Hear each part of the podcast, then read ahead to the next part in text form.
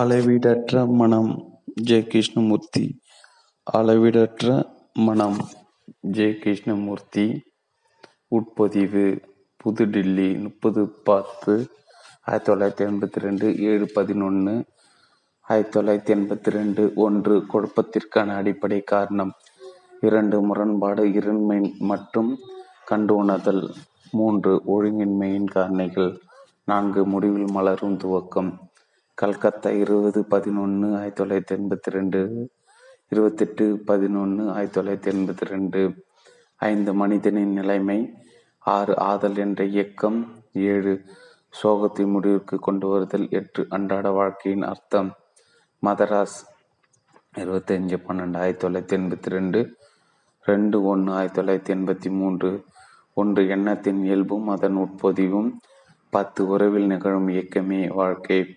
பதினொன்று, காலம். பன்னிரெண்டு, தியானம் அன்றாட நடவடிக்கைகளின் வெளிப்பாடு. பம்பாய் இருபத்தி ரெண்டு ஒன்று ஆயிரத்தி தொள்ளாயிரத்தி எண்பத்தி ஒன்பது முப்பது பம்பாய் இருபத்தி ரெண்டு ஒன்று ஆயிரத்தி தொள்ளாயிரத்தி எண்பத்தி மூணு முப்பது ஒன்று ஆயிரத்தி தொள்ளாயிரத்தி எண்பத்தி மூன்று. மூன்று, காரணம் உண்டென்றால் முடிவு உண்டு. பதினான்கு, நெஞ்சத்துணில் இருக்கும் மனம். பதினைந்து, உலக ரீதியான பரிணாம வளர்ச்சி என்றும் ஏதேனும் உண்டா. பதினாறு, எது சமய உணர்வு உள்ள மனம். ஒன்று, குழப்பத்திற்கு அடிப்படை காரணம். பொதுவாக சொற்பொழிவு என்று கருதப்படும் ஒன்றாகவோ அல்லது அல்லது குறிப்பிட்ட துறை பற்றிய விளக்கி சொல்லும் பிரசங்கமோ இந்நிகழ்ச்சி இல்லை என்பதை குறிப்பிட விரும்புகிறேன். உங்களுக்கும் பேச்சாளராகிய எனக்கும் இடையே நிகழும் உரையாடல் இது. குறிப்பிட்ட ஒன்றை பற்றி விளக்கங்களை நான் உங்களுக்கு அறிவுறுத்துவதாகவோ அல்லது உங்கள் சிந்தனையை அல்லது அபிப்பிராயங்களை உருவமத்து நெறிப்படுத்தி செல்வதாகவோ இவ்வுரையாடல்கள் இருக்கப் போவதில்லை. ஒரு பூங்காவில் அங்கிருக்கும் இருக்கையில் உட்கார்ந்து கொண்டு பிரச்சனை அலைசி ஆராயும் நண்பர்கள் போல நாமும் கலந்துரையாடப் போகிறோம் என்பதை இக்கலந்துரையாடல் தொடர் முழுவதற்கும் நினைவில் பதிந்து கொள்ளவும். உலகில் நிகழ்ந்து கொண்டிருக்கும் கலவரங்கள், குழப்பங்கள், அராஜகம் பற்றிய உலக நலனில் தீவிர அக்கறை கொண்டுள்ள நண்பர்களாகிய நாம் இப்போது கலந்துரையாடலாம். உங்களுடைய கோட்பாடுகளை, கருத்துக்களை, ஏமாற்றத்தை, விரக்தி உணர்ச்சிகளை நீங்கள் கொட்டி தீர்க்கும் அளவிற்கு நெருக்கமான ஒரு நண்பர் உங்களுக்கு இருப்பாரா என்று எண்ணி வியக்கிறேன். இருப்பார் என்று நம்புகிறேன். அப்படிப்பட்ட நண்பரும் நீங்களும் விவாதிக்கலாம், பேசலாம். அங்கு ஒருவர் மற்றவரை தன் வழிக்கு உடன்பட வைப்பதற்கான தூண்டுதலோ அல்லது அவரின் குறிப்பிட்ட சிந்தனை செதுக்கி வடிவமைக்க முயற்சியோ இருக்காது. நீங்கள் ஏற்றுக்கொண்டால் நாமும் மேற்கூறிய முறையில் கலந்துரையாடலாம், பிரச்சனை ஆழமாக விசாரணை செய்யலாம். மற்றவர் சொல்வதை அப்படி ஆமோதிப்பதோ அல்லது நம் உறுதியான கருத்தை வலியுறுத்துவதோ செய்யாமல் மிகுந்த நேசத்துடன் மற்றும் விருப்பு வெறுப்புகளை கொண்டிராமல் கலந்துரையாடலாம். ரகசியமாக வைக்கப்பட்டிருக்கும் தீர்மானங்களும் உள்நோக்கங்கள் மனதில் கொண்டிராமல் ஒருவருக்கொருவர் மரியாதையுடன் மிகுந்த நேசத்துடன் உரையாடுவதாக நம் உரையாடல் அமையும். எனவே நண்பர்களாக நாம் மேற்கொள்ள போகும் இவ்விசாரணையில் அதிகாரமோ அதிகாரம் தொற்றுவிக்கும் உறுதி செய்யப்பட்ட தீர்மானங்களோ இல்லை. பேச்சாளர் உங்களுடைய குருவும் இல்லை, அவருக்கு எந்தவித அதிகாரமும் இல்லை. குறிப்பிட்டது ஒரு கண்ணோட்டத்தை ஊர்ஜிதப்படுத்தும் அல்லது புதிய வகை சித்தாந்தத்தை அறிமுகப்படுத்தும் விரியோலராக பேச்சாளர்கள் இல்லை.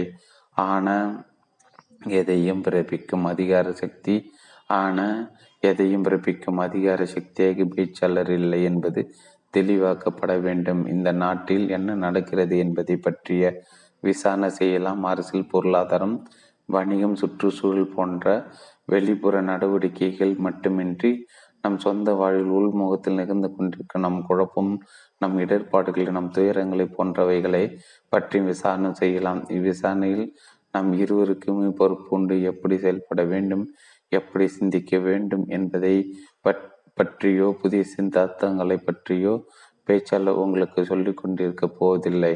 நாம் இருவருமே சமமானவர்கள். நம் வாழ்க்கையை பற்றியும் மற்றவர்களின் வாழ்க்கை பற்றியும் நாம் அக்கறை கொண்டுள்ளோம். உலகத்தில் நம்மை சுற்றி என்ன நிகழ்ந்து கொண்டிருக்கிறது என்பதை முதலில் பார்க்கலாம். இந்தியா, ஜெர்மனியின், ஆங்கிலேயன், அமெரிக்கன், ரஷ்யன் என்பது போன்ற பாகுபாடுகளை மனதில் கொண்டிராமல் எந்தவித விருப்பம் விருப்பம் இல்லாமல் உலக நிகழ்வுகளை பார்க்கலாம். எந்த நாட்டைச் சேர்ந்தவராய் இருந்தால் என்ன, நாம் அனைவரும் மனித குலமே. மிகுந்த கலக்கத்தையும் குழப்பத்தை எதிர்கொள்ளும் நாம் மிகவும் பயங்கரமான உலகத்தை எதிர்கொள்ள வேண்டியிருக்கிறது. மனம் குழம்பி போயிருக்கும்போது நம் பாதுகாப்பிற்காக அதிகாரபூர்வமாக பூர்வமானதாய் இருக்கும் ஏதாவது ஒன்றை நாடி செல்கிறோம். இந்தியா மாபெரும் குழப்பத்தை நோக்கி சென்று கொண்டே இருக்கிறது. எதிலும் நிச்சயமற்ற தன்மை நிலவுகிறது. மக்கள் திக்கு தெரியாமல் திகைத்து போயிருக்கிறார்கள். குழப்பம், நம்பிக்கற்ற நிலைமை, பாதுகாப்பின்மை போன்ற உணர்ச்சிகளால் நாம் பாதிக்கப்படும் போது பாரம்பரியத்தின் பக்கம் திரும்பி கடந்த கால அனுபவங்களிலிருந்து பிரச்சனைக்கு தீர்வு கிடைக்குமா என்று தேடுகிறோம். உலகம் முழுவதும் இவ்வகை செயல்பாடுதானே நிகழ்ந்து கொண்டிருக்கிறது. விவிலியத்தை பிராமணனாக கொள்ளும் அடிப்படைவாதிகள் இருக்கின்றனர். குரானை பிராமணனாக கொள்ளும் அடிப்படைவாதிகளும் உள்ளனர். மார்க்சிசத்தை ஏற்றுக்கொள்ளும் அடிப்படைவாதிகளும் உள்ளனர். ஆக நாம் பெரிதும் குடும்பி போயிருக்கும் போது ஒரு வகையான அதிகாரத்திற்கு, ஒரு வகைப்பட்ட நூல்களுக்கு மற்றும் கடந்த கால அனுபவங்களுக்கு நம்மை ஆட்படுத்தி கொண்டு குழப்பத்திலிருந்து மேலும் வழியை காண முயல்கிறோம். இந்தியாவிலோ கணக்கில் அடங்கா நூல்கள் உள்ளன, எண்ணில் அடங்கா தலைவர்களும் உள்ளன. இதன் காரணமாய் நமது பாரம்பரியம் நிச்சயமற்றதாய் உள்ளது. பெருந்தலைவர்கள், குருமார்கள், துறவிகள் என்று நம்மிடையே பலர் இருந்த போதிலும் அவர்களிடமிருந்து மனித குலத்திற்கு எவ்வித உதவியும் கிடைக்கவில்லை. நிகழ்காலத்தின் அக்கணத்தில் உண்மையில் எப்படிப்பட்டவராக இருக்குமோ அப்படிப்பட்டவர்தான் நாம் என்பதால் கடந்த கால அனுபவங்களை சார்ந்ததாய் இருக்கும் குருமார்களின் உபதேசங்கள் நமக்கு உதவிகரமாய் இருப்பதில்லை. நமக்கு இருக்கும் இந்த குழப்பத்திற்கு மூல காரணம் எது?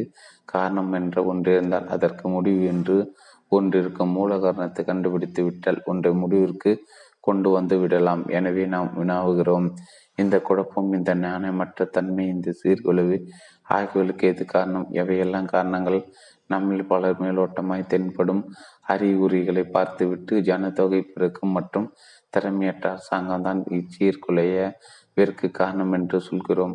தலைமை பண்பு பற்றாக்குறை மற்றும் ஒழுக்கமின்மை போன்ற குறைபாடுகள் உலகம் எங்கும் இருக்கிறது. ஆனால் இவை எல்லாம் சீர்குலைவின் அறிகுறிகள் மட்டுமே. சீர்குலைவிற்கான காரணம் என்ன என்பதை பற்றி நாம் வினாவதே இல்லை. காரணத்தை ஆராய முற்பட்டால் நாம் ஒவ்வொருவரும் வெவ்வேறு கருத்தை தெரிவிப்போம். மெத்த படித்தவரை நாம் இருப்பின் காரணம் காரணங்கள் என்று நாம் எதை கருதுகிறோமோ அது சரி என்று அர்த்தமாய் உறுதிப்பட சொல்வது இன்னும் கொஞ்சம் கூடுதலாயிருக்கும். ஆனால் இங்கு கடை கூடியுள்ள நாம் சாமானியர்கள் மெத்த படித்த மேதாவிகள் அல்லர். ஆனால் நாம் உலகின் இந்த பெருங்கோடப்பத்தில் மாட்டிக்கொண்டிருக்கிறோம். ஒவ்வொரு நாடும், ஒவ்வொரு கும்பலும் யுத்தத்திற்கு தன்னை தயார்படுத்திக் கொள்கின்றது. யுத்தங்களும் உலகத்தில் நடந்து கொண்டிருக்கின்றது. குறிப்பாக தொழில் வளர்ச்சி முன்னேறியுள்ள நாடுகள் மற்ற பிற நாடுகளுக்கு போர் தலைவாடங்களை விற்பனை செய்கின்றன. சமயத்தில் லண்டன் தொலைக்காட்சி நேர்காணல் நிகழ்ச்சி ஒன்றில் ஒரு தொழிலதிபர் கூறினார், நாங்கள் உற்பத்தி செய்வதில் எண்பது விழுக்காடு போர் தலைவாடங்களை வெளிநாடுகளுக்கு அனுப்பிவிடுகிறோம். மீதமுள்ள இருபது விழுக்காடு தலைவாடங்கள் நாங்கள் வைத்துக் கொள்வோம் என்று தொழில் வளர்ச்சி அடைந்துள்ள நாடுகள் அனைத்திலும் இதுதான் நடந்து கொண்டிருக்கிறது. போர்கள் ஏன் நடக்க வேண்டும், எதற்காக நாம் ஒருவரை கொள்ள வேண்டும் என்ற கேள்விகள் யாரும் வினாவதில்லை. அணு ஆயுத போர்கள் நிகழாவண்ணம் தடுப்பது பற்றி பேசப்படுகிறதே தவிர மற்ற எல்லா போர்களும் தடுத்து நிறுத்துவது பற்றி பேசப்படவில்லையே. ஏன் மனிதர்கள் தங்களை ஏன் இந்த நிலைமைக்கு தாழ்த்தி கொண்டு விட்டார்கள்? ஏன் பிறரை கொள்கிறீர்கள்? எதற்காக? உங்கள் நாட்டிற்காக, குறிப்பிட்ட உங்கள் கும்பலுக்காக? இக்கேள்வியில் கேட்கப்பட வேண்டிய மிக முக்கியமான கேள்விகள். சரித்திரத்தின் வழிமுறையாக போர் என்னும் கருத்தை நீங்கள் ஏற்றுக்கொண்டு விட்டீர்கள். அதனால் அக்கருத்து மிகப்பெரிய அளவில் நிஜமாகிவிட்டது. உங்கள் நாடு பாதுகாக்கப்பட வேண்டும் என்ற மழையில் நீங்கள் வாழ்வதுதான் போர் என்னும் கருத்தின் ஆதாரமாய் அமைந்துள்ளது. தயவு செய்து கேள்விகளை எழுப்புங்கள். உங்கள் நாடு என்றால் என்ன? எதை நீங்கள் பாதுகாக்கிறீர்கள்? உங்கள் வீட்டையா? உங்கள் வங்கி கணக்கையா? உங்கள் கருத்தையா? எதை பாதுகாக்கிறீர்கள்? உலகம் சீரழிந்து கொண்டிருக்கிறது, சின்ன பின்னமாய் சிதறி கொண்டிருக்கிறது. நீங்களோ அதற்கான அடிப்படை காரணங்கள் பற்றி சிந்திக்கவே இல்லை. தலைவர் என்று எவர் வந்தாலும் அவரை பின்பற்றி ஓடு ஓடிக்கொண்டும் சீக்கியர், முஸ்லிம், இந்து என பல்வேறு விதத்தில் பிரிவுபட்டு நாட்டை துண்டாட பார்த்து கொண்டும் குழப்பத்திலும் பெருங்கலக்கத்திலும் இருக்கும் நம்முடைய இந்த ஆளுநருக்கு எது காரணம் என்பதை நாம் ஆராய்வோம். எது காரணம் என்பதை நான் சொல்வேன் என்று காத்திருக்கிறார்கள். இல்லை, விடையைக்கான பேச்சாளர் நம்பிக்கொண்டிருந்தோம். தானே கண்டறிவதற்கான துடிப்புடன் உங்கள் மனம், உங்கள் அறிவு இருக்கிறதா? நான் ஒரு ஹிந்து, நான் ஒரு பௌத்தன் என்ற முறையில் நீங்கள் சிந்திக்காமல் இருந்தால் தான் உங்கள் மனம் துடிப்புடன் செயலாற்ற முடியும். விசாரணை செய்ய நீங்கள் சுதந்திரத்தோடு இருக்க வேண்டும். உண்மையில் என்ன நடந்து கொண்டிருக்கிறது என்பதை உள்ளபடி பார்த்தாலே விசாரணை நிகழ்வை பற்றி கருத்து கோட்பாடு மூலம் அதை பார்க்காமல் உங்கள் இதயம் மற்றும் உள்ள உங்கள் மனதால் உங்கள் முழு ஆற்றலோடும் சக்தியோடும் அந்நிகழ்வை உள்ளபடி பார்ப்பதே விசாரணையாகும். அரசியல் தலைவர்கள், மத தலைவர்கள், பொருளாதார நிபுணர்கள் போன்றோர் அவரவர்களுக்கான குறிப்பிட்ட கொள்கைகளையும் வழிமுறைகளையும் கொண்டுள்ளனர். நீங்கள் அவர்களை பின்பற்றி சென்று அவர்களை சார்ந்திருக்கிறீர்கள். நீங்கள் என்ன செய்ய வேண்டும் என்பதற்கு அவர்கள் வழிகாட்டுவார்கள் என்று பிறரை நம்பியிருக்கிறார்கள். இவ்வாறு சார்ந்திருப்பதின் குழப்பங்களுக்கு காரணமான இல்லை என்றால் நீங்கள் தகுதியான தலைவரை கொண்டிரு கொண்டிருந்தா கொண்டிராத அரசாங்கம் தோற்றுவிக்கும் சூழலை குற்றம் சாட்டுகிறீர்களா? அல்ல, அதுவா காரணம்? அதுதான் காரணம் என்றால் நீங்கள் அதிகாரத்திற்கு முற்றிலுமாக பணிந்து அதை சார்ந்திருக்கிறீர்கள் என்று பொருள்படுகிறது. பாரம்பரியத்தின் அதிகாரம், நூல்களின் அதிகாரம், தலைவர்களின் அதிகாரம், குருமார்களின் அதிகாரம் மற்றும் இன்ன பிற அதிகாரத்துக்கு நீங்கள் அடிப்பணிகிறீர்கள். ஒன்றை நம்பியிருக்கும் போது நீங்கள் மெது மெதுவே பலவீனப்பட்டு சக்தியற்றவராகிறீர்கள். ஒன்றை சார்ந்திருப்பதால் தெளிவாக சிந்திப்பதற்கு உங்களால் முடியவில்லை. இது ஒரு உண்மை. என்ன சிந்திக்க வேண்டும் என்று செய்தித்தாட்கள் உங்களுக்கு சொல்கின்றன. நீங்கள் பங்கேற்கும் கூட்டங்களுக்கும் கூட்டங்களிலும் பிரசார பிரசங்கங்களிலும் உங்களுக்கு பல விஷயங்கள் அறிவுறுத்தப்படுகின்றன. தற்சார்பின்மும் பிறரை சார்ந்திராமல் சுயமாய் பொறுப்புணர்ச்சி கொண்டிருக்க வேண்டும் என்ற எண்ணமும் இல்லாது இருப்பதும் பிரச்சனைகளின் மூல காரணமாய் இருக்கக்கூடும். பிறரை சார்ந்திருப்பதால் நாம் பொறுப்பற்றவர்களாய் இருக்கிறோம். நாம் இங்கு ஒன்று கூடி பேசுகிறோம். பேச்சாளர் அவர் சொல்வதன் சரி என்று எதையும் சாதிக்கவில்லை. அவர் உங்களுடைய தலைவரும் இல்லை, குருவும் இல்லை.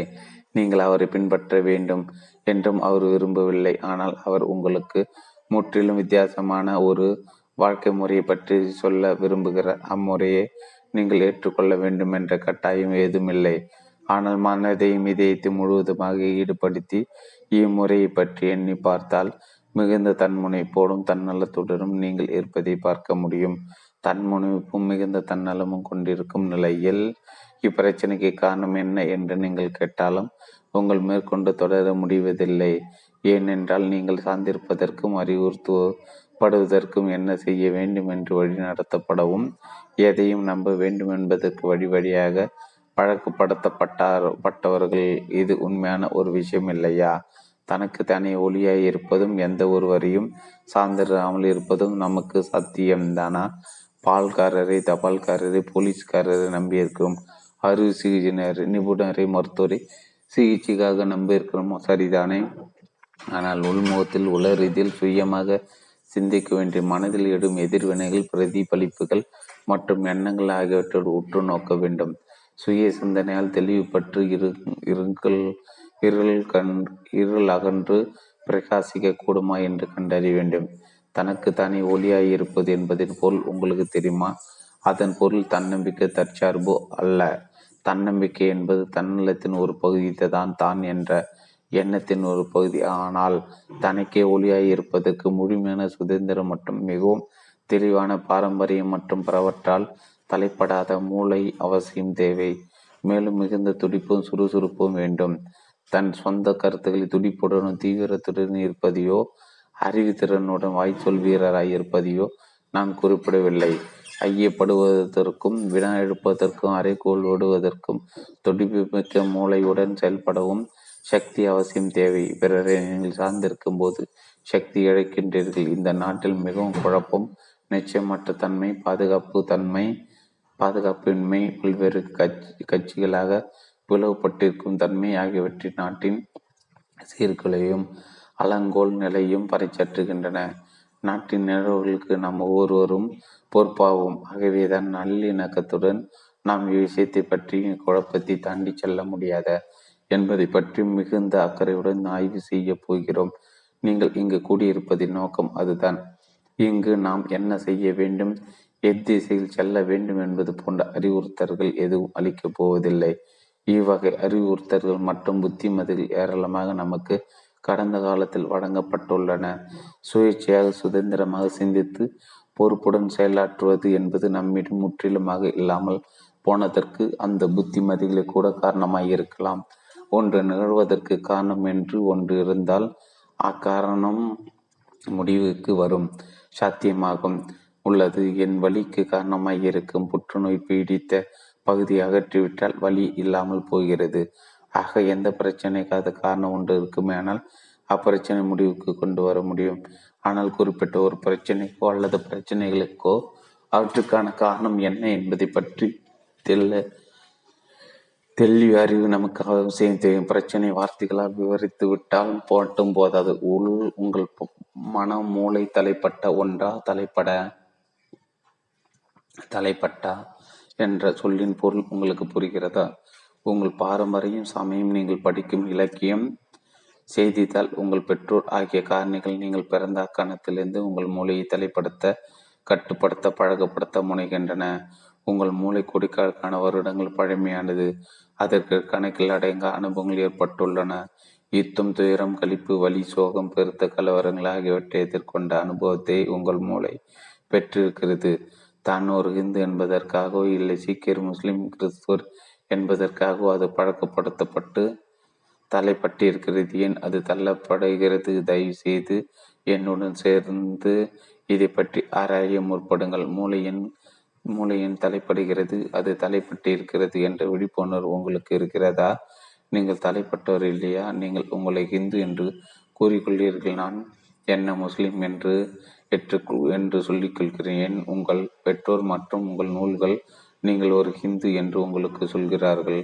எனக்கு நான் ஒரு முஸ்லிம் என்று சொல்லப்படுகிறது. காலங்காலமாய் செய்யப்பட்ட பிரச்சாரமும் திரும்ப திரும்ப வலியுறுத்தப்படும் குறிப்பிட்ட கொள்கைகள் மற்றும் சடங்குகளும் மூளையை கட்டுப்படுத்துகின்றன, தலைப்படுத்துகின்றன. ஹிந்துவின் மூளையைப் போலவே முஸ்லிம் மூளையும் அவரது மத சடங்குகளாலும் மத அதிகாரத்தாலும் முன்னர் அறிவுறுத்தப்பட்ட கோட்பாடுகளாலும் தலை செய்யப்பட்டுள்ளது. மூளை தன் தலைப்பட்டு இருக்கிறதா என்பதை பற்றியும், தலைப்பட்டிருந்தால் அதற்கு தீர்வு காண முடியுமா என்பது பற்றி நாம் மிகுந்த அக்கறையுடன் விசாரணை செய்து கொண்டிருக்கிறோம். நாம் தலைப்பட்டுகிறோம் என்பது உண்மையிலே நாம் கட்டுண் கட்டுண்டு உணர்கிறோமா, தலைப்பட்டுகிறோம் என்று இருப்பதில் மட்டுமாவது நாம் ஒத்திருக்கிறோமா? நீங்கள் தலைப்பட்டிருந்தால் நீங்கள் இயந்திரத்தனமாய் வாழ்கிறீர்கள் என்று பொருளாகிறது. நீங்கள் ஒரு ஹிந்து, முஸ்லிம், மார்க்சிஸ்ட் என்று திரும்ப திரும்ப சொல்கிறீர்கள். உங்கள் மூளை ஒன்றை கிளி பிள்ளையாய் சொல்லி கொண்டிருப்பதால் அது இயந்திரத்தன்மை பெற்றுவிடுகிறது. போர்விடுவது அவசியமே, ஆட்சியாளர் அவசியமே, சார்ந்திருப்பது தேவையை போன்ற கருத்துக்களை மீண்டும் மீண்டும் வலியுறுத்துவதால் மனம் தலைப்பட்டு போகிறது. தலைப்படுவதிலிருந்து மூளை விடுபட முடியுமா என்பதை முதலில் பார்க்கலாம். முஸ்லிம் என்று நான், ஹிந்து என்று நீங்களும் தலைப்பட்டிருக்கும் போது நமக்கிடையே போர்க்கட்டாயம் மூலம் நாம் ஒருவருக்கொருவர் எதிர்ப்போம், கொலை செய்வோம். அதுதானே நிகழ்ந்து கொண்டிருக்கிறது. ஓயாத போர் என்ற நிலையில் தான் வாழ வேண்டும் என்று நீங்கள் விரும்பினால் அது உங்கள் பாடு. நான் சொல்வதற்கு ஒன்றும் இல்லை. ஆனால் மானுடத்தின் எதிர்காலத்தில் அது தொடர்ச்சியில் நீங்கள் அக்கறை கொண்டிருந்தால் மூளை தடைப்படுவதிலிருந்து தடுக்க முடியுமா என்பதை பற்றி நீங்கள் கற்றுக்கொள்ள வேண்டும். மூளை தடைப்படுவதிலிருந்து தப்பிக்க முடியாது. அது எப்போதும் தலைப்பட்டு தான் இருக்கும். ஆனால் இப்போது இருக்கும் தலைகளை மாற்றம் செய்ய முடியும் என்று ஒரு சாரார் கூறுகின்றனர். இக்கருத்து கம்யூனிஸ்ட் தத்துவங்களை ஒன்றாக இருக்கிறது. மூளை தலையிலிருந்து விடுபட முடியாது. ஆகவே மூளையை புதிய விதத்தில் தலைப்படுத்த வேண்டும், கட்டுப்படுத்த வேண்டும் என்பது கம்யூனிஸ்டுகளின் வாதம். முதற்கண் நம்ம நம் மூளையை தலைப்பட்டிருக்கிறது என்பதை நாம் உணர்ந்துள்ளோமா? அதன் பிறகு மூளை தலையிலிருந்து விடுவிக்க முடியுமா என்ற கேள்வி கேட்க முடியும். ஹிந்து, முஸ்லிம், கிறிஸ்துவர், மார்க்சிஸ்ட் என்பது போன்ற மூளையில் பதிவாகியுள்ள கிறிஸ்துவர், மார்க்சிஸ்ட் என்பது போன்ற மூலையில் பதிவாகியுள்ள தலைகளை நீக்க முடியுமா? நாம் எல்லோரும் மனிதர்கள், அடையாள குறியீடுகள் அல்ல. ஆனால் ஹிந்து, முஸ்லிம் போன்ற அடையாள குறியீடுகள் மிகவும் முக்கியத்துவம் பெற்றுவிட்டன. முதலில் நம் மூளை தலைப்பட்டிருக்கிறது என்பதையும் அவ்வாறு இருப்பதின் விளைவுகளையும் நாம் உணர்ந்து கொள்ள வேண்டும். கட்டுப்பாடுகள் மற்றும் தலைகள் இருக்கும் இடத்தில் சுதந்திரம் இருக்காது, அன்பும் பரிவாங்கி இருக்க முடியாது. மூளை தலைப்பட்டிருந்தால் உண்டாகும் ஆபத்தான விளைவுகளை அறிந்த பின்பு மனித குலத்தில் எதிர்கால நலனுக்காக இவ்விஷயத்தில் நாம் அக்கறை செலுத்த வேண்டியது மிகவும் இன்றியமையாது ஒன்றாகிறது. இந்த விழிப்புணர்வு வந்தால்தான் மூளையை தலைகளிலிருந்து விடுவிக்க முடியுமா என்று கண்டுபிடிக்க முன்னேறி செல்ல முடியும். மூளைக்கு மனதிற்குள்ள தொடர்பை மூளை முழுவதுமாக சுதந்திரமாக இருந்தால் தான் நம்மால் உணர்ந்து கொள்ள முடியும். அவ்வாறு உணரும் பட்சத்தில் மூளை என்பது மனம் என்பது புலனாகும். ஆக நாம் தலைப்பட்டிருக்கிறோம் தலையிலிருந்து விடுபட்டு சுதந்திரமாக இருக்க முடியுமா என்று வினாகிறோம். முடியும் என்றோ முடியாது என்றோ ஆபத்தமாக பதிலளிக்காதற்கு ஒன்றை பற்றி நீங்கள் ஆராயும் போது நீங்கள் அதை பற்றி தெரிந்து கொள்வீர்கள். அறிவுறுத்தல் ஏதும் அங்கில்லை. விசாரணை மூலம் ஆய்வின் மூலம் நீங்கள் சுயமாக அதை பற்றி கற்றுக்கொள்கிறீர்கள். எனவே நாம் இப்போது ஆராய தொடங்கலாம். மூளையை அதன் தலையிலிருந்து விடுபட வைப்பது சாத்தியம்தானா என்பது ஆராய இதிலிருந்து தொடங்குவீர்கள். நீங்கள் ஒரு ஹிந்து அல்லது முஸ்லிம் அல்லது சீக்கியர் என்பது போன்ற ஒரு அடையாளத்துடன் இல்லாமல் ஒரு மனிதன் என்பதாக மட்டுமே இருப்பது சாத்தியம்தானா என்ற கேள்வியிலிருந்து தொடங்கலாம். ஆய்வு எங்கிருந்து துவங்கப் போகிறீர்கள்? வெளியிலிருந்து துவங்கப் போகிறீர்களா அல்லது உள்முகமாக துவங்கப் போகிறீர்களா? வெளியிலிருந்து என்று குறிப்பிடும்போது ஸ்தூலமாய் இருக்கும் இப்பூமி கோலத்தையோ இயற்கையோ குறிப்பிடவில்லை. ஆனால் மனிதனால் உருவாக்கப்பட்ட சமுதாயம் அறநெறிகள் மற்றும் வழிமுறைகளை கொண்ட இந்த வெளி உலகம் உங்களிலிருந்து வேறுபட்டதா? இல்லை, நீங்கள் தான் அதை உருவாக்கினீர்களா? பாதுகாப்பை வேண்டும் நீங்கள், உயர்ந்த அந்தஸ்தை கோரும் நீங்கள் தான் வெளி உலகை உருவாக்கினர். அதிகாரமிக்கவர், அதிகாரமில்லாத மிகுந்த பேராசைக்காரர், சற்றே பேராசைக்காரர், புனிதமான மதகுரு, சாமானியன் என்பது போன்ற நீங்கள் வகுத்த நெறிகள் தான் உலகம். ஆக உலகம் நீங்களும் வேறு வேறு அல்ல, உலகம்தான் நீங்கள், நீங்கள் தான் உலகம். இந்த வாசகத்தை நீங்கள் ஒரு உண்மையாக உணர்கிறீர்களா இல்லை ஒரு கருத்தாக மட்டும் ஏற்றுக்கொள்கிறீர்களா? இவ்வுண்மையை உணர்ந்தறிதல் மிகவும் முக்கியம். நான் நாம் மிகவும் குழப்பத்தில் இருக்கிறோம். நம்முள் முரண்பாடுகள் மிக அதிகம். நம் குழப்பத்திலிருந்தும் ஒருங்கின்மையிலிருந்தும் பாதுகாப்பை கோரும் நம் விருப்பத்திலிருந்தும் நமக்கு வெளியே நாம் ஒரு உலகை படைத்து விட்டோம். நம் குழப்பத்திலிருந்தும் முரண்பாடுகளிலிருந்தும் உருவான காரணத்தால் இந்த சமுதாயம் கலங்கப்பட்டு போனதாகவும் கரை படைந்ததாகவும் கண்ணியமற்றதாகவும் ஓயாமல் போரிட்டு கொண்டிருப்பதாகவும் இருக்கிறது. ஹிந்து என்ற நம் அடையாளத்தை பாதுகாத்து கொள்ள நம் கோபத்தையும் வன்முறையும் எதிரிகளாக நாம் கருதுபவர்கள் மீது காட்டி அவர்களை கொல்ல நினைக்கிறோம். முஸ்லிம் என்ற தன் அடையாளத்தை அவரும் கிறித்துவர் என்ற அடையாளத்தை திரு கிறித்துவரும் பாதுகாத்து கொள்ள எண்ணி அவர்களும் வன்முறையில் ஈடுபடுகின்றன. ஓயாமல் பிரிட்டிஷ் பிரிட்டிஷ் என்று பிரிட்டிஷ் என்று ஒரு நாடு, பிரெஞ்சு பிரெஞ்சு பிரெஞ்சு என்று இன்னொரு நாடும் சொல்லிக் கொள்கின்ற அவர்கள் தங்களை ஒருபோதும் மனிதர்களாக நினைத்து பார்ப்பதில்லை. மாறாக தனிப்பட்ட வர்க்கமாக தனிப்பட்ட குழுவாக தங்களை எண்ணிக்கொள்கிறார்கள். தலைப்படுதலின் ஒரு அங்கமாக அவ்வண்ணம் அவர்களிடம் இருக்கிறது. இவ்வகை இவ்வுலகை நீங்கள் தான் உருவாக்கினீர்கள் என்ற புரிதலுக்கு பிறகு இப்போது இந்த ஆய்வை எங்கிருந்து துவங்குகிறீர்கள் என்று பேச்சாளர் உங்களை வினாகிறார். உங்களிடமிருந்து தான் துவங்க வேண்டும். சமுதாய அமைப்பு மாற்றி அமைப்பது, புதிய தலைவருக்கு தான் தேடுதல், புதிய சித்தாந்தத்தை தொற்றுவித்தல், புதிய குருவை நாடுதல் போன்ற விஷயங்களிலிருந்து துவக்குவது சரியான முறையில் உள்ளபடி உங்களை பார்த்தவர்களை தான் துவக்கமாக இருக்க வேண்டும். நிலைக்கண்ணாடியில் உங்கள் முகத்தை பார்ப்பது போல உங்களை நீங்கள் கவனித்தறிய முடியுமா? ஒன்றின் தொடர்பாக உங்களுக்கு தோன்றும் எதிர்வினைகள் உங்கள் மறுமொழிகள் ஆகியவைகளாக நீங்கள் இருக்கிறீர்கள். உங்களின் எதிர்வினைகளை பார்த்தறிதலை உங்களை நீங்கள் உள்ளபடி அறிய உதவும். ஆகவே எதிர்வினைகளை பார்த்ததிலிருந்தே ஆய்வை தொடங்கலாம். உறவின் இயக்கமாக வாழ்க்கை இருக்கிறது. உறவுகள் இல்லாத வாழ்க்கை என்பது ஏதுமில்லை. நீங்கள் ஒரு துறவியாக இருக்கலாம், சமுதாயத்திலிருந்து முற்றிலும் விலகி இருக்கலாம். அப்படி இருப்பினும் நீங்களும் தொடர்புடையவரை மனிதராய் இருந்து கொண்டு தொடர்புகளிலிருந்து தப்பித்து செல்ல முடியாது. உங்கள் வாழ்க்கைக்கு மற்றும் உங்கள் குழந்தைகளுடன் உறவு கொண்டிருக்கிறீர்கள், உங்கள் அரசாங்கத்துடன் தொடர்பு கொண்டிருக்கிறீர்கள், சமுதாயத்திலிருந்து விலகி இருக்கும் துறவியோடும் உறவு கொண்டிருக்கிறீர்கள். துறவியோ தன் சொந்த கருத்துக்களுடன் உறவு கொண்டுள்ளார். ஆக தொடர்புடைமை என்பது மனித வாழ்வின் அடிப்படையாக அமைந்துள்ளது. இந்த உண்மையை உங்களால் பார்க்க முடிகிறதா? வார்த்தையை அளவிலோ அல்லது மன அறிவுபூர்வமாகவோ மட்டும் பார்க்காமல் மனப்பூர்வமாக மெய்யாக அந்த உண்மையை நீங்கள் பார்க்கிறீர்களா? மற்றவர்களுடான உங்கள் தொடர்பு எவ்வாறு இருக்கிறது என்பதை பற்றி மறையலாம். அந்த உறவு மிகவும் நெருக்கமானதோ அல்லது மேம்போக்கானதோ எவ்வகைப்பட்டதாயினும் அத்தொடர்பை பற்றி பார்க்கலாம். உங்கள் தொடர்பு எப்படிப்பட்டது? குழந்தை பிராயத்திலிருந்து உலக ரீதியாக நீங்கள் காயப்பட்டு புண்பட்டு போகிறீர்கள். அந்த காயத்திலிருந்து நீங்கள் வன்முறை வெளிக்கொணர்கிறீர்களா?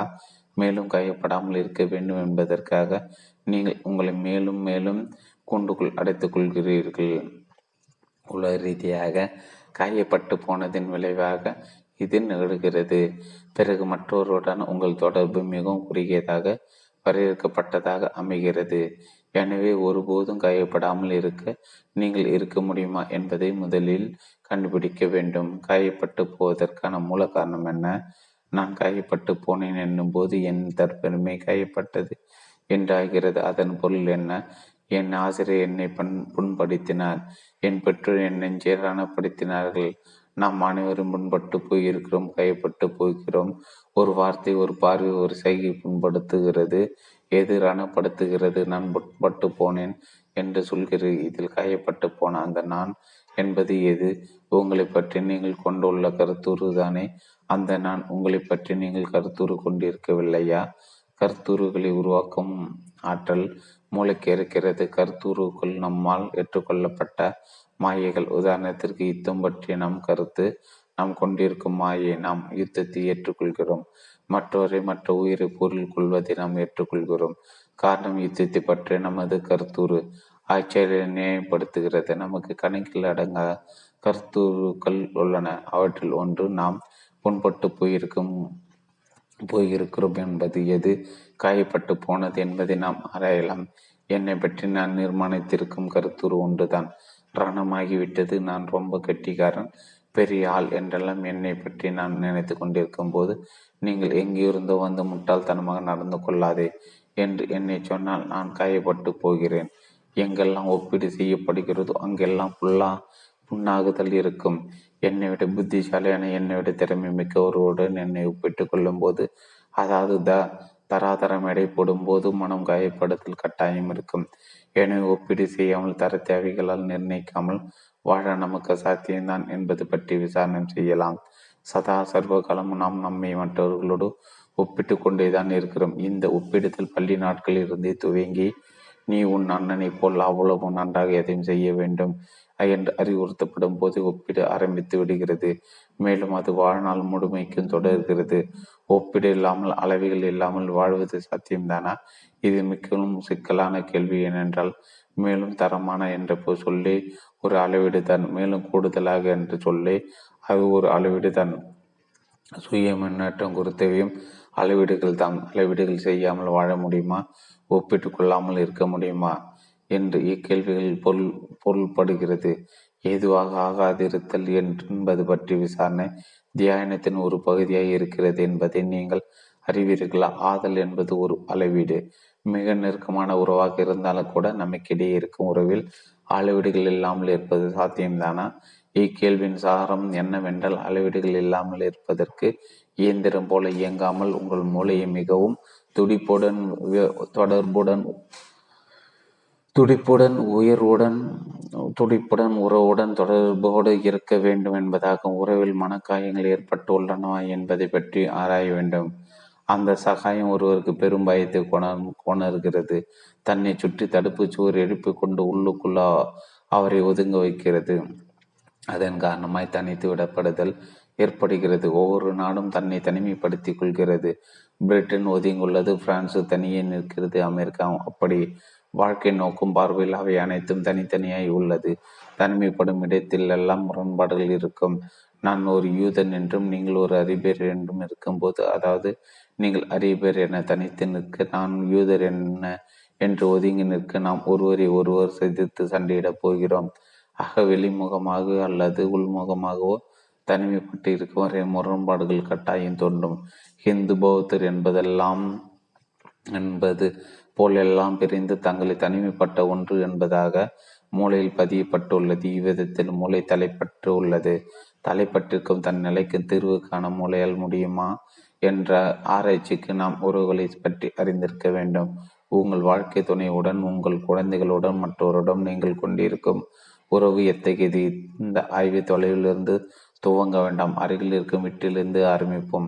தொலை தூரம் செல்ல நீங்கள் மிக மிக அருகில் தான் ஆரம்பிக்க வேண்டும்.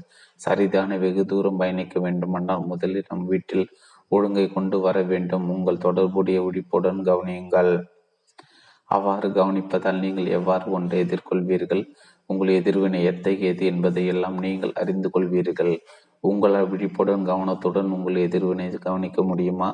இதற்கு நீங்கள் தரும் ஒவ்வொரு எதிர்வினையும் உங்களுக்கு தோன்றும் ஒவ்வொரு எண்ணத்தையும் தொடர்ந்து கவனிக்கும் ஆற்றல் தேவை.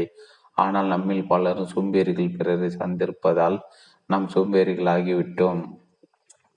நண்பர்களாக தொடர்புடைமை என்ற விஷயத்தை நாம் பார்த்தோம். தொடர்புடைமையின் இயல்பை பற்றி மேலும் காணலாம். மூளையானது உங்களின் சொந்த மூளையாக இருக்கிறதா அல்லது மனித இனத்தின் மூளையாக இருக்கிறதா? இந்த கேள்வி உண்மையிலே மிகவும் முக்கியமான ஒன்றாகும்.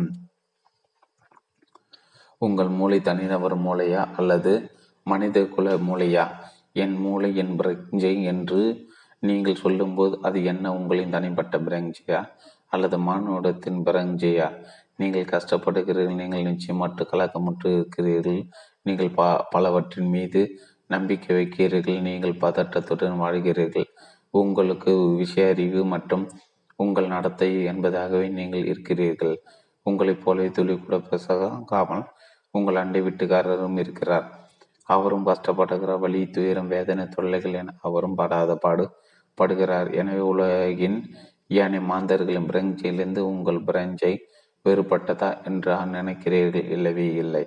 இவ்விளக்கத்திற்கு இவ்விளக்கத்தில் இருக்கும் உண்மையை நீங்கள் பார்த்தறிந்து ஏற்றுக்கொண்ட பின் இன்னமும் நீங்கள் ஒரு தனி நபரா அல்லது நீங்கள் உங்களை தனிப்பட்ட ஒருவராக நினைத்து கொள்ளலாம்? நீங்கள் கருத்த நிற முடிவராய் இருக்கிறீர்கள், குள்ளமாய் இருக்கிறீர்கள் மற்றும் உங்கள் சொந்த நடவடிக்கைகள் என்று பல இருக்கிறது.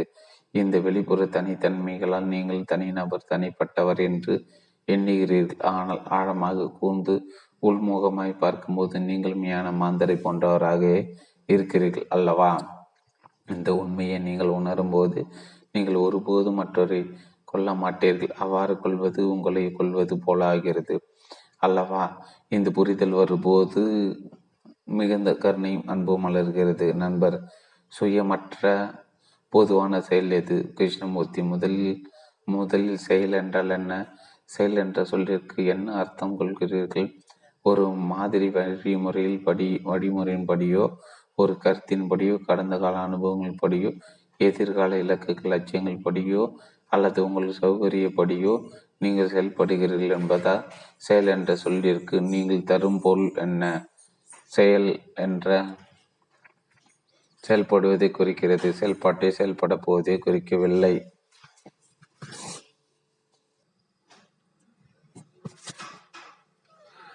நண்பர், சுயமற்ற பொதுவான செயல் எது? கிருஷ்ணமூர்த்தி, முதல் செயல் என்றால் என்ன? செயல் என்ற சொல்லிற்கு என்ன அர்த்தம் கொள்கிறீர்கள்? ஒரு மாதிரி வழிமுறையின்படியோ ஒரு கருத்தின்படியோ கடந்த கால அனுபவங்களின்படியோ எதிர்கால இலக்குகள் லட்சியங்களின்படியோ அல்லது உங்கள் சௌகரியப்படியோ நீங்கள் செயல்படுகிறீர்கள் என்பதா செயல் என்ற சொல்லிற்கு நீங்கள் தரும் பொருள் என்ன? செயல் என்ற சொல் செயல்படுவதை குறிக்கிறது, செயல்பட்டதையோ செயல்பட போவதையோ குறிக்கவில்லை. செயல் எனப்படுவது இக்கணத்தில் நிகழ்காலத்தில் செயல்படுவதாகும். அந்த செயல் சரியானதா உண்மையானதா என்பதெல்லாம் உங்கள் சிந்தனையின் தன்மை மற்றும் உங்கள் உணர்வுகளின் தன்மையை பொறுத்து இருக்குமே தவிர ஒரு சூத்திரத்தை பொறுத்து இருக்காது. எனவே செயல் என்றால் என்ன என்பதை முதலில் விசாரணை செய்யுங்கள். காலையிலிருந்து இரவு வரை நாம் செயல்பட்டு கொண்டிருக்கிறோம். இங்கு அமர்ந்து கொண்டு பேச்சாளர் பேசுகிறார், நீங்கள் அங்கிருந்து கொண்டு கேட்கிறீர்கள். இதுவும் செயல்தான். நீங்கள் கவனமாக கேட்பது ஒரு செயல், அப்படி கவனிக்காவிட்டால் அதுவும் ஒரு செயலே. உண்மையிலே பேச்சாளரின் பேச்சை கவனித்து கேட்பதும் அவ்வாறு இல்லாமல் கேட்பதாக நினைத்து கொண்டு கேட்காமல் இருந்தாலும் பேச்சை செய்யமடிப்பது என்பது ஒரு செயல். சுயமற்ற என்று அந்த அர்த்தத்தில் சொல்கிறீர்கள்.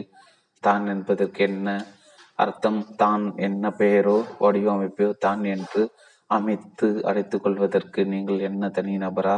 உங்களை தனி நபராக கருதி கொள்வதால் பொதுவான செயலை பற்றி வினாவுகிறீர்களா? நீங்கள் அனைவருமே உங்களை தனி நபராகத்தான் எண்ணிக்கொள்கிறீர்கள் என்று நான் அறிவேன். உங்கள் பாரம்பரியம் மற்றும் சமயம் உங்களை தனி நபர் என்றே சொல்கிறது. நீங்கள் என்ன தனி நபரா? பல்லாக பல்லாயிரக்கணக்கான ஆண்டுகளாக தொடரும் மனித குலத்தின் பெருமுயற்சியின் விளைவாக அல்லவா நீங்கள் இருக்கிறீர்கள். இம்மாதிரியான கேள்விகளை எழுப்ப நீங்கள் விரும்புவதில்லை. இம்மாதிரியான கேள்விகளை கண்டு நீங்கள் பயப்படுகிறீர்கள். நீங்கள் தனிநபர் என்று இல்லாவிட்டால் உங்களுக்கு என்ன நேரிடும்? தனித்தன்மை என்பது மற்றதிலிருந்து ஒதுங்கி தனித்து இருப்பதாகும். தனி நபராக எண்ணிக்கொள்வதால் தான் மற்றவரின் கருத்தை நெறிப்பதை வாழ்நாள் முழுவதும் செய்து கொண்டிருக்கிறோம். மற்றவர் மீது நமக்கு அன்பு இல்லை. கடவுளின் கருணை பற்றி பேசுகிறோம், ஆனால் ஒருவரை ஒருவர் நேசிப்பதில்லை. மற்றும் மனிதனை கண்டுபிடிப்பதான் கடவுள். நீங்கள் எல்லோரும் கடவுள் நம்பிக்கை உடையவர்கள் என்பது எனக்கு தெரியும், ஆனால் அந்த கடவுளை படைத்தவர்கள் நீங்கள் தான். கடவுள் என்று ஒருவர் இருந்து அவர் தான் பரிதாபகாரமான நம்மை படைத்தார் என்றால் என்ன பரிதாபகாரன கடவுளாக அவர் இருக்க வேண்டும்? அவ்வகையில் எண்ணி பார்க்க நீங்கள் விரும்பவில்லை. ஒரு மாய தோற்றத்தை வழிபடுகிறீர்கள். அந்த மாய தோற்றம் உங்களுக்கு விருப்பமானதாக இருக்கிறது. அதில் பாதுகாப்பு இருப்பதாக கருதுகிறீர்கள். மாய தோற்றம் பாதுகாப்பு அளிப்பதில்லை என்று பின்பு கண்டுகொள்கிறீர்கள். உங்கள் கடவுள் உங்களை வஞ்சித்து விட்டார். இருப்பினும் அவரை நீங்கள் வழிபடுகிறீர்கள். கிறிஸ்துவ கடவுள், இந்து கடவுள், முஸ்லிம் கடவுள் இவை எல்லாம் அர்த்தமற்ற சிறுபிள்ளைத்தனமாக இருக்கிறது. எனவே நம் இருளை போக்கும் ஒளியாக நமக்கு நம்மை உளர முடியுமா என்பதை ஆராயலாம். உள்முகமாக உலக ரீதியாக யாரும் சார்ந்திராமல், வாழ்த்து துணைவரையோ குருவையோ புனித நூலையோ எதையும் சார்ந்திராமல் நம்மால் வாழ முடியுமா என்று விசாரணை செய்யலாம். சுதந்திரமான, திறமை மிக்க, துடிப்பான வாழ்க்கை வாழுதல் சாத்தியம்தானா என்று பார்க்கலாம். துடிப்பான வாழ்க்கையில் மூளை இயந்திரத்தனமாக இயங்குவதில்லை. பழகி போன இந்த வாழ்க்கை முறையிலிருந்து விடுபட்டு முற்றிலும் வேறுபட்ட முறையில் வாழ்வது கூடுமா என்று ஆய்வு செய்வோம். புது டில்லி, முப்பது பத்து ஆயிரத்தி தொள்ளாயிரத்தி எண்பத்தி ரெண்டு.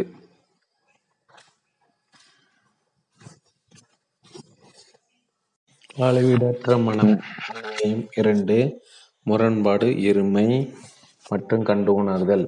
இன்று இந்த மாலை பொழுதில் நாம் ஒன்று கூடி பல விஷயங்களை பற்றி கலந்துரையாடப் போகிறோம். நம்மிடையே தொடர்பு ஏற்படுத்தி கொள்ள வார்த்தைகளை உபயோகி உபயோகித்தாக வேண்டும். வார்த்தைகளின்றி மனதினால் தொடர்பு கொள்ளும் அசத்திய ஆற்றல் பெற்ற டெலிபதிகளுக்காக நாம் இருந்தால் ஒழிய நம்மால் வார்த்தைகளின்றி மற்றவருடன் தொடர்பு கொள்ள இயலாது. மொழி அவசியம் தேவைப்படுகிறது. வார்த்தைகளின் தன்மையை வெளிப்படுத்தும் முறையிலோ அவற்றுக்கான ஏற்ற இறக்கம் கொடுத்து பேசும் முறையிலோ நாம் சிறிது கவனம் செலுத்தாமல் மேம்போக்காக பேசுகிறோம். பிறர் பேசுவது உண்மையிலே நாம் கேட்பதும் இல்லை. அப்படியே கேட்டாலும் உடனே ஒரு மறுப்பு அல்லது தற்காப்பு எதிர்வினையாக தோன்றுகிறது. முற்றிலும் புதிய கோணத்தில் ஒன்றையோ அல்லது நீங்கள் என்றுமே எண்ணி பார்க்காத ஒரு விஷயத்தையோ ஒருவர் கூறினால் அதை உடனே எதிர்க்க துவங்குகிறீர்கள். அல்லது அந்த பேச்சால் நீங்கள் குழம்பி போகட்டும் என்பதால் அதை கேட்க மறுக்கிறீர்கள். கேட்கும் கலை ஒன்று ஒன்று இருக்கிறது. சொல்லப்படுவதை கேட்பதும், உங்கள் சௌகரியப்படியும் உங்கள் சம்பிரதாய முறைப்படியும் கேட்டதை வியாக்கியானம் செய்யாமல் இருப்பதும் அக்கலையில் அடங்கும். சொல்வதை கேட்பதற்கு கவனிக்கும் தன்மை மட்டும் போதாது, தோழமை உணர்வோடு பேசுவோர் சொல்வதை புரிந்து கொள்ள வேண்டும் என்ற முயற்சியும் கேட்பவருக்கு இருக்க வேண்டும். நம் இருவரின் அக்கறையும் பிரச்சனை ஒன்றின் மீதோ, கருத்து ஒன்றின் மீதோ அல்லது பொருள் ஒன்றின் மீதோ இருக்கும்போது மேலோட்டமாகவோ ஆழமாகவோ நமக்கிடையே தொடர்பு ஏற்படுத்தி கொள்வது சாத்தியம்தான். ஆனால் இந்த பேச்சாளர் சொல்லப்போவதை நீங்கள் பெருமளவில் எதிர்க்கக்கூடும். அந்நிலையில் நம்மளுக்கு தொடர்பு இருக்கப் போவதில்லை. எனவே கேட்கும் கலையை நீங்கள் கற்றுக்கொள்ள வேண்டும். உங்களுக்கு பிடித்த இசையை கேட்கும்போது உங்களுக்குள் எதிர்பார்ப்பு ஏதும் இருப்பதில்லை. இசையின் தன்மையை ரசிப்பதின் அடையாளமாக, அது புரிந்து கொண்டதின் அடையாளமாகவும் தலையாட்டி தாளம் போட்டு இசையுடன் லயித்து போகிறீர்கள். தயவுசெய்து உங்களுக்கு பிடிக்க பிடித்த இசையை கேட்பது போல இப்போது சொல்லப்படுவதை கேளுங்கள். இப்பேச்சில் என்ன செய்ய வேண்டும், எப்படி செய்ய வேண்டும் போன்ற அறிவுறுத்தல்கள் இருக்க போவதில்லை. பேச்சாளரை நீங்கள் புரிந்து கொள்ள வேண்டிய அவசியம் இல்லை. பேசப்படுவதை புரிந்து கொள்ளுங்கள். பேச்சாளரின் மீது மட்டும் கவனம் செலுத்தினால் நீங்கள் அவருடன் தொடர்பு இல்லை என்றாகிறது. பேச்சாளரை கவனத்தில் எடுத்து கொள்ளாதீர்கள். அவர் ஒரு தொலைபேசியை செயல்பட்டு உங்களுக்கு செய்தி சொல்கிறார். சொல்லப்பட்டதை புரிந்து கொண்டு உண்மையை நீங்கள் கண்டு கொள்ளுங்கள். சொல்லப்பட்ட சொல்லப்பட்டதை எதிர்க்கவோ அல்ல உங்கள் கருத்தை அவர் பொறுத்துவே நீங்கள் முயன்றால் ஏன் அவ்வாறு செய்கிறீர்கள் என்பதையும் பாருங்கள். இப்போது இருக்கும் உங்கள் நிலைக்கு எவ்வித தொந்தரவும் ஏற்படக்கூடாது என்ற உங்கள் விருப்பமோ, புதிதாக எதுவும் தேவையில்லை என்று உங்கள் எண்ணமோ அல்லது சொல்லப்பட்ட விஷயத்தை நீங்கள் கொஞ்சமும் மதிக்கவில்லை என்பது உங்கள் விழி எதிர்ப்புணர்வுக்கு கார காரணமாய் இருக்கலாம். தயவுசெய்து கவனமாய் கேளுங்கள். கேட்கும் கா கலையை கற்றுக்கொள்ளுங்கள். பேச்சலரின் பேச்சை கேட்க மட்டுமல்லாமல் உங்கள் குடும்பத்தின் பேச்சை, பறவைகளின் கரைதலை, காற்றின் இறைச்சலை, தென்றலின் அசைவை கேட்க கற்றுக்கொள்ளுங்கள். அவ்வாறு வெளிப்பாடு செய்யும் எடுப்பதால் நீங்கள் மென்மை மென் மென்னைய மிக்கவராகிறீர்கள். கவனத்துடன் கேட்கும்போது கேட்பதை விரைவாக கிரகித்து கொள்ள முடிகிறது. அந்நிலையில் பெரிய பெரிய விளக்கங்களோ வர்ணங்களை வர்ணனைகளோ பகுத்தாய்களோ உங்களுக்கு தேவைப்படுவதில்லை. கேட்கும் விஷயத்துடன் வயப்படுகிறீர்கள். அடர்த்தியாக மரங்கள், பறவைகள் எழும் இனிமையான ஒளி, இலைகளின் உடை உள்ளே நுழைந்து தரையில் நிழலாடும் ஒளி என்பதாக இருக்கும். குழுவில் அமர்ந்து கொண்டு பேசும் இரு நண்பர்களைப் போல நாம் இங்கு கலந்துரையாடி கொண்டிருக்கிறோம். எதிர்ப்புணர்வு ஏதுமின்றி கவனமாய் ஒன்றை கேட்கும்போது அங்கு அதிசயம் நிகழ்கிறது. கேட்பது என்பது விதை த நடுதல் போன்ற செயல். விதை விவரியமானதாகவும் சக்தியும் நாகரியமும் கூடியதாகவும் இருக்கும்போது நிலம் சரிவர பயன்படுத்தப்பட்டிருந்தால் அந்த விதை முளைத்து துளிர்ப்பது கட்டாயம் நிகழும். கேட்கும் கலையை நெறிந்து வைத்து கொண்டு மிக மிக கவனத்துடன் நீங்கள் மற்றவர் பேசுவதை கேட்டால் அவருடைய பேச்சின் பொருளை உங்களால் அதிவிரைவில் அறிந்து கொள்ள முடியும். பல வருடங்களாக இப்பேச்சாளர்களின் சொற்பொழிவுகளை நீங்கள் கேட்டு வந்திருக்கலாம். துரதிருஷ்டவசமாக பாணி, சமிஞ்சை, தோற்றம் ஆகிய ஆகியவை உங்களுக்கு பழக்கமான ஒன்றாக ஆகிவிடுவதால் மெது மெதுவாகவே உங்கள் கவனம் நடு ஆரம்பிக்கிறது. பல வருடங்களால் இவர் கூறுவது கேட்ட பிறகும் நான் ஏன் மாற்றமடையவில்லை என்று நீங்கள் எண்ணலாம். ஆழமாக உங்கள் மனதுடன் சக்தியுடன் நீங்கள் கேட்காதது எதற்கு காரணம்? பேச்சாளரை குறை சொல்லாதீர்கள். சரியாக கேட்கும் முறையை கற்றுக்கொள்ளுங்கள் என்று பணிவன்புடன் கேட்டுக்கொள்கிறேன். பறவையின் கீதத்தை, இடைகள் இலைகளிடையே சலசலத்து செல்லும் காற்றின் ஒளியை, அர்த்தமும் உத்வேகம் ஆழமும் கொண்ட பேராசை இவற்றையெல்லாம் கேட்பதில் பேரழகு உள்ளது. தனித்தனியாக நாடு என்றும், மதம் என்றும், இனம் என்றும், தனிநபர் என்றும், தனிநபர் பிரஞ்சி என்றும் பிளவுபட்டிருக்கும் மனித சமுதாயத்தின் எதிர்காலம் இருண்ட ஆபத்தான நிலையில் இருக்கிறது என்பது என்பது பற்றி நேற்று பேசினோம். மனிதன் தனித்து வாழ முடியாது என்பதை பார்த்தோம். பெரும்பாலும் நாம் அனைவரும் சிந்திப்பதை தவிர தனிநபருக்குரியதாக கருதுகிறோம். என் சிந்தனையாலும் தனிநபருக்குரியதாக கருதுகிறோம் என் சிந்தனைக்கும் உங்கள் சிந்தனைக்கு வேறுபாடு இருக்கிறது, பிரிவு இருக்கிறது. எனக்கு கருத்துக்கு மாறான மனைவியின் எண்ணம் என்பதாக உள்ளது. ஆனால் என் எண்ணம் வேறானாலும் எண்ணுவது என்ற செயல்பாடு செயல்பாடு தனிநபர்பட்டதன்று. சிந்தித்தல் என்பது சாதாரண செயல். ஏழை எளிய மனிதனும் சிந்திக்கிறார், நோபல் பரிசு பெற்ற விஞ்ஞானியும் சிந்திக்கிறார். அவர்கள் இருவருமே மனித அவர்கள் அவர்கள் இருவருமே சிந்திக்கிறார்கள், எண்ணம் எடுக்கிறார்கள். எண்ணுவது மனித இயல்பு. நீங்கள் சிந்திக்கும் போது அது உங்களின் தனிப்பட்ட எண்ணுதல் அல்ல. விழிப்புடன் வார்த்தைகளாலும் எண்ணங்களாலும் மறுமொழி அளிப்பதும் எண்ணுவது மூளையின் ஆற்றலை உள் மூளையின் ஆற்றலாக உள்ளது. எண்ணுவது மனிதன் இயல்பு. ஆனால் நாம் நாம் எண்ணுவதற்கு எதிராக உள்ளது. நீ எண்ணுவது என்பதை அதை மற குறைத்துவிட்டோம்.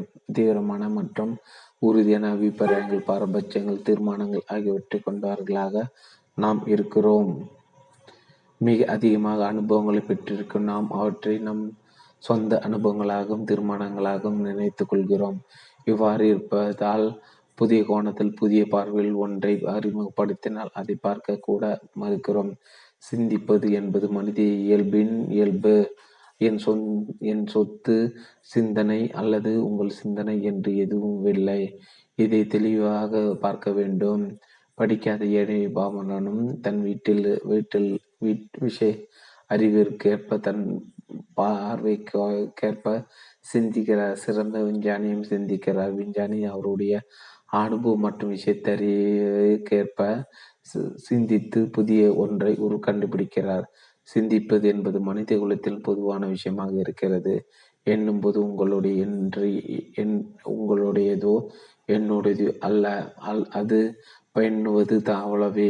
இந்த புரிதலோடு நாம் வார்த்தை ஆய்வில் நாம் முன்னேறி செல்வோமா, லார் வார்த்தைகளாவது அறிவிப்போமாக மட்டுமல்லாது நாம் ஒரே ஒருவர் புரிந்து கொள்கிறோமா? முஸ்லிம், ஹரிந்து, பௌத்தர், திபெத்தியர், ரஷ்யர், அமெரிக்க, சீனத்தர் என்பதற்கெல்லாம் நாடுகளாக இனங்களாக பிரிந்து தனித்து ஒதுங்கி இருப்பதை உலகமெங்கும் காண்க காண்கிறீர்கள் ஒருவர் தனக்கென ஒரு குருவை ஏற்றுக்கொண்டு அவரை பின்பற்றுகிறார், மற்றவர் வேறொரு குருவை ஏற்றுக்கொள்கிறார். முடிவு இல்லாமல் எல்லாவற்றிலும் தனித்து ஒதுங்கிருத்தல் தொடங்கிறது. மனித குலமை பிரித்து பிளவுபட்டு கிடைக்கிறது. வெளி உலகத்திற்கு உண்மை நிலவரம் இதுதான்.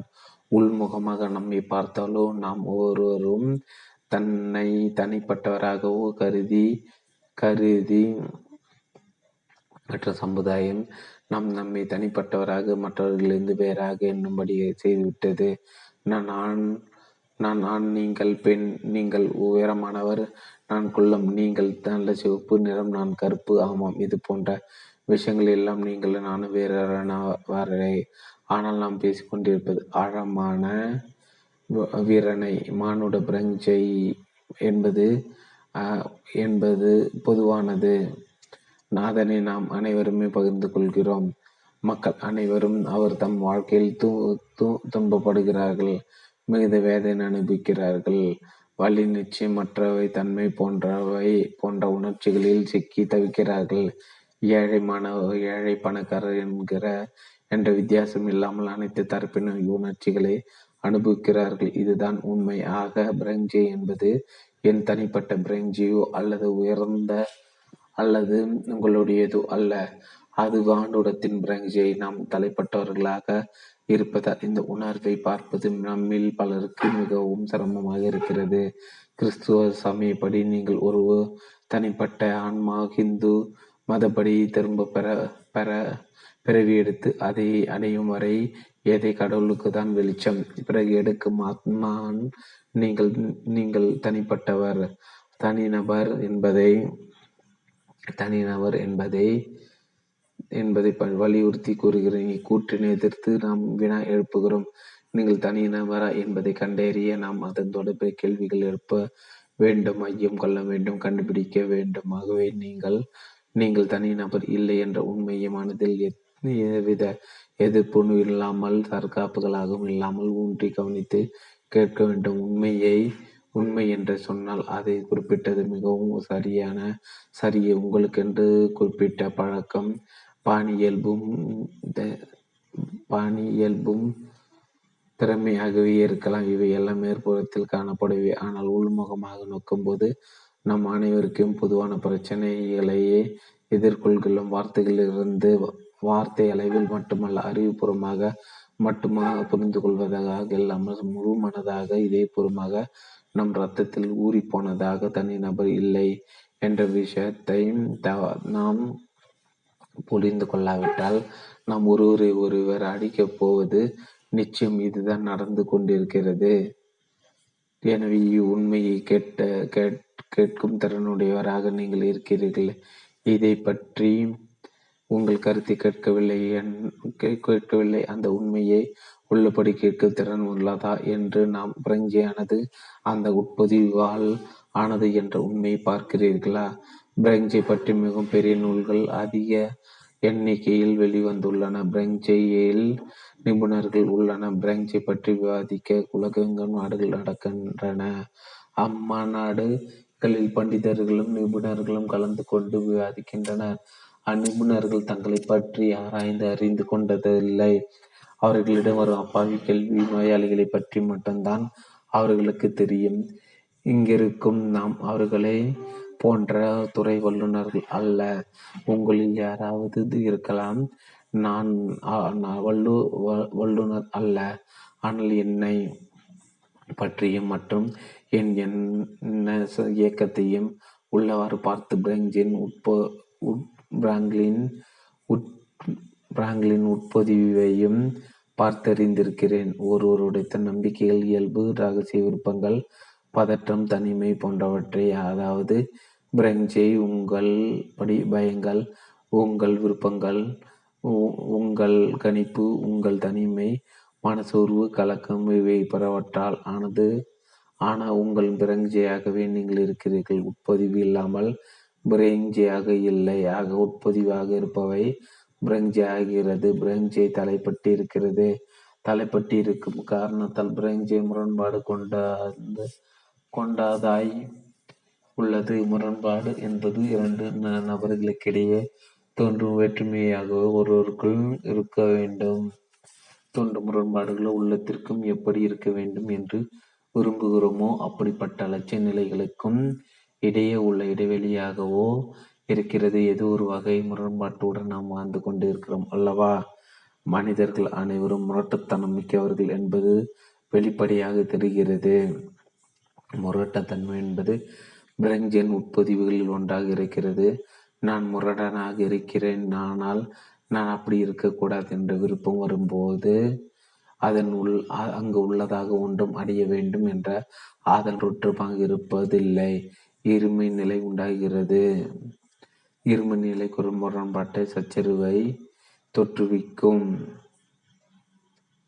நான் அகிம்சை போட்டு அகிம்சை கோட்பாடுகளை கோட்பாடு உடையவராக அகிம்சை நெறியை கடைபிடிக்க வேண்டும் என்று கருத்து கொண்டவரால் இருப்பின் இந்த நாடு அகி அகிம்சை நெறி பெரிதும் போற்றுகிறது உள்ளதாய் எனக்கு இருக்கும் வன்முறைக்கும் என் அகிம்சை நெறி விருப்பத்திற்கும் இடையே முரண்பாடு தோன்றுகிறது. ஆனால் நான் வன்மு வன்முறை ஆளன் என்பதுதான் நிஜம், மற்றது நிஜமல்ல. நிஜத்தில் அது அங்கு இல்லை. நிரந்தரமாக முரண்பாட்டிலும் சச்சரவுகளிலும் மனிதன் ஏன் வாழ்ந்து கொண்டிருக்கிறான் என்பதை புரிந்து கொள்ள நாம் இவ் விஷயத்திற்குள் மிகவும் கவனமாக செல்ல வேண்டும். நான் வன்முறையாளரால் வன்முறையாளனாக இருக்கிறேன், ஆனால் நான் அகிம்சாமூர்த்தியாக ஆக வேண்டும் என்ற என் விருப்பத்தில் நான் வன்முறையாளனாக இருப்பதால் என் காரையில் அகிம்சை என்பது ஒரு கருத்து, ஒரு கோட்பாடு, நிஜத்தில் இல்லாதது. இங்கு வன்முறை செய்து நிஜத்தோடு கடைபிடிப்பதன் மூலம் வன்முறையிலிருந்து விடுபட்டு விடலாம், அகிம்சைவாதியாக விடலாம் என்று நாம் எண்ணுகிறோம். இவ்விஷயம் முக்கியமான முக்கியமான ஒன்றாக இருப்பதால் நாம் ஆய்வை நிதானமாக எடுத்து செல்லலாம் என்று நினைக்கிறேன். வன்முறை என்றால் என்ன? உடல் ரீதியான வன்முறை உள்ளது. என் மீது குண்டு குவிசுகிறீர்கள், என்னை அடிக்கிறீர்கள், என்னை கைப்படுத்துகிறீர்கள், என்னை சுடுகிறீர்கள். இவை எல்லாம் உடலுக்கு இழக்கப்படும் வன்முறை. மனோ ரீதியான வன்முறை என்றால் என்ன?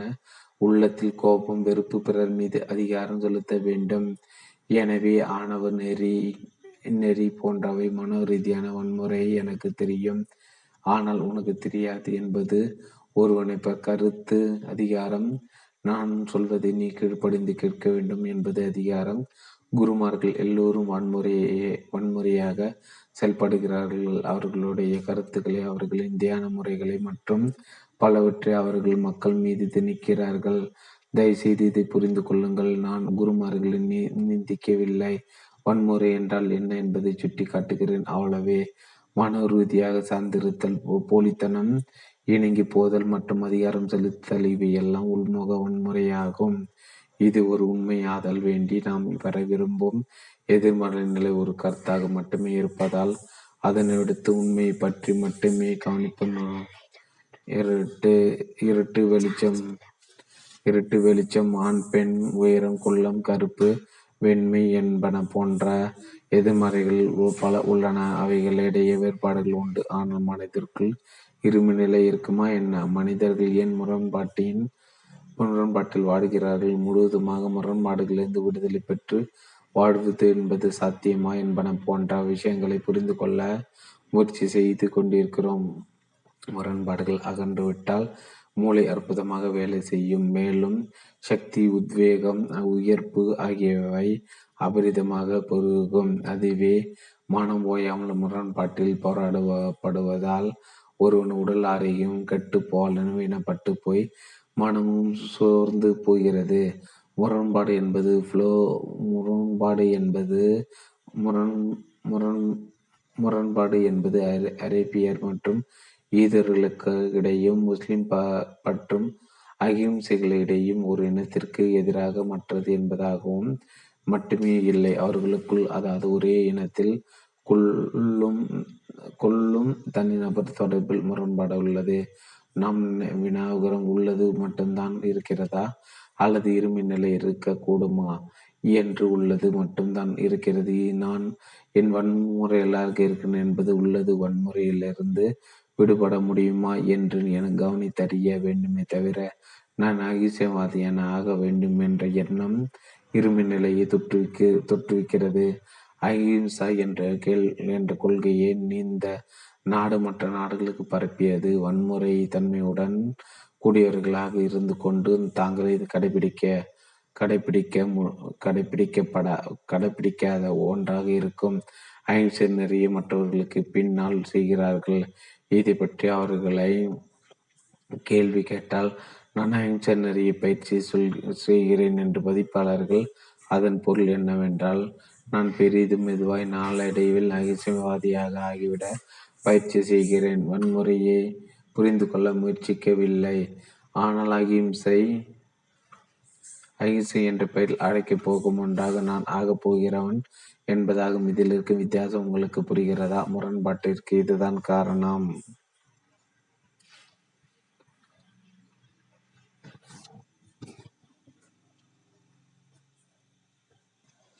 என்னவென்றால் நான் மெது மெதுவாய் நாளடைவில் அகிம்சாவாதியாக ஆகிவிட பயிற்சி செய்கிறேன்.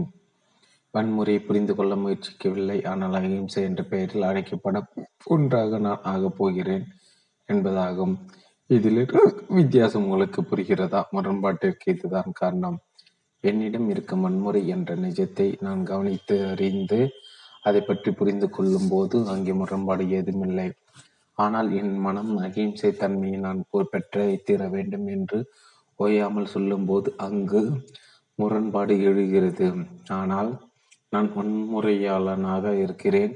என் வன்முறை இயல்புக்கு மூல காரணம் எது, என் வன்முறையின் தன்மை என்ன என்று ஆராய்ந்தீர்களானால் அங்கு வன்முறை கண்டனம் செய்யப்படவில்லை, உள்ளபடி கவனித்தறியப்படுகிறது. கவனித்தல் என்று எந்த அர்த்தத்தில் சொல்கிறோம் என்று புரிந்து கொள்வது மிக மிக அவசியம். வானத்தில் முழு நிலவை பார்க்கிறீர்கள். நிலவின் குளுமையான ஒளியின் அற்புதத்தை, அழகை, பொலிவை கவனித்தீர்களா? இல்லை. இது வானமின் நிலவு என்று சொல்லிவிட்டு வேறு எதையோ செய்ய தொடங்கிவிட்டீர்களா?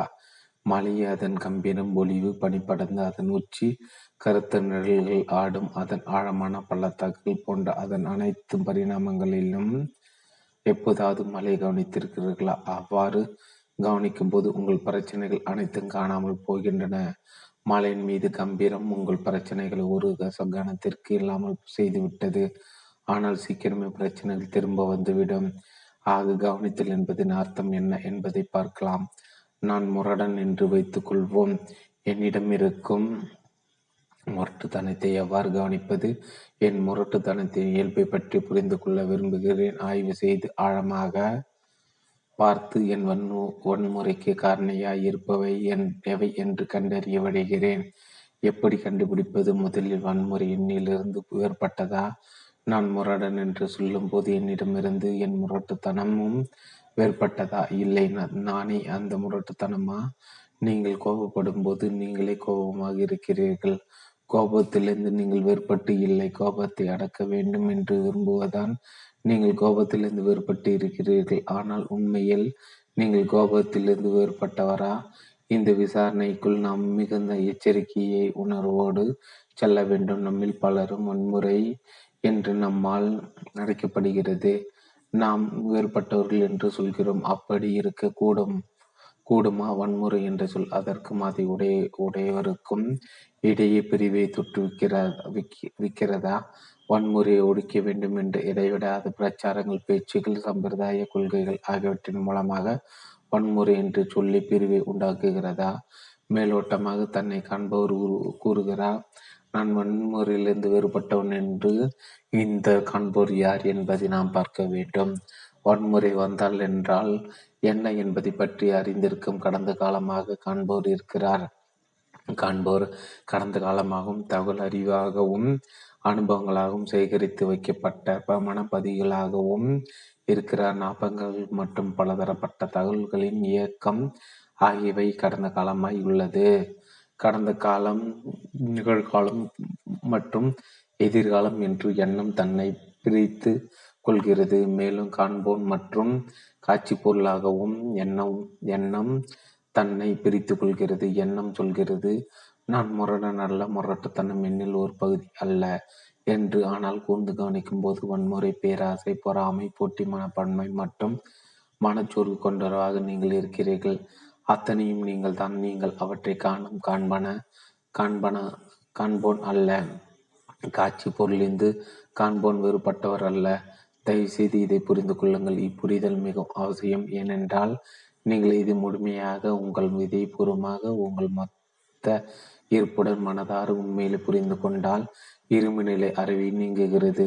அதன் பயனாய் முரண்பாடுகள் முற்றிலுமாக முடிவுறுகிறது. உங்கள் சமய நூல்களை, வேதாந்தங்களை, அவற்றை சார்ந்தவற்றை எல்லாம் மறந்துவிடுங்கள்.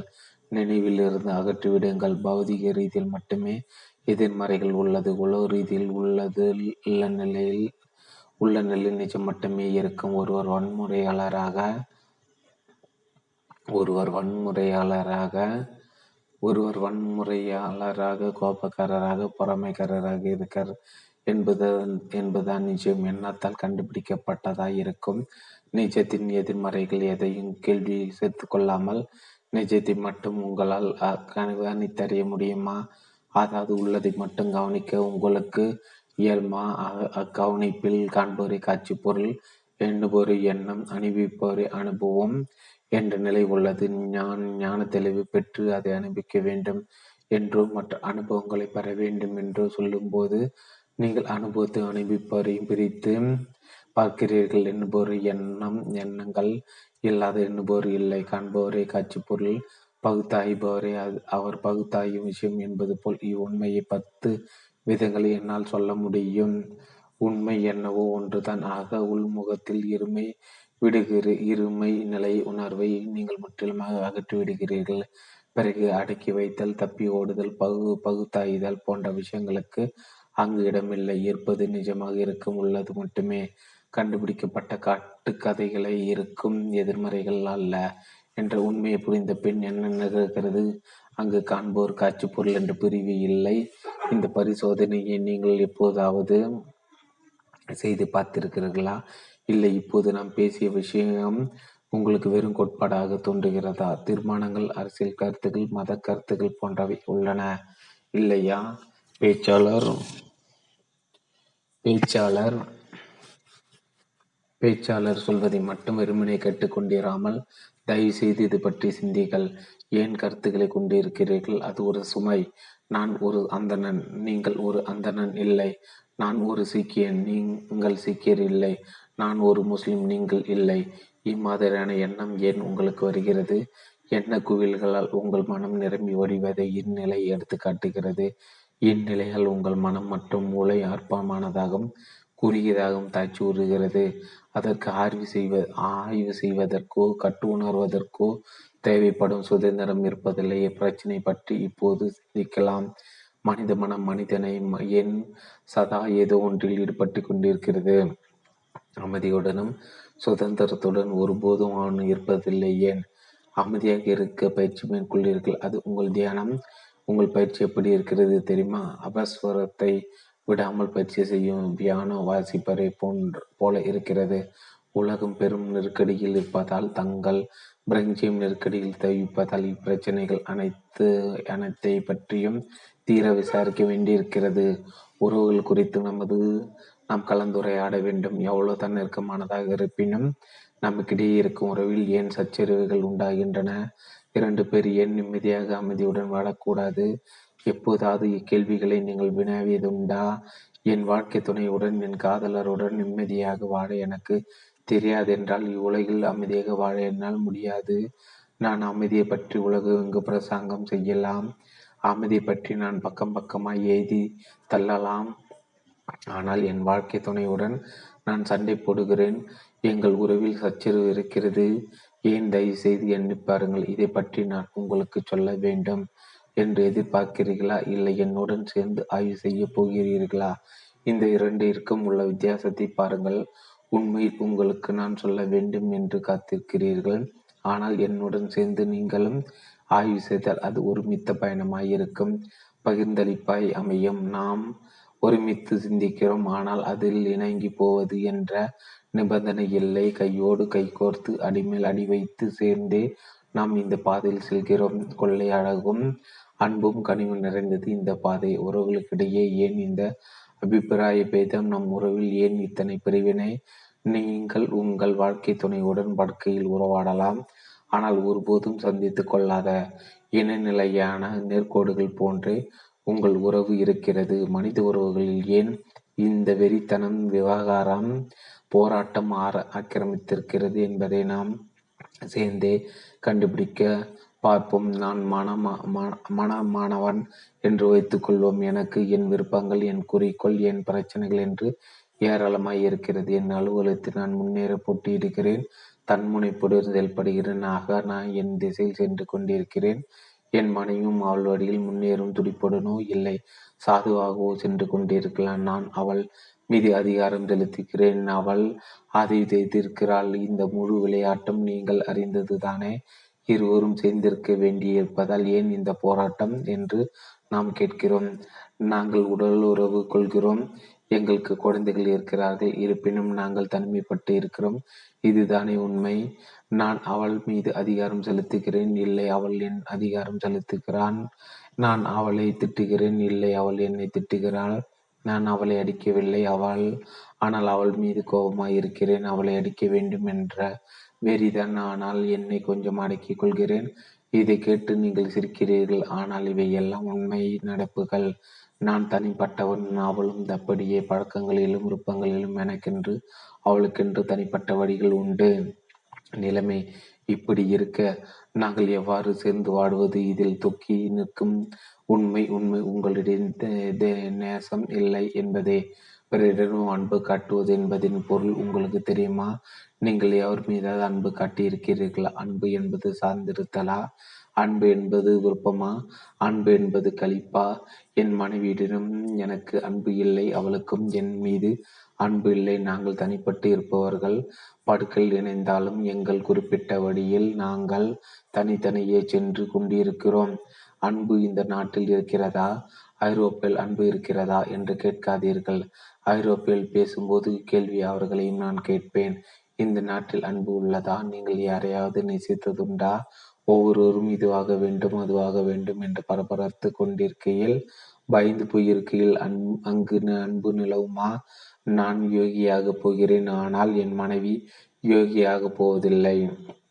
அவள் ஆக இல்லை அவள் ஆகப் போகிறாள், நான் ஆகப் போவதில்லை. ஒவ்வொருவரும் தன்முனைப்புடன் செயல்பட்டு கொண்டிருக்கும் போது அன்பு எங்கே வரும் என்று பிரச்சனைக்கு தீர்வு காண்பது என்ற என் கேள்விகளுக்கு என் கேள்வி உங்களுக்கு புரிகிறதா? இங்கு என் பேச்சை கேட்டுவிட்டு வீட்டிற்கு போய் அதை மறந்து விடுவீர்கள். அப்படி இல்லாமல் உணர்வு ரீதியாக, உடல் ரீதியாகவோ வேறு எந்த வழியிலோ எந்த ஒரு பயனும் எதிர்பார்க்காமல் பிறரிடம் அன்பு காட்ட முடியுமா? என் மனைவியிடம் உலக ரீதியாக எதையும் வேண்டாமல் இருக்க என்னால் முடியுமா? அவள் எனக்கு சமைத்து போடலாம், நான் அவளுக்கு சமைத்து கொடுக்கலாம். அதை பற்றி சொல்லவில்லை. உள்முகமாக எதையும் அவளிடம் வேண்டாமல் இருக்க என்னால் முடியுமா? பற்றுதல் இருக்கும் இடத்தில் அன்பு துளிர்க்க முடியாது. நீங்கள் உங்கள் குருவிடம் பற்று வைத்தால் அவரிடம் உங்களுக்கு அன்பு இல்லை என்று பொருள். அன்பு இல்லாத பட்சத்தில் சரியான செயல் இருக்காது. அன்பு இருக்கும் பட்சத்தில் நீங்கள் எது செய்தாலும் அது சரியான செயலே.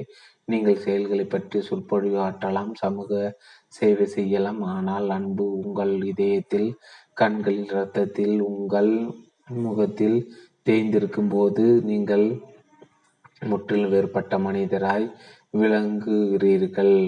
அந்நிலையில் உங்கள் செயல் அனைத்திலும் அழகும் நேர்த்தியும் இருக்கும், மேலும் அவை உங்கள் சரியானவையாக இருக்கும். இவையெல்லாம் கேட்பதற்கு மிகவும் இனிமையானவை, ஆனால் அத்தன்மை நீங்கள் பெற்றிருக்க முடியுமா? அன்பு கொண்ட மனதை வைத்து கொள்ள முடியாது, பயிற்சி செய்து பெற்றுவிட முடியாது. உங்கள் குருவிடமிருந்தோ அல்லது பிறரிடமிருந்தோ வாங்கி வர முடியாது. ஆனால் அன்பு இல்லாவிட்டாலோ நீங்கள் உயிரற்ற உடலுக்கு சமம். எனவே நீங்கள் செய்யக்கூடியது என்ன? தயவு செய்து இந்த கேள்வி உங்களே நீங்கள் கேட்டுக்கொள்ளுங்கள். அன்பு என்னும்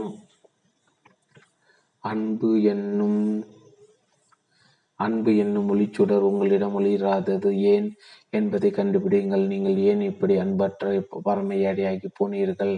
உங்கள் வீட்டை ஒழுங்காக கையை வைக்கவில்லை என்றால், அதாவது உங்களை ஒழுங்காக்கி கொள்ளவில்லை என்றால், இந்த உலகத்தில் ஒழுங்கு இருக்காது. ஆனால் முழுதும் நீங்கள் தியானம் செய்யலாம், ஆனால் அன்பு இல்லை என்றால் உங்கள் தியானத்திற்கு பொருள் எது இல்லை. மிகுந்த பணிவன்புடன் உங்களை கேட்கிறேன், விளக்கங்களை கேட்டதற்கு பின் இதற்கான உங்கள் பதில் என்ன? எதிர்வினை பய பதில் எதிர்வினை என்ன? நண்பர், கடந்த ஐம்பது வருடங்களுக்கு பரிபூர்ண மாற்றம் பற்றி நீங்கள் சொற்பொழிவாற்றி வருகிறீர்கள். உலகில் மாற்றம் எதுவும் ஏற்படவில்லை. என் கேள்வி என்னவென்றால், கிருஷ்ணமூர்த்தி பிறகு நீங்கள் ஏன் பேசி கொண்டிருக்கிறீர்கள் என்பதுதானே உங்கள் கேள்வி. நண்பர், மிகவும் சரியாக சொன்னீர்கள் கிருஷ்ணமூர்த்தி. இந்த கேள்வியில் ஆர்வம் கொண்டிருக்கிறீர்களா என்ன? எல்லாரும் திடீரென்று மிகவும் சுறுப்புறுப்புடன் துடிப்பாய் பார்க்கிறீர்கள். அந்த நண்பர் கேட்கலாம், மனித பிரஞ்சில் ஏற்பட வேண்டிய அடிப்படை மாற்றத்தை குறித்து ஐம்பது ஆண்டுகளுக்கு மேலாக பேசி வருகிறீர்கள், ஆனால் ஒரு மாற்றம் ஏற்படவில்லை. பிறகு நீங்கள் ஏன் தொடர்ந்து பேசி கொண்டிருக்கிறீர்கள் என்று தன்னுடைய மகிழ்ச்சிக்காகவோ மன நிறைவுக்காகவோ அல்லது தன்னை உற்சாகப்படுத்திக் கொள்வதற்காகவோ பேச்சாளர் சொற்பொழிவாற்றவில்லை பேசவில்லை என்றால் அவருக்கு மனச்சோர்வு வந்து விடாது. எதுவும் எடுத்து விட்டது போல் அவர் உரையாற்ற போதும் இல்லை. சொற்பொழிவுகள் செய்யாமல் இருக்க ஓராண்டு காலம் முயற்சி செய்திருக்கிறார். நான் ஏன் பேசுகிறேன், தாமரையே நீ ஏன் மலர்கிறாய் என்று எப்போதாவது தாமரை நீங்கள் கேட்டிருக்கிறீர்களா? ஒரு மலரை நோக்கி ஏன் வளர்ந்தாய், இத்தனை அழகு, நிறமும் மனமும் பெருமை உனக்கேன் என்று எப்போதாவது கே கேட்டிருக்கிறீர்களா? காரணியத்தின் காரணமான இப்பேச்சாளர் பேசி கொண்டிருக்கக்கூடும். நிச்சயம் அவர் தன் சுய திரைவிற்காக பேசவில்லை. புதுடில்லி முப்பத்தி ஒன்று பத்து ஆயிரத்தி தொள்ளாயிரத்தி எண்பத்தி ரெண்டு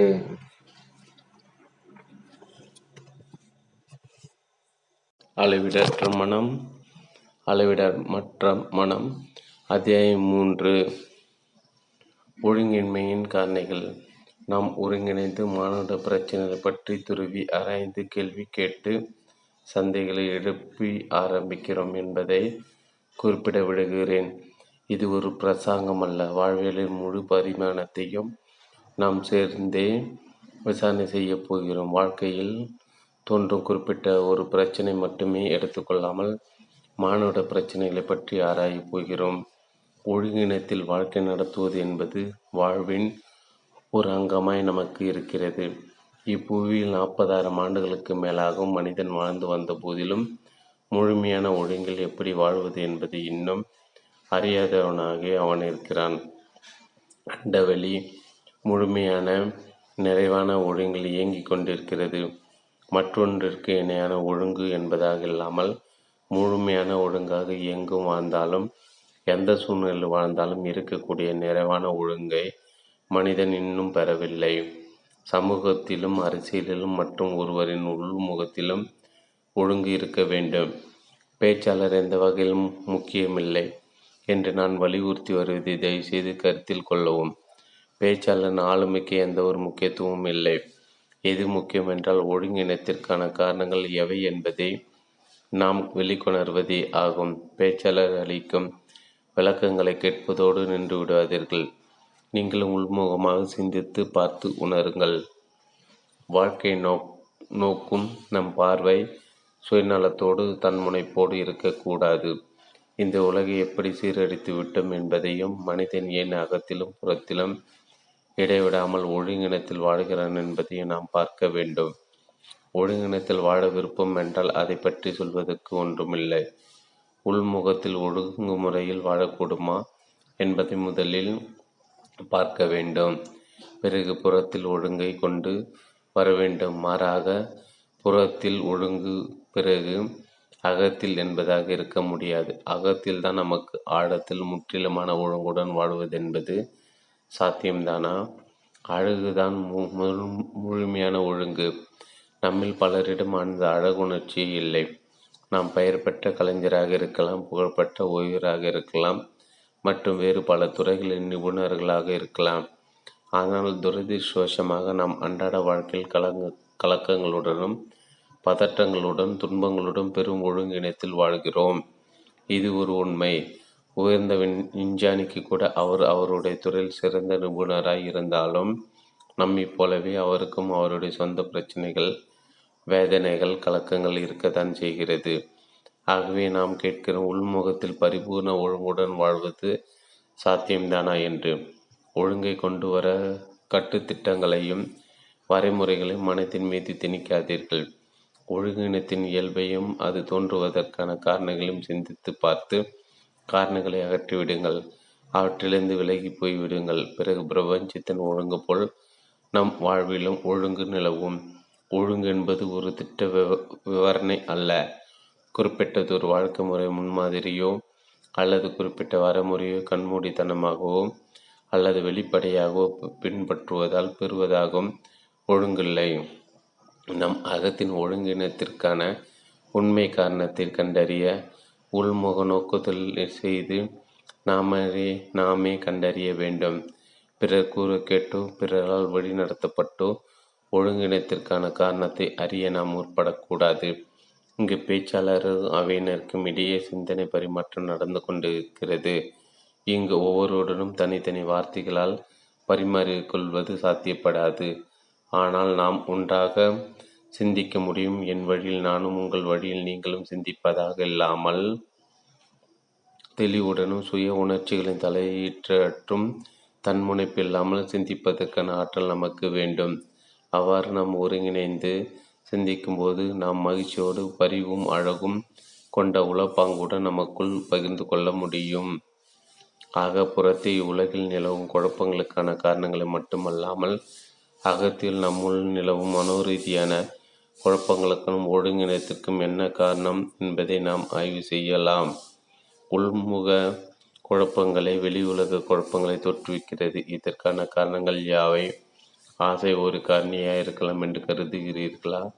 விருப்பம், பயம், களிப்பு மற்றும் எண்ணம் ஆகியவை பற்றி ஆராய்ந்து பார்க்கலாம்.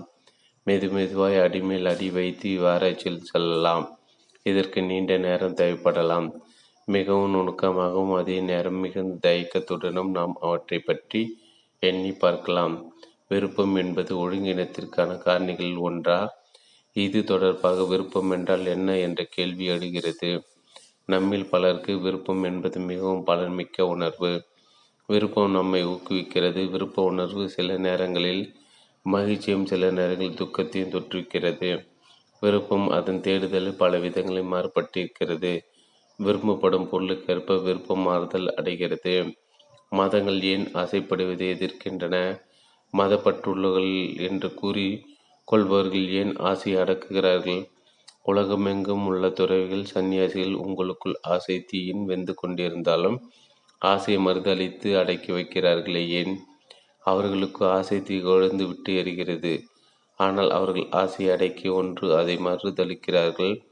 இல்லை என்றால் ஒரு சின்னத்துடனோ ஒரு உருவத்துடனோ அந்த ஆசையை அடையாளப்படுத்தி அவற்றுக்கே அதை அர்ப்பணித்து விடுகிறார்கள். அவர்கள் எப்படி செயல்பட்டால் இருப்பது என்னவோ விருப்பம்தான். நமக்குள்ள ஆசைகள் பற்றிய விழிப்புணர்வு நமக்கு வரும்போது ஒன்று அவற்றை அடக்கி கொள்ள பார்க்கிறோம். இல்லை என்றால் அதிலே திளைத்து போகிறோம்.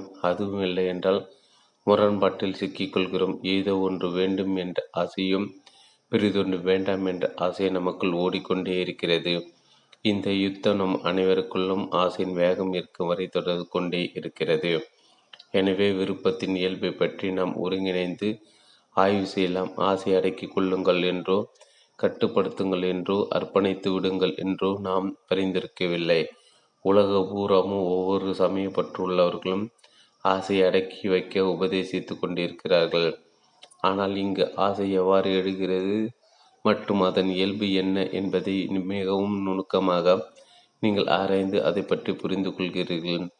சுயமாக கண்டு உணர்ந்து நீங்கள் அதை பற்றி விழிப்புணர்வுடன் கூடிய புரிதலை பெற்றதால் நுண்ணறிவு பெறுகிறீர்கள். அதன் பிறகு நுண்ணறிவை செயலாற்ற துவங்குகிறது. அதுவே ஆசையின் செயல்பாடு அல்ல. விருப்பத்தின் சாதாரணமான சக்தியை பற்றி விழிப்புணர்வு நமக்கு இருக்கிறதா? அதிகார பலம் பெறுவதற்கான விருப்பம், நிச்சயத்தன்மைக்கான விருப்பம், கடவுளைக்கான விருப்பம், குறிப்பிட்ட சித்தாந்தத்தை கடைபிடிக்க விருப்பம் என்பது போல் விருப்பங்கள் பல விதம் விருப்பத்தின் அம்சங்களும் பலவாக உள்ளன.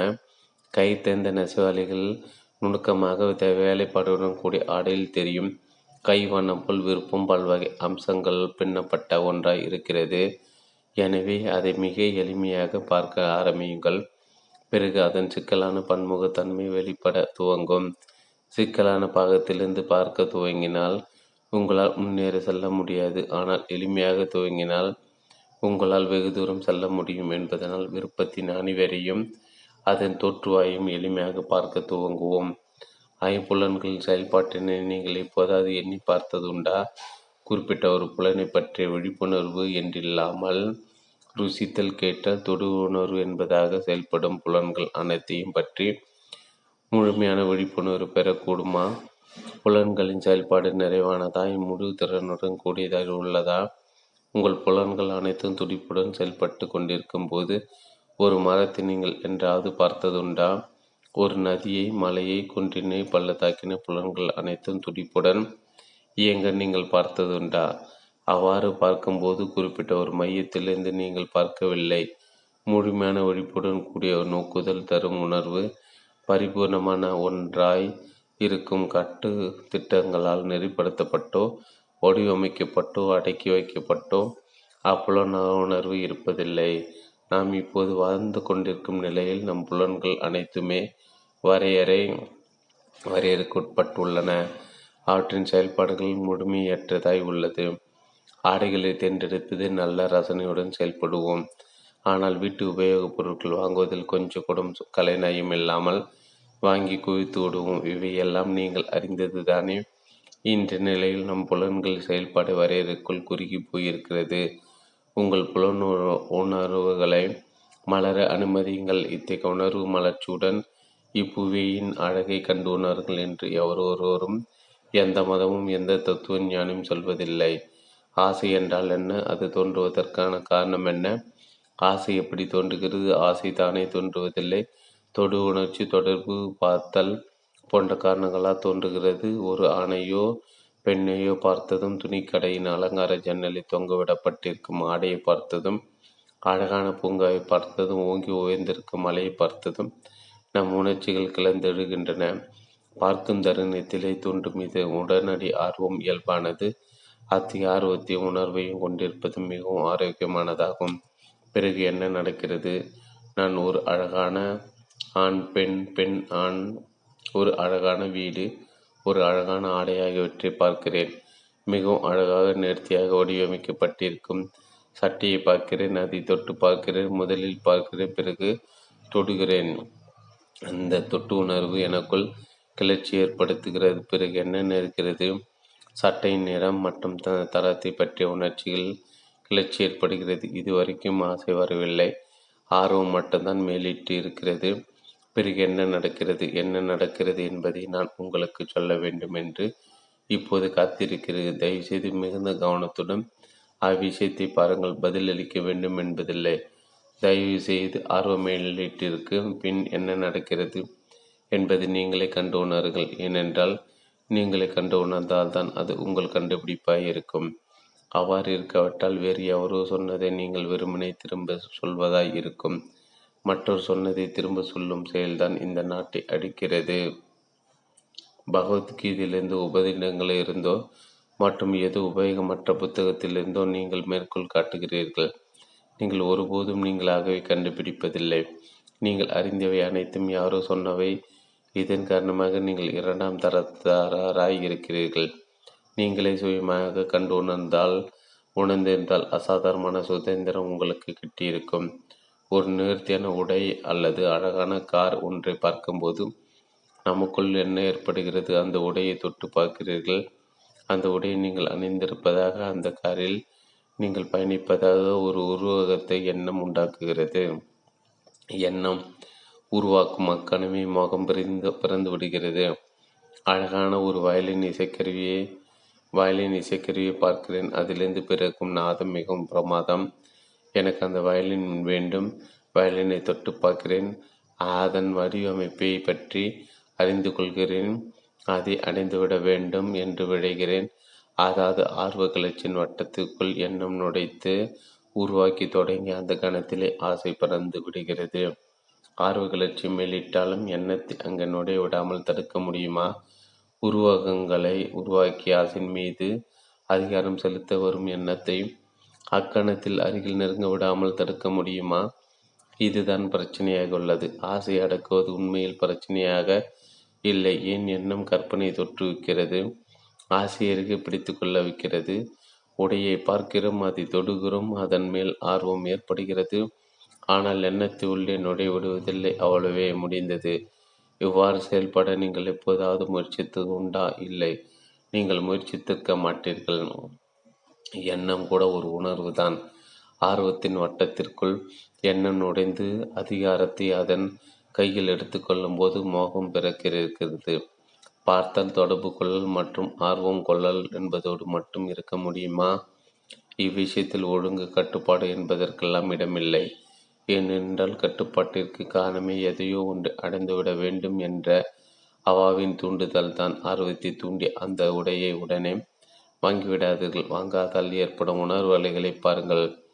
ஆனால் ஏதோ ஒன்று, ஒரு சட்டையை, ஒரு ஆணை, ஒரு பெண்ணை, ஒரு அந்தஸ்தை பெற்றுவிட வேண்டும், தனதாக்கி கொள்ள வேண்டும் என்ற ஆர்வம் மேலோங்கி இருப்பதால் உங்களுக்கு ஆர்வத்தின் செயல்பாட்டு முறையை கவனிப்பதற்கான கால அவகாசமோ மன அமைதியோ இருப்பதில்லை. ஒழுங்கினத்திற்கான காரணிகளில் ஒன்றாக ஆசை இருக்கிறது. ஆசை அடக்கவும் கட்டுப்படுத்தவும் அல்லது ஆசைப்படும் பொருளுக்கு பதிலாக வேறு ஒன்றை வைக்கவும் நாம் பயிற்றுவிக்கப்பட்டுள்ளோம்.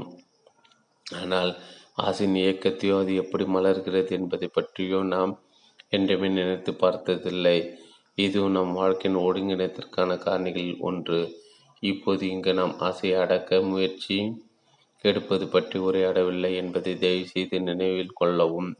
சமூகத்தால் தவயோகியர் என்று கருதப்படுபவர்கள் அனைவரும் ஆசையை அடக்க முயற்சி செய்கிறார்கள் அல்லது ஆசையில் மூழ்கி போகிறார்கள். ஆனால் நாம் அதை புரிந்து கொள்ள பார்க்கிறோம். மலர் எப்படி புரி தோன்றுகிறது, எப்படி முட்டை விழுகிறது என்பதை புரிந்து கொள்வதைப் போலவே ஆசை பற்றி புரிந்து கொள்ள முயல்கிறோம்.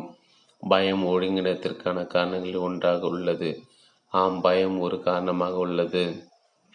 தோல்வியை பற்றிய பயம், சாதிக்க முடியாமல் போய்விடுமா என்ற பயம், இழப்பை பற்றிய பயம், கெட்டாமல் போகுமா என்ற பயம் என்று உங்களுக்கு எல்லா வகையான பயங்களும் உள்ளன.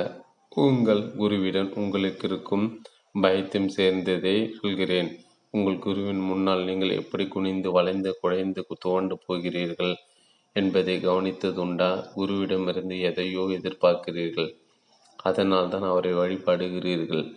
அதன் காரணமாய் பயம் தோன்றுகிறது. ஆக பலவிதப்பட்ட வகைகளில் பயமும் உள்ளது. குறிப்பிட்ட ஒரு வகை பயத்தை பற்றி நாம் இங்கு பேசுவதாக இல்லை. பயத்தின் அணிவேராக இருப்பது எது என்று வினா எழுப்புகிறோம். அதன் வேரை மட்டுமே நாம் கண்டுபிடித்து எடுத்துவிட்டால் பயம் என்று அந்த மரமே விழுந்துவிடும். ஆனால் இருட்டை பார்த்து பயம், வாழ்க்கை துணையை பார்த்து பயம் என்பது போல குறிப்பிட்டதொரு சிறு பயத்தை பற்றி புரிந்து கொள்ள மட்டுமே நாம் அக்கறை காட்டினால் பயத்தை பற்றி வேரோடு ப அறிந்து கொள்வதற்கு நாம் மூளையே ஈடுபடவில்லை மூளை ஈடுபடவில்லை என்றாகிறது. பயத்தின் வேறாக இருப்பது எது? பயம் எப்படி தோன்றுகிறது? பயம் என்னும் பிரச்சனை மிகவும் சிக்கலான ஒன்று. எந்த ஒரு எந்த ஒரு சிக்கலான பிரச்சனையும் பயம் நாம் மிகவும் எளிதான முறையில் அணுக வேண்டும். பயத்தின் வேரை பற்றி நான் அறியேன் என்ற மனப்பாங்குடன் ஆய்வை துவங்குவதே எளிதான முறையாகும். உங்களுக்கு தெரியாது, அதனால் அதை கண்டுபிடிக்கப் போகிறீர்கள். அது ஆனால் பயத்தின் வேரை பற்றி ஏற்கனவே ஒரு தீர்மானத்தை கொண்டிருந்தீர்கள் என்றால் உங்களால் ஒருபோதும் அதை கண்டுபிடிக்க முடியாது. எனவே நீங்கள் மிகவும் எளிமையாக இந்த ஆய்வை துவங்க வேண்டும். பயம் என்னும் மரத்தின் கிளைகளை மட்டும் பார்ப்பதாக இல்லாமல் பயத்தை முழுமையாக அதன் வேர் அடிமரம் என்று முழுமையாக பார்க்க வேண்டும். எனவே நாம் வினவுகிறோம், பயம் தோன்ற காரணம் என்ன? பயத்திற்கான காரண காரியம் என்ன? காலம் பயத்தின் ஒரு அங்கமாக இருக்கிறது என்று நினைக்கிறீர்களா? நான் இன்று உயிரோடு இருக்கிறேன், நாளை இறந்து போகலாம், இது காலம் அல்லவா? இங்கிருந்து உங்கள் வீட்டை சென்றடைவதற்கு நேரமாகும். இரண்டு விதமான கால வகைகள் உள்ளன. பௌதிக காலம் என்று சூரியன் ஒதுக்கிய நேரம், சூரியன் மறையும் நேரம், கடிகாரம் காட்டும் நேரம், ஒரு இடத்தில் மற்றொரு இடத்திற்கு செல்வதற்கு எடுத்துக்கொள்ளும் நேரம் ஆகியவை உள்ளது. மற்றொரு வகை காலம் உள்ளது, அது மனோரீதியான காலம். நான் இன்று பதவியில் இருக்கிறேன், நாளைய பதவியில் இருப்பேன், நான் மூர்க்கத்துடன் இருக்கிறேன், கொஞ்ச கால அவகாசம் கொடுங்கள், நான் மாறிவிடுவேன் என்றெல்லாம் பேசும்போது அங்கு மனோரீதியான காலம் பேசப்படுகிறது. நாளை என் நண்பனை சந்திப்பேன் என்று நம்புகிறேன் எனும்போது நம்புகிறேன் என்பது காலத்தை குறிப்பதாக இருக்கிறது. ஒரு லட்சியத்தை உருவாக்கி கொண்டு அந்த லட்சியத்தை எட்டிவிட முயற்சிக்கிறோம். லட்சியம் என்னும் ஏணியில் படிப்படியாக ஏறி எண்ணியவாறு ஆதல் என்ற முயற்சியில் ஈடுபடுகிறோம். இன்று நான் இந்நிலையில் இருக்கிறேன், நாளை நான் வேறு நிலையில் இருப்பேன். நான் இன்னும் அதிகாரத்தை பிடிக்கவில்லை, ஆனால் கொஞ்சம் அவகாசம் கொடுங்கள், அதிகாரத்தை பிடித்து விடுவேன் என்ற கூற்றுகள் மன ரீதியான காலத்தை அடிநாதமாக கொண்டிருக்கின்றன. ஆக பயத்தின் ஒரு அங்கமாக காலம் உள்ளது. நான் வாழ்ந்து கொண்டிருக்கிறேன், ஆனால் ஒரு வாரத்தில் இறந்து போனாலும் போவேன் என்பது காலம் பயத்தின் அங்கமாய் உள்ளது. இப்போது காலம் என்றால் என்ன என்பதை பார்க்கலாம். அளவீடுகளாய் இருக்கும் நான் நம்புகிறேன், நான் செய்வேன் போன்ற வாசகங்கள் குறிக்கும் காலம் எது? உங்கள் நம்பிக்கை குறிப்பிடுவது ஒரு கால அளவை. காலம் என்பது ஒரு இயக்கம் இல்லையா? உள்முகத்தில் பயத்தை முழுவதுமாக முடிவிற்கு கொண்டு வருவது என்பது சாத்தியமே என்ற புரிதலை பெறுவதற்கான கட்டத்திற்கு இப்போது நாம் வந்துவிட்டோம். எப்போதுமே தேடுதலை வெளியிலிருந்து துவங்காமல் உள்முகத்திலிருந்து துவங்குங்கள். எதையும் கண்டு உணர ஆழமான விசாரணை செய்ய வேண்டும். பயம் காலமாக இருக்கிறது, சரிதானே? பௌதிக ரீதியிலும் மன ரீதியிலும் ஒரு இடத்திலிருந்து மற்றொரு இடத்திற்கு நகரும் இயக்கமாக காலம் உள்ளது. ஒரு மொழியை கற்றுக்கொள்ள எனக்கு கால அவகாசம் வேண்டும். அம்மொழியை கற்றுக்கொள்ள ஒரு மாதமோ இரண்டு மாதமோ மூன்று மாதமோ கூட ஆகலாம். இங்கிருந்து லண்டன் செல்ல நேரம் பிடிக்கும், கார் ஓட்ட கற்றுக்கொள்ள எனக்கு நேரம் தேவை. எப்படி மொழி பயில காலம் தேவைப்பட்டதோ அதேபோல நான் உயர்நிலை அடைய காலம் தேவைப்படுகிறது என்று சொல்கிறேன். என் மூர்க்கத்தனம் அடங்க கொஞ்ச காலம் ஆகும் என்கிறேன். மொழியை கற்றுக்கொள்ள கால அவசியம் தேவை, ஆனால் நான் நல்லவனாக பரிணமிக்கவும் உலகில் அமைதியை கொண்டு வரவும் காலம் தேவை என்று ஏன் சொல்கிறேன்? ஏனென்றால் வெளிப்புற நடவடிக்கைகளை அளவுகோலாக கொண்டு மனோ ரீதியான விஷயங்களையும் அளவிட்டு பார்ப்பதால் எவ்வாறு சொல்கிறேன். இவ்வித செயல்பாடு அளவிடுதலின் இயக்கமாக உள்ளது. இங்கு எது இயங்குகிறது? எண்ணம்தான் இயக்கம். எண்ணம்தான் பௌதிக ரீதியான காலம் என்பதோடு காலம் என்பதை மனோ ரீதியில் உருவாக்கி அமைதியை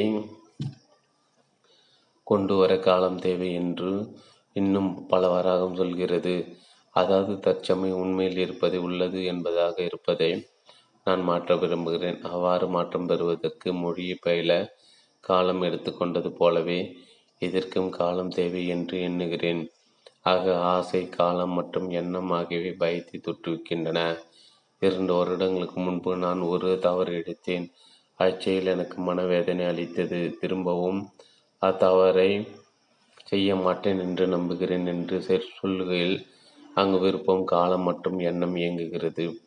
அடுத்து எண்ணம் என்றால் என்ன என்று பார்ப்போம். உலகம் முழுமையும் எண்ண மண்டலத்திற்கு தான் இயங்கிக் கொண்டிருக்கிறது.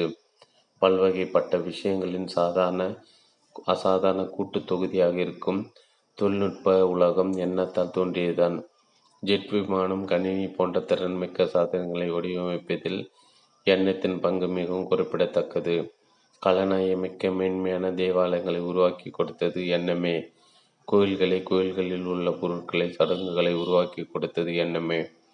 எண்ணத்தால் கண்டுபிடிக்கப்பட்ட பட்டவர்தான் குரு குருமகான் நான் ஒரு சீக்கியன் என்று நீங்கள் சொல்லும்போது சீக்கியர் என்ற தலையை உங்களுக்குள் உருவாக்கி அதிலிருந்து செயல்பட வைத்ததும் எண்ணதான். ஆக எண்ணம் நம் வாழ்க்கையில் மிக முக்கிய பங்கினை வகிக்கிறது. நம் உறவு முறை விஷயத்திலும் எண்ணம் அதிகாரம் செலுத்துகிறது. எண்ணதான் நாடுகளிடையே போர் மூல காரணமாக இருக்கிறது. ஆனால் அமைதி நிலவ வேண்டும் என்று எண்ணமே முரண்பாடாக சிந்திக்கிறது. உலகில் எண்ணம் ஏன் இத்தகைய அதீத முக்கியத்துவம் பெற்றிருக்கிறது என்பதை நாம் புரிந்து கொள்ள வேண்டும். நாம் பெற்றிருக்கும் ஒரு ஒரு கருவியாக எண்ணத்தை நாம் கருதுகிறோம். எண்ணம் என்றால் என்ன? எண்ணத்தின் தோற்றுவாயது. மனிதன் என் எண்ணத்தை சார்ந்திருக்கிறான். எழுதப்பட்ட அனைத்து நூல்களும் அவை. அது பைபிளாக இருக்கட்டும், இல்லை குரானாக இருக்கட்டும், இல்லை என்றால் உபநிடமாக இருக்கட்டும், எல்லா நூல்களையும் எண்ணத்தை அடிப்படையாக கொண்டவைதான். எண்ணத்தின் ஆதரவோடு வாழ்கிறோமே, அந்த எண்ணம் என்றால் என்ன? நான் இதற்கான பதிலை சொல்லப் போகிறேன் என்று தயவு செய்து காத்திருக்காதீர்கள். நீங்களே கண்டுபிடிக்க வேண்டும். பிறரிடமிருந்து பதிலை எதிர்பார்த்து காத்திருக்கிறீர்கள் என்றால் நீங்கள் ஒரு பயனற்ற நபர் என்றாகிவிடும். விஷய அறிவு இல்லாத எண்ணம் என்று ஏதேனும் உண்டா? விஷய அறிவு என்றால் என்ன? உண்மையில் பல வகைப்பட்ட விஷய அறிவு உள்ளன. அவற்றில் இரண்டை மட்டும் இப்போது நாம் பார்க்கலாம். பள்ளி ம பள்ளி மற்றும் கல்லூரிகளில் சென்று படிப்பதால் கிடைக்கும் விஷய அறிவு மற்றும் வேலை தெரிந்தவருடன் உதவியாளரை சேர்ந்து அவரிடம் கற்றுக்கொண்டு வளர்த்துக்கொள்ளும் திறமை என்ற விஷய அறிவை நாளடைவில் நாம் சேகரித்துக் கொள்கிறோம். நான் தச்சராக விரும்பினால் மரத்தின் தர நிர்ணயம் மற்றும் உபயோகப்படுத்த வேண்டிய உபகரணங்கள் ஆகியவற்றை பற்றியெல்லாம் நான் கற்றுக்கொள்ள வேண்டும். பல நுணுக்கங்களை கற்று தெரிந்து விஷய அறிவை பெருக்கிக் கொண்டும் சேகரித்து கொண்டும் இருக்க வேண்டும். நான் விஞ்ஞானியாக வேண்டுமென்றால் மிக அதிக அளவில் அறிவியல் ஞானம் பெற்றிருக்க வேண்டும். விஷய அறிவு அனுபவத்தின் மூலம் கிடைக்கிறது. விஞ்ஞானி ஒருவரின் கண்டுபிடிப்பு மற்றொரு விஞ்ஞானி விஞ்ஞானி ஒருவரின் கண்டுபிடிப்பை மற்றொரு விஞ்ஞானி சோதித்து அதை மேலும் மெருகூட்டுகிறார் அல்லது அதிலிருந்து சிலவற்றை நீக்கிவிடுகிறார். ஆக விஷய அறிவு காலப்போக்கில் படிப்படியாக கூடிக்கொண்டே போகிறது. இப்போது தாம் விளை வினவுவது விஷய அறிவு முழுமையானதா இல்லை, அது எப்போதுமே வரையறுக்க உட்பட்டதா? இந்த கேள்விகளை உங்களை கேட்டுக்கொள்ளுங்கள். விஷய அறிவிலிருந்து பிறந்த மாணவ சிந்தனை பூர்ணத்துவம் கொண்டதாக முழுமையானதாக இருப்பது சாத்தியமாகுமா? கட்டாயம் சாத்தியமாகாது. எதை பற்றிய விஷய அறிவும் முழுமையானதல்ல. எனவே விஷய அறிவு எப்போதுமே வரையறுக்க உட்பட்டதே. பகவத்கீதை, உபதேசங்கள், பைபிள் ஆகியவை எல்லாம் விஷய அறிவுதான், எழுதப்பட்ட சிந்தனைகள் தான்.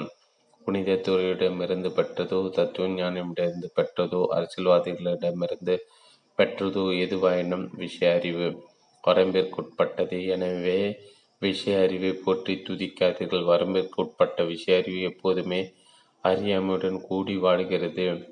விஷய அறிவிலிருந்து பிறந்தது எண்ணம். உதாரணத்துக்கு, நான் ஒரு விபத்தில் சிக்கி வேதனை அனுபவித்தேன். இந்த அனுபவம் என் மூளையில் பதிவாகிறது. ஞாபகம் என்பதாக பதிவாகியுள்ள இந்த அனுபவம் பின்னாளில் இருந்து கொண்டு அடுத்த முறை நான் காரோட்டும் போது கவனத்துடன் இருக்க வைக்கிறது. அதாவது அனுபவம் ஏற்படுகிறது. அந்த அனுபவத்திலிருந்து கிடைத்த விஷய அறிவு ஞாபகம் என்பதாக மூளையில் சேமிக்கப்படுகிறது.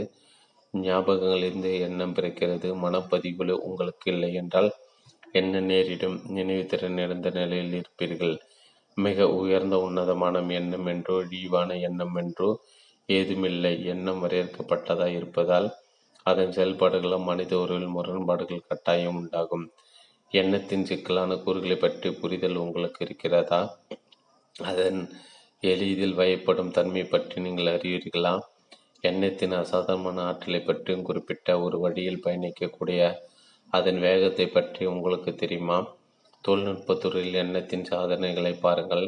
இயக்க விசை மின்சாரமாக மாற்றும் டைனமோ இயந்திரத்தின் பகலை இயக்கும் பிஸ்டன், ஜெட் விமானம் என்று பிரமிக்க வைக்கும் எண்ணிலடங்கா கண்டுபிடிப்புகளை உருவாக்கி மின்னல் வேகத்தை தொழில்நுட்பத்துறையில் முன்னேற்றம் கண்டு வாழ்கிறோம். இம்முன்னேற்றத்துக்கு ஒரு காரணியாக நம் அதிகார வெறி, ஒருவர் ஒருவர் வெல்ல விரும்பும் நம் கொலைவெறியாக இருக்கலாம். எனவே எண்ணம் யுத்தங்களை மூட்டிவிட்டது, போர் தளவாடங்களை உருவமைத்தது. சுகாதாரம், ஆரோக்கியம், மருத்துவம், தகவல் தொழில்நுட்பம் போன்ற பல்வேறு துறைகள் அருமையான கண்டுபிடிப்புகளை உருவாக்கி நம் வாழ்வில் வளம் கூட்டியதும் எண்ணம்தான். ஆனால் எண்ணம் நமக்கு பல பிரச்சனைகளையும் அளித்திருக்கிறது. நாம் செயல்பட நம்மிடம் இருக்கும் ஒரே கருவியாக எண்ணம் மட்டும்தான் உள்ளதா? எண்ணம் என்னும் அக்கருவி மழுங்கி போய் பிரச்சனைகளை உருவாக்குகிறது. எண்ணம் தொற்றுவித்த பிரச்சனைகளை எண்ணத்தை கொண்டு தீர்க்க பார்ப்பதால் மேலும் மேலும் பிரச்சனைகள் எழுகின்றன. ஆகவே நாம் கேட்கிறோம், எண்ணமாக இல்லாத வேறு வகைப்பட்ட கருவி ஏதேனும் உள்ளதா? எண்ணம் வரையறுக்குட்பட்டது, முழுமையற்றது. என்னுடைய எண்ணம் என்றோ உங்கள் எண்ணம் என்றோ ஏதுமில்லை. அது எண்ணம், அவ்வளவே. எண்ணுதல் என்பது தனிநபர் எண்ணுதல் அல்ல. நீங்கள் பெரும் பணக்காரரோ இல்லை புலமைமிக்கரோ அல்லது எழுது படிக்க தெரியாத ஏழை கிராமவாசியவராக இருப்பினும் எண்ணம் எடுக்கிறீர்கள், எண்ணுகிறீர்கள். உங்கள் வாழ்க்கை நிலை எதுவாக இருப்பினும் உங்கள் வாழ்க்கை சீர்கட்டியிருப்பதை உங்களால் பார்க்க முடிகிறது. அரசியல் தலைவராகவோ அல்லது ஆன்மீக தலைவராகவோ உலகின் மிகப்பெரிய அதிகாரத்தை பெற்றவராகவோ நீங்கள் இருக்கலாம். ஆனால் உள்முகத்தில் நீங்கள் ஒழுங்கற்று இருக்கிறீர்கள். உள்முக ஒரு ஒரு ஒழுங்கின்மை காரணமாக வெளியில் உங்கள் ஸ்பரிசம் படும் இடமெல்லாம் ஒழுங்கினம் பரவுகிறது. நாடு முழுவதும் சீர்கட்டியிருப்பதை பார்க்கிறீர்கள். ஆசை, எண்ணம் மற்றும் காலம் ஆகியவை சீர்கட்டின் காரணிகளாக உள்ளன. ஒழுங்கை கொண்டு வர எண்ணத்தை பயன்படுத்தினீர்கள் என்றால் நீங்கள் திரும்பவும் ஒழுங்கினத்தை தான் கொண்டு வருவீர்கள். இந்த உண்மை புரிகிறதா? நம் ஒட்டுமொத்த வாழ்க்கையும் ஒழுங்குமுறை கட்டுப்பாட்டின் அடிப்படையில் தான் உள்ளது. இராணுவ வீரர்களை நாள்தோறும் கடுமையான பயிற்சி செய்வது செய்ய வைத்து ஒழுங்கு ஒழுங்குமுறைக்கு கட்டுப்படுத்துவது போல நாமும் நம்மை ஒன்று செய்வதற்கும் மற்றொன்று செய்யாமல் இருப்பதற்கும் கட்டுப்பாடு செய்து கொள்கிறோம்.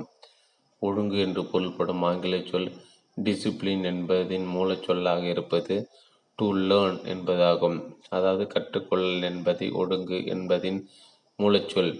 கற்றுக்கொள்ளல் என்று சொல்லும்போது பிறரிடமிருந்து கற்றுக்கொள்வது என்பதாக இல்லை, தன்னிடமிருந்தே தன் எதிர்வினைகள், தன் செயல்பாடுகள், தன் நடத்தை, தன் அபிப்பிராயங்கள் போன்றவற்றிலிருந்து கற்றுக்கொள்வதே கற்றல் என்ப என்பது குறிப்பிடுகிறது. ஒழுங்கு கட்டுப்பாடு ஒருபோதும் நுண்ணறிவை பெற்று தருவதில்லை. கவனத்துடன் பார்த்தறிதலும் மற்றும் பயமற்று சுதந்திரமாக இருப்பதும் மேலும் ஆசையின் இயல்பை பற்றி புரிதலுடன் இருப்பதுமே நுண்ணறிவை கொண்டு வரும். ஆசையின் இயல்பை, அதன் கட்டமைப்பை, அதன் சக்தியை நீங்கள் புரிந்து கொண்டு ஆசை தொற்றிக்கும் கிளர்ச்சியை பற்றி விழிப்புணர்வோடு எப்படி எண்ணம் அங்கு உள்ளே நுழைகிறது என்பதையும் நீங்கள் பார்க்கும்போது நீங்கள் நுண்ணறிவு பெறுகிறீர்கள். நுண்ணறிவு என்பது உங்கள் நுண்ணறிவு அல்லது இன்னுண்ணறிவு அல்ல, அது நுண்ணறிவு ஆளவே. பயம் மாணவர்கள் சுமக்கும் மிக பெரும் பாரமாக உள்ளது. இவ்வுரை கேட்ட பின் பயத்திலிருந்து விடுதலை பெற நமக்கு இயலுமா? இவ்வுரை இப்போது கேட்டீர்கள், பயத்திலிருந்து விடுபட்டீர்களா? நேர்மையாக கேள்விக்கு பதில் கொண்டா இல்லை என்பதை பதிலாக இருக்கும். ஏன் பயத்திலிருந்து விடுபடவில்லை? ஏன் விடுபடவில்லை என்றால் நீங்கள் உண்மையிலே பிரச்சனைக்குள் ஆழமாக சென்று படிப்படியாக ஆய்வு செய்து ஏன் விடுபடவில்லை என்பதை கண்டுபிடிக்க பார்க்கலாம் என்று முயற்சிக்கவில்லை. உங்கள் உத்வேகம், துணிவு மற்றும் ஜீவசக்தி முழுமையாக பயன்படுத்தி பதிலை கண்டுபிடிக்க பாருங்கள். நீங்கள் இவ்வுரையை மேம்பாக கேட்டீர்கள். என் கணவரை கண்டால் எனக்கு பயமாக இருக்கிறது என்று நீங்கள் சொல்லும்போது எதை கண்டு பயப்படுவீர்கள் என்பதை மட்டும் பார்க்கிறீர்கள். பயத்தை பார்க்கவில்லை. பயத்தை வெளிக்கொணருங்கள், அதை பாருங்கள். பயத்தை பார்ப்பதற்கு உங்களுக்கு பயமாக இருப்பதால் பயங்கர வியாதியின் வேதனையை பொறுத்து கொண்டு வாழுவது போல் பயத்தோடு வாழ்கிறீர்கள். நீங்கள் அவ்வாறு வாழ்வதுதான் வாழ்வில் சீர்கட்டை கொண்டு வருகிறது. இந்த உண்மையை பார்க்க உங்களால் முடிந்தால் நீங்கள் ஏற்கனவே நுண்ணறிவோடு செயல்படுகிறீர்கள் என்பது தெளிவாகிறது. நண்பர், யோசனையற்ற நிலையை தாட்ஸ்லெஸ்னஸ் எவ்வாறு எட்டுவது? கிருஷ்ணமூர்த்தி, யோசனையற்ற நிலையை எப்படி எட்டுவது? நீங்கள் எட்டிவிட்டீர்கள். சிரிப்பு, மிக சரியாக அதை எட்டிவிட்டீர்கள். நீங்கள் இயந்திர இயந்திரங்களாகிவிட்டீர்கள். நீங்கள் சரியான முறையில் சிந்திப்பதில்லை. நீங்கள் உங்கள் கவனமின்மையுடன் மேலும் கூடுதலான மன உறக்கத்திலும் எப்படி இருப்பது என்று கேட்டறிய விரும்புகிறீர்கள். நீங்கள் கேட்பது ஒரு தவறான கேள்வி. எண்ணத்தின் இயல்பு, அதன் நுட்பங்கள், அதன் போடகத்தன்மை, அதன் அழகு ஆகியவற்றை நீங்கள் புரிந்து கொள்ளும் போது அந்த புரிதலின் மூலம் ஒரு மலர் முட்டை விழுகிறது. அந்நிலையில் எதுவும் பிரச்சனையாகாது. அதை எப்படி எட்டுவது, இது எப்படி பெறுவது என்றெல்லாம் அப்போது வினாவ மாட்டீர்கள். புரிதல் மலராக விரிகிறது. அதன் அழகை நீங்கள் பார்க்கிறீர்கள். மலரின் அழகு, மலையின் கம்பீரம், இலை மேல் விழுந்திருக்கும் முழு நிலவின் நிதமான குளிர்ச்சி, பாறங்களின் மேல் வெள்ளி போல் பரவி நிற்கும் வெள்ளியின் நிலாவின் ஒளி ஆகியவற்றை நீங்கள் ரசித்திருக்கிறீர்களா? அழகு என்றால் என்ன என்று ஆராய வேண்டும். ஓவியத்திலோ அல்லது வேறு ஒன்றிலோ இருக்கும் அழகை பற்றி அல்ல, நம் வாழ்வில் உள்ள அழகை பற்றி ஆய்வு செய்ய வேண்டும். நாம் கலந்துரையாட நிறைய விஷயங்கள் உள்ளன. நாம் இன்னும் துக்கத்தை பற்றியும் துக்கத்தை பற்றியும் துக்கத்தை எப்படி முடிவிற்கு கொண்டு வருவது என்பது பற்றியும் ஆராயவில்லை. துக்கத்தை ஒட்டு மொத்தமாக முடிவிற்கு கொண்டு வந்தால்தான் நமக்கு கருணை தோன்றும். நீங்கள் துன்பத்தை தோலும் போதும், நீங்கள் வலி, கலக்கம், பேராவா போன்ற உணர்ச்சிகளால் அலங்கரிக்கப்படும் போது அன்பு என்றால் என்ன என்று உங்களுக்கு தெரியாது. அதிகாரம், பதவி, சாதனை, மேலும் அழகான வீடு, மேலும் உயர்ந்த கார் என்பதாக நீங்கள் அடைந்துவிட விரும்பும் பட்டியல் நீண்டு கொண்டே போகிறது. அடைந்துவிட பேராக கொண்டிருக்கும் மனிதனின் இதயத்தில் அன்பு இருப்பதில்லை என்பதை எப்போதாவது உணர்ந்திருக்கிறீர்களா? பேராக கொண்டிருக்கும் அவருக்கு எப்படி அன்பு இருக்கும்? நீங்கள் எல்லோருக்கும் மிகவும் பேராக கொண்டவர்கள்தான். ஆன்மீகத்தில் மோட்சம் பெற்றுவிடவோ அல்லது லௌகியத்தில் வங்கி அதிகாரி ஆகிவிடவோ பேராக கொண்டு உள்ளீர்கள். இரண்டுமே ஒரே மாதிரியானவை தான். மோட்சம் பெற அளவுறுவது வங்கி அதிகராக விரும்புவதை போன்றதே. ஏனெனில் இருவரும் இலக்கிய அடைய பெயராக கொண்டவர்களே. ஆக நுண்ணறிவுடன் வாழ்தல் என்றால் அடைந்துவிட வேண்டும் என்ற பெயராக மற்றும் ஆசை இல்லாமல் ஆனால் அதே நேரத்தில் அதீத துடிப்புடன் வாழ்வது என்று பொருளாகிறது. இது பற்றியெல்லாம் உங்களுக்கு ஒன்றும் தெரியாது. துக்கத்தை முடிவுக்கு கொண்டு வருதல், மரணத்தின் தாற்பயம் மற்றும் சமயம் என்றால் என்ன என்பது போன்ற விஷயங்களை பற்றி நாம் கலந்துரையாட வேண்டும். ஒரு புதிய அமைப்பு, ஒரு நவீன சமுதாயத்தை சமு சமயத்தின் துணை இல்லாமல் நம்மால் கொண்டு வர முடியாது. ஆனால் தற்சமயம் சமயம் என்பதாக இருப்பது அர்த்தமற்ற ஒன்றாய் உள்ளது. சுலோகத்தையோ ஜபத்தையோ திரும்ப திரும்ப சொல்லி கொண்டு இருப்பதல்ல ஆன்மீகம். சாகுவாரி தினமும் பகவத்கீதை படிப்பதல்ல சமயநெறி. குரு ஒருவரை பின்பற்றுவதும் தினம் தினம் மத சடங்குகள் செய்து கொண்டிருப்பதும் புனித நூல்களில் மேற்கோள் காட்டுவதும் சமயம் அல்ல. சமயம் என்ற சொல்லின் ஆழத்தை நீங்கள் உணர வேண்டும். ஒரு புதிய கலாச்சாரம், ஒரு நவீன சமுதாயம் என்பது உண்மையான ச சமயத்திலிருந்து தான் தோன்ற முடியும். சமயம் என்ற பெயரில் இப்போது நடைபெற்று கொண்டிருக்கும் நடவடிக்கைகள் உண்மையான சமயத்தில் இடம்பெறாது. உண்மையான சமயத்தையும் புதிய கலாச்சாரத்தையும் எப்போது கொண்டு வரப்போகிறீர்கள் என்று எனக்கு தெரியவில்லை. நண்பர், வாழ்க்கையின் உண்மையான அர்த்தம் என்ன? கிருஷ்ணமூர்த்தி. தயவு செய்து கவனமாக கேளுங்கள். உள்ளதை சொன்னால் உங்களுக்கு எவ்வளோ கோபம் வருகிறது பாருங்கள். உங்கள் செயல்பாட்டை எவ்வளவு தீவிரமாக தற்காத்து கொள்கிறீர்கள். நீங்கள் திரும்ப திரும்ப சொல்கிறீர்களே அந்த ஜபம், அதை பற்றி எண்ணி பார்த்தீர்களா? நான் ஏன் ஜபம் செய்கிறேன், இதற்கு என்ன காரணம், இதன் பின்னணியில் இருப்பது என்ன என்று உங்களை வினாக மாட்டீர்கள். நீங்கள் சம்பிரதாயத்தை கடைபிடிப்பதால் அதுவே சமயம் என்று நினைக்கிறீர்கள். மூன்று லட்சம் கடவுளர்கள் இந்தியாவில் பூஜிக்கப்படுவதாக ஒரு கணக்கெடுப்பு சொல்கிறது. ஒரே ஒரு கடவுள் இருப்பதை விட இது மேல்தான். நீங்கள் உங்களுக்கு பிடித்த கடவுளை தேர்ந்தெடுத்து கொள்ளலாம். ஆனால் கடவுளை பூஜிப்பது அல்லது எனக்கு கடவுள் நம்பிக்கை இருக்கிறது என்று சொல்லிக்கொள்வது சமயம் அல்ல. இவற்றிலிருந்து முற்றிலும் வேறுபட்டது சமயம். சமநெறியில் வாழ்வது என்பது கருணையும் அன்பும் கொண்டிருத்தலாகும். மேலும் துக்கத்தை முடிவுக்கு கொண்டு வருதலும் மற்றவர்களுடன் உண்மையான தொடர்பை கொண்டிருத்தலும் சமய நெறியாகும். ஆனால் இதை பற்றியெல்லாம் உங்களுக்கு அக்கறை இல்லை. இவற்றை பற்றியெல்லாம் தெரிந்து கொள்ள வேண்டும் என்ற ஆழமான முழுமையான தீவிரமான ஆர்வம் உங்களுக்கில்லை. குறிப்பிட்ட வழிமுறையில் வகுக்கப்பட்டுள்ள வாழ்வு முறைக்கு எவ்வித தொந்தரவு ஏற்படுவது நம்மில் பலரும் விரும்புவதில்லை.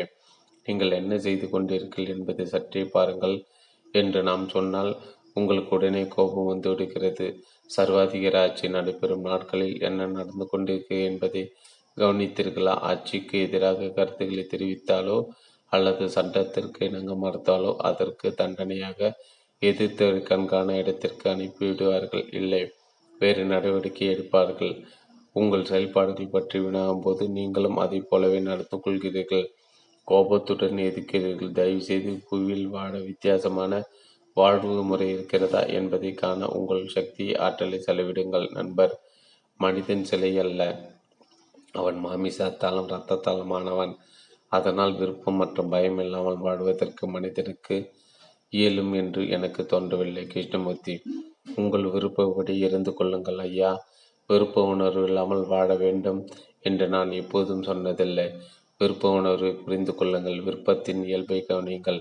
விருப்பத்தின் தூண்டுதலை ஆழமாக விசாரணை செய்யுங்கள் என்று தான் சொல்கிறேன். ஆசை இல்லாமல் வாழ வேண்டும் என்று நீங்கள் அதை மொழிபெயர்க்கிறீர்கள். நான் ஒருபோதும் அவ்வாறு சொல்லவில்லை. நண்பர், சிறந்த ஞானிகளாக கண்டு உணரப்பட்ட உண்மையாக உபதிடங்கள் உள்ளன. அவற்றை ஏன் படிக்கக்கூடாது? அவற்றை படிக்க வேண்டும், அவற்றை சிந்தனை செய்ய வேண்டும், தியானம் செய்ய வேண்டும் என்றெல்லாம் கட்டாயம் ஏதுமில்லை. படிக்கப்பட வேண்டிய மிக உயர்ந்த நூல்களில் பகவத்கீதை ஒன்றாகும். உபதிடங்களையும் கீதையும் படிப்பதை ஏன் தடுக்க வேண்டும்? கிருஷ்ணமூர்த்தி, அவற்றை எல்லாம் உண்மை என்று ஏன் நினைத்துக் கொள்கிறீர்கள்? ஒரு புத்தகம் அச்சிடப்பட்டுவிட்டால் அது ஏதோ ஒரு பெரிய தீர்க்கமான ஒன்றாக ஏன் எடுத்துக்கொள்கிறீர்கள்? இந்த கேள்வி நீங்கள் எடுப்புங்கள்.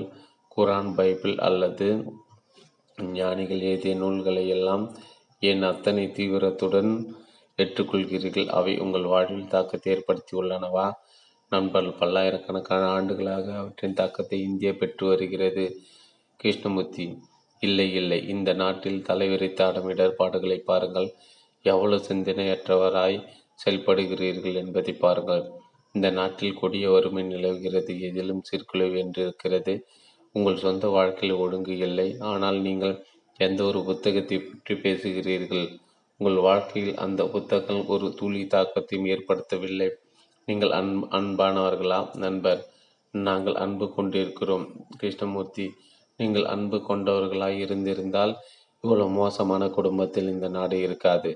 மனிதர்கள் ஒருவரோடு நேசித்திருந்தால் யுத்தங்கள் நடந்திருக்காது.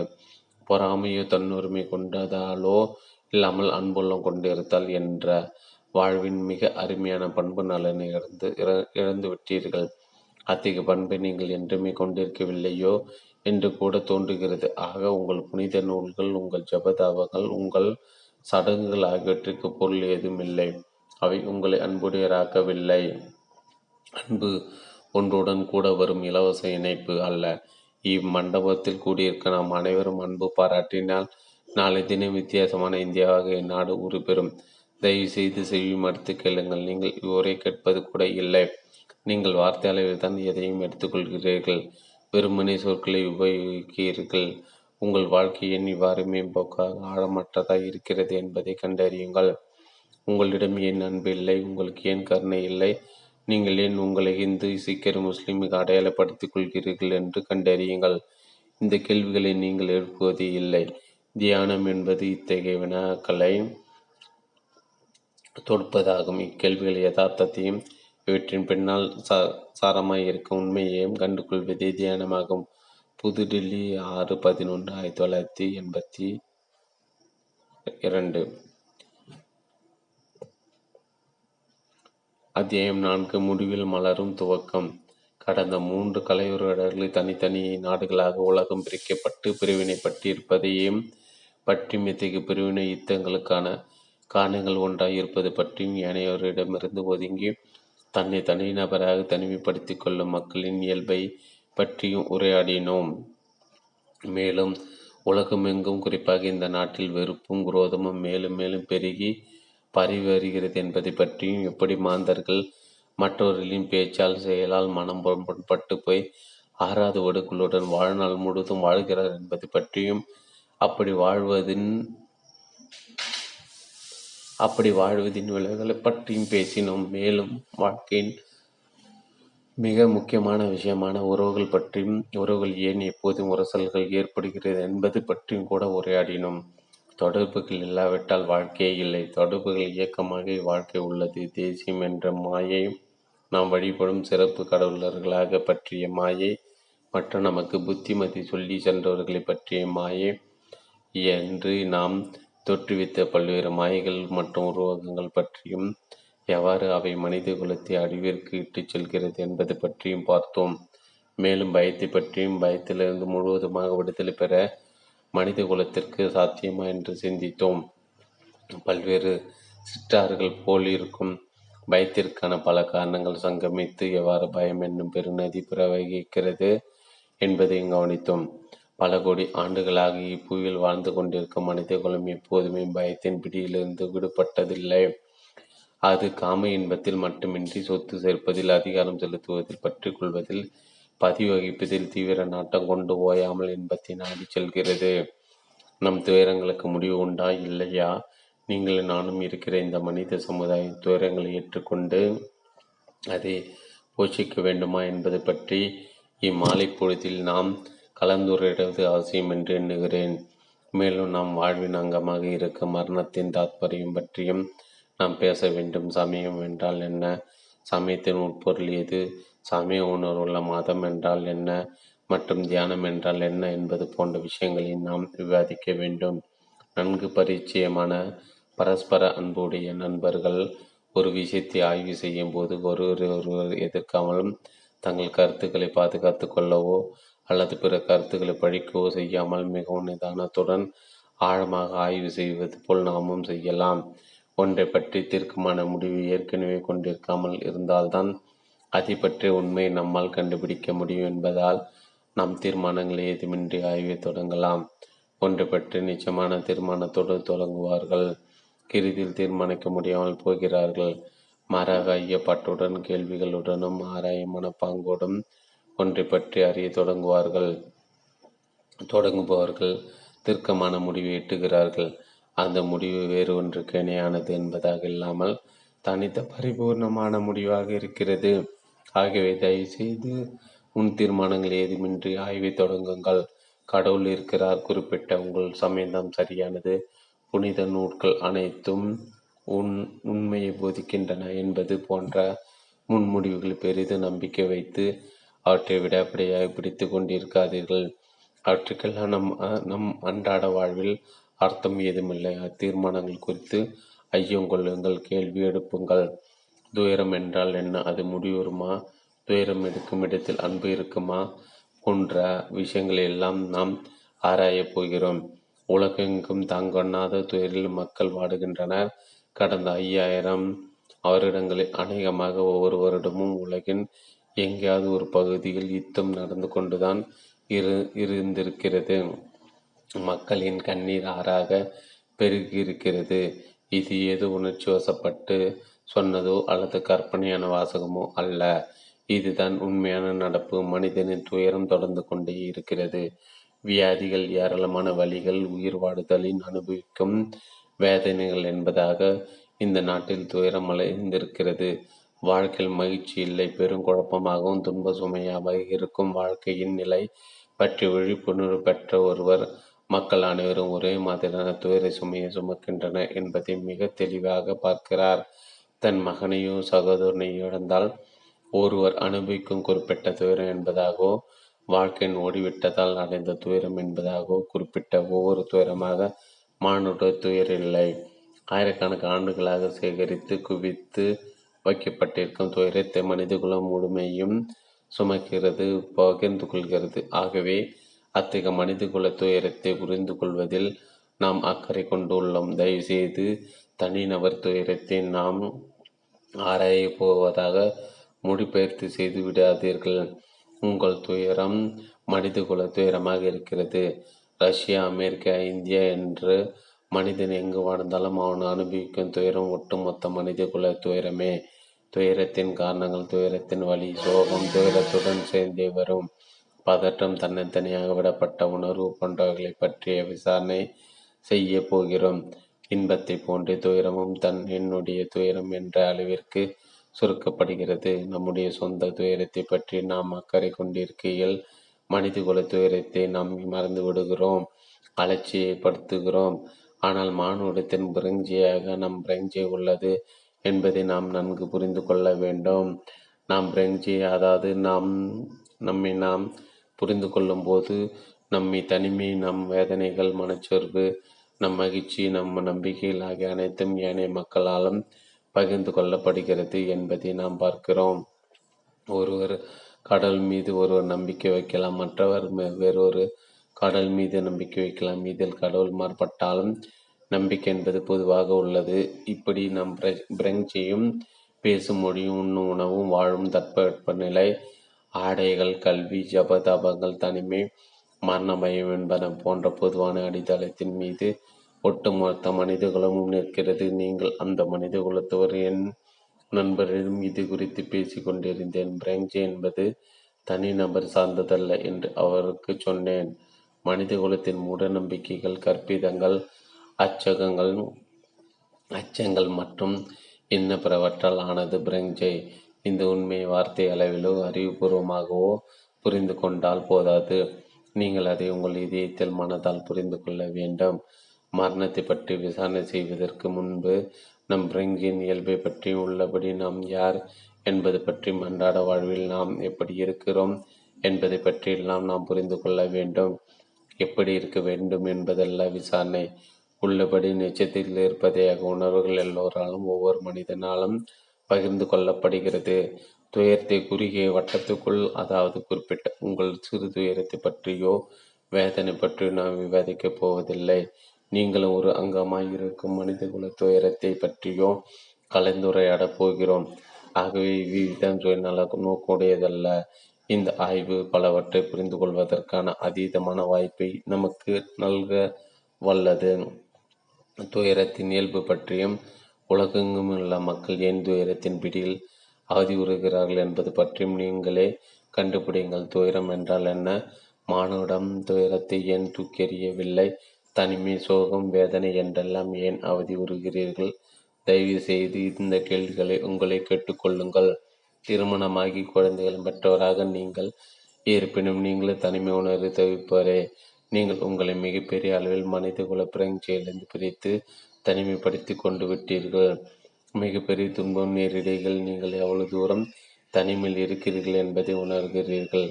ஆகவே தனிமை உணர்வு என்பது துயரத்துக்கான காரணங்கள் ஒன்றா என்று வினாவுகிறோம். நம் அன்றாட வாழ்வின் விளைவாக நாம் அடைவது தனிமை உணர்வு தான். ஒரு தனிப்பட்ட ஆன்மா, தனிப்பட்ட ஒருவர் என்பதை நாம் ஒவ்வொருவரும் முழுவதுமாக உறுதியாக நம்புகிறோம். உயர்ந்த நிலையில் இருந்தாலும் சரி, தாழ்ந்த நிலையில் இருந்தாலும் சரி, ஒவ்வொருவரும் சுயநலத்துடன் தன்முனைப்புடன் செயல்படுகிறோம். இத்தகைய செயல்பட்ட முறையானது தனிமை, பிரிவின், பாகுபாடு போன்ற விளைவுகளை அன்றாட வாழ்வில் கொண்டு வருவது தவிர்க்க முடியாத விஷயமாகும். எனவே சிந்தனையிலும் வாழ்வு முறையிலும் இருக்கும் பிரிந்து தனித்திருக்கும் இந்த இயல்பு துயரத்திற்கான காரணங்கள் ஒன்றா என்று கேள்வி எடுக்கிறது. ஒன்றின் மீது பற்று வைப்பது துயரத்திற்கான காரணமாய் இருக்கும். என் மனைவி, என் மக்கள், என் ஞாபகங்கள், என் நம்பிக்கைகள் மற்றும் என் அனுபவங்கள் மீதும் நான் பற்றுதல் கொண்டிருக்கிறேன். நான் என் மனைவி, மக்களை சார்ந்திருக்கிறேன், என் நம்பிக்கைகளை சார்ந்திருக்கிறேன். நான் ஒன்றை நம்புகிறேன், அந்த நம்பிக்கை சார்ந்திருக்கிறேன். அந்த நம்பிக்கையை சந்தேகப்படும் போது, அதன் மேன்மை குறித்த கேள்விகள் எழும்போது, அதன் உயர்வு ஆட்டம் காணும் போது நான் கலங்கி போகிறேன், வேதனை அடைகிறேன். நம்பிக்கைகள் விமர்சனத்திற்குள்ளாவது துயரத்திற்கான ஒரு காரணமாய் இருக்குமா? ஒரு குறிப்பிட்ட நம்பிக்கை அல்லது குறிப்பிட்ட ஒரு லட்சியத்திலிருந்து விடுதலை என்று இல்லாமல் அனைத்து நம்பிக்கைகளிலிருந்தும் அனைத்து லட்சியங்களிலிருந்தும் முற்றிலுமாக விடுதலை பெறுவது என்பது சாத்தியம்தானா? நம்பிக்கைகளையும் கொள்கைகளையும் கொண்டிருக்காமல் நம்மால் இருக்க முடியுமா? நம்பிக்கைகளையும் கொள்கைகளையும் அகற்றிவிட்ட பின் அவற்றுக்கு மாற்றாக எதை கொண்டிருப்பது என்று தயவு செய்து கேட்காதீர்கள். அது ஒரு தவறான கேள்வி. நம்பிக்கை எதுவானாலும், லட்சியம் எதுவானாலும் அவை மக்களை பிரிவினைப்படுத்துகிறது என்ற உண்மையை பாருங்கள். நம்பிக்கை என்பது நடைமுறை உண்மை அல்ல. சூரியன் உதிப்பதையும் மறைவதையும் பற்றிய புரிதல் ஒரு நம்பிக்கை அல்ல. சூரியன் உதிக்கிறது, மறைகிறது, அது ஒரு உண்மை. ஆனால் நான் கடவுள் இருக்கிறார் என்று நம்பிக்கை வைக்கிறேன் அல்லது கடவுள் இல்லை என்று நம்பிக்கை வைக்கிறேன். கம்யூனிசம், சோசியலிசம், முதலாளித்துவம் போன்ற கொள்கைகளை நம்பிக்கை வைக்கிறேன். கொள்கைகளுக்காக போரிடவும் கொள்ளவும் தயாராக இருக்கிறேன். ஆக எல்லாவித நம்பிக்கைகளிலிருந்து முற்றிலுமாக விடுபட வேண்டும். அவ்விடுதல் தான் சுதந்திரம். ஒரு விதமான பாதுகாப்பு உணர்வை நம்பிக்கை அளிப்பதால் நீங்கள் நம்பிக்கை கொள்கிறீர்கள். ரசித்தல், ஆதரவு, பாதுகாப்பு, வழிகாட்டுதல் போன்ற உணர்வுகளை கடவுள் நம்பிக்கை உங்களுக்கு அளிப்பதால் நீங்கள் கடவுளை நம்புகிறீர்கள். தேசிய மத தலைவர்கள், புனித நூல்கள் போன்ற பல்வேறு வகைப்பட்ட பாதுகாப்பு கவசங்களை மனம் கண்டு பிடித்திருக்கிறது.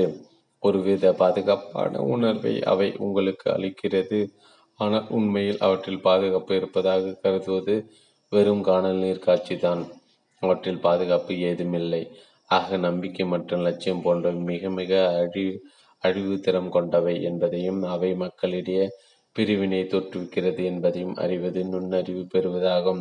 நுண்ணறிவில் தான் முழுமையான பாதுகாப்பு உள்ளது. உங்கள் நம்பிக்கையிலோ கற்பிதங்களிலோ நுண்ணறிவு தான் முழுமையான பாதுகாப்பு உள்ளது. உங்கள் நம்பிக்கைகளிலோ கற்பிதங்களிலோ லட்சியங்களிலோ பாதுகாப்பு இல்லை. நுண்ணறிவு உங்கள் நுண்ணறிவோ இல்லை, என் நுண்ணறிவோ அல்ல. பொய்மையை பொய் என்று கண்டு உணர்ந்து அதை முடிவுற செய்வதே நுண்ணறிவு. உள்ளதை உள்ளவாறு கற்பனைகள் ஏதுமின்றி பார்த்து உள்ளத்திலிருந்து தப்பி ஓடாமல் உண்மையில் நாம் யார் என்ப எப்படிப்பட்டவர் என்பதை உணர்ந்து அதன் தொடர்ச்சி தொடர்பாய் விசாரணை செய்ய வேண்டும். அந்த விசாரணை நுண்ணறிவு விடுத்திடுகிறது. மனதில், சிந்தனையில், செயலில் தனித்து பிரித்திருக்கும் நம் இயல்பு துயரத்தையும் கலக்கத்தையும் கொணர்கிறதா? நாம் பிறருடன் கொண்டிருக்கும் பற்றுதல் துயரத்திற்கு காரணமா? தயவுசெய்து விடுத்திடுங்கள். பற்று கொண்டிருப்பதின் தன்மை பரிசீலனை செய்யுங்கள். ஒன்றின் மீது நீங்கள் கொண்டிருக்கும் தீவிர ஈடுபாடு மற்றும் பற்றுதல் காரணமாக கலக்கம், பயம், வேதனை, பொறாமை, வெறுப்பு போன்ற உணர்வுகளுக்கு நீங்கள் ஆளாகிறீர்கள். நீங்கள் உங்கள் வாழ்க்கை துணையின் மேல் தீவிர பற்றுதலுடன் இணைந்திருக்கிறீர்கள். அதன் விளைவுகளை நோக்குங்கள். நீங்கள் ஒருவரை ஒருவர் சார்ந்திருக்கிறீர்கள். சார்ந்திருத்தல் உங்களுக்கு ஒரு பாதுகாப்பு உணர்வை தருகிறது. ஆனால் உங்களை விட்டு உங்கள் மனைவி ஓடி போய்விட்டால் நீங்கள் வேதனை, சந்தேகத்தில், வெறுப்பில், துயரத்தில் முடுக்கி போகிறீர்கள். இவை எல்லாம் உங்களுக்கு தெரியாததா என்ன? அன்றாட வாழ்வின் யதார்த்தங்களாக இவை உள்ளது. இவை எல்லாம் தெரிந்த விஷயங்கள் தான். இந்த கஷ்டங்கள் உங்கள் வாழ்வில் ஏற்படாமல் இருந்திருக்கலாம். ஆனால் கோடிக்கணக்கானவர்கள் இம்மாதிரியான துயரங்களை அனுபவிக்கிறார்கள். அவர்களின் உறவு முறையில் துயரம், பயம், வேதனை கூடிக்கொண்டிருக்கிறது.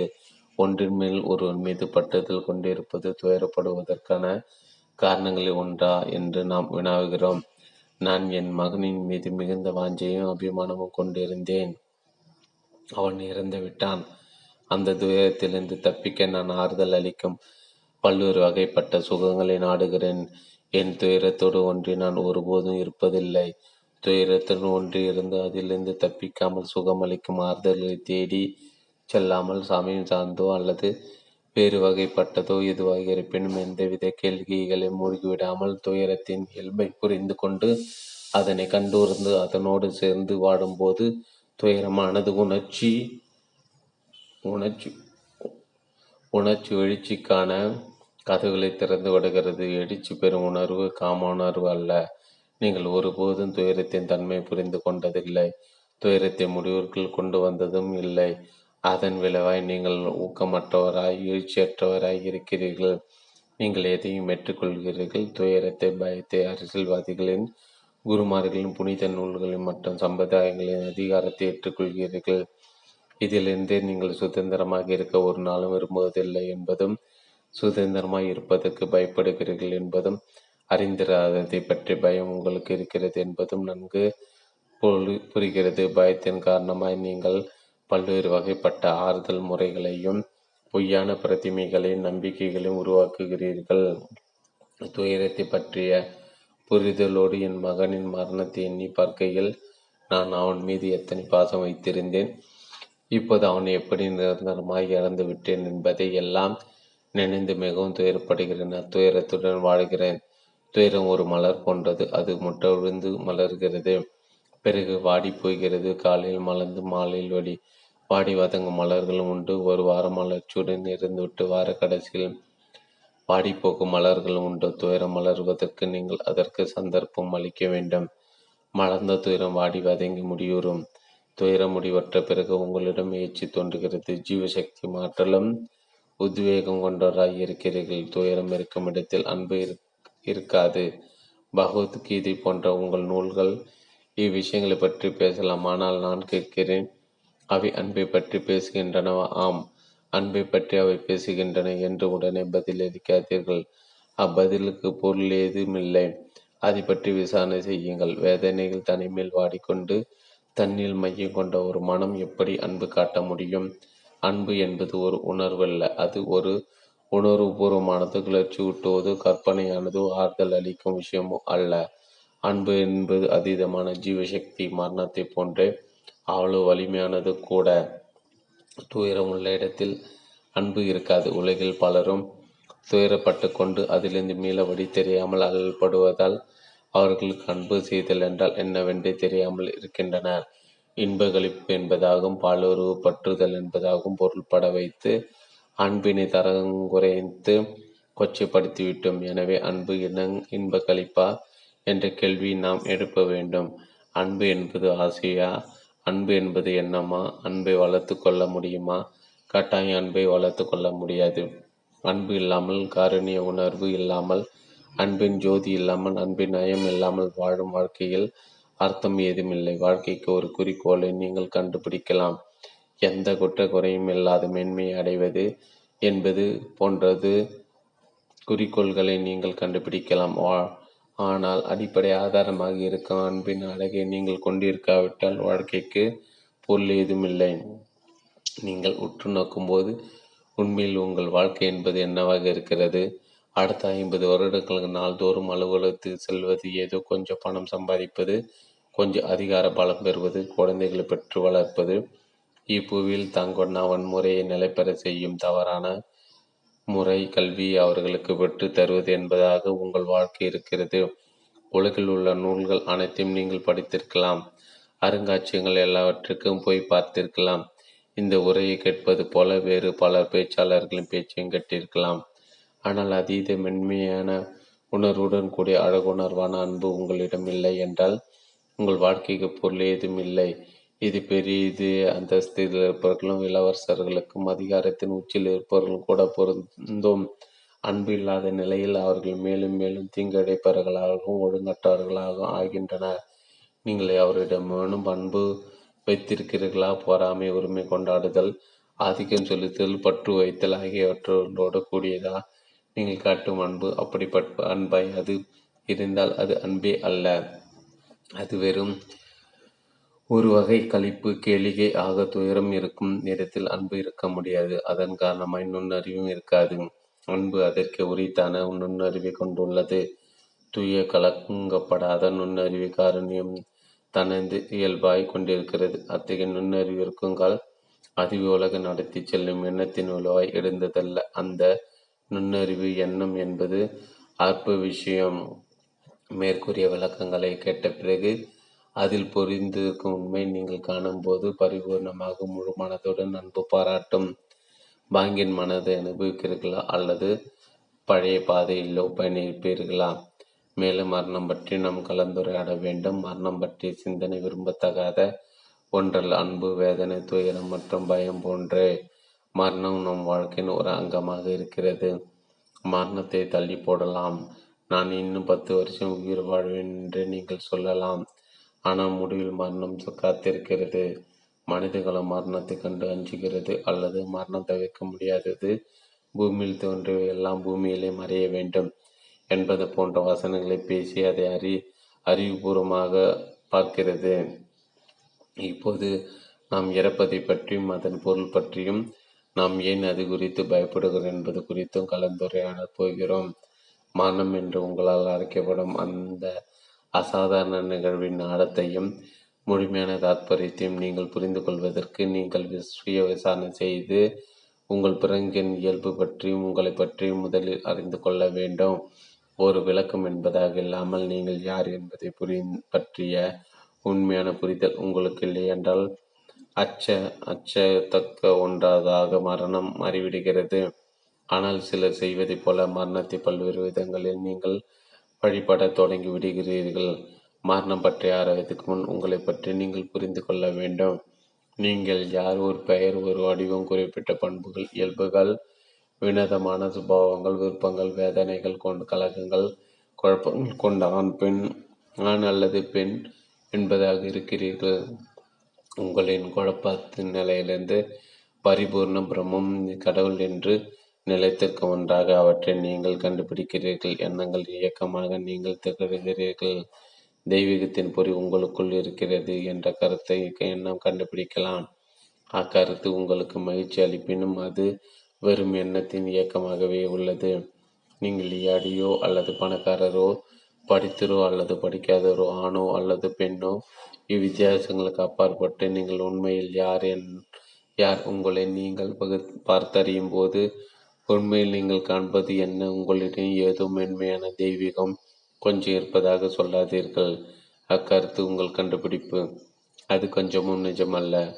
உங்களிடம் சாஸ்வதமான ஒன்று இருக்குது என்றால் நீங்கள் ஏன் சாஸ்வதத்தை எங்கெல்லாம் தேடுகிறீர்கள்?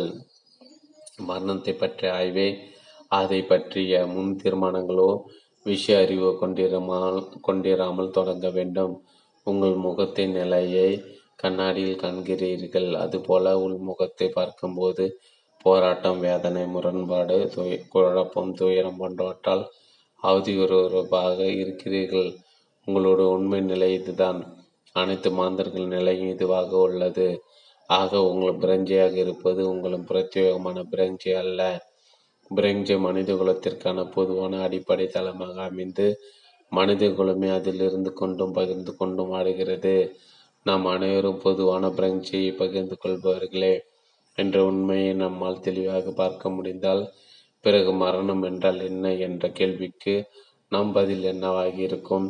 உங்கள் கழிப்பு, மனப்பதிவுகள், அனுபவங்கள், பட்டுதல், லட்சியங்கள், நம்பிக்கைகள் போன்ற அனைத்தின் முடிவாக மரணம் இருக்கிறது. எல்லாம் முடிவுறுகிறது. நீங்களும் அவ்வகைப்பட்டவரே. நீங்களும் முடிவுறுகிறீர்கள். ஆனால் அம்மாதிரியான முடிவை நீங்கள் விரும்பவில்லை.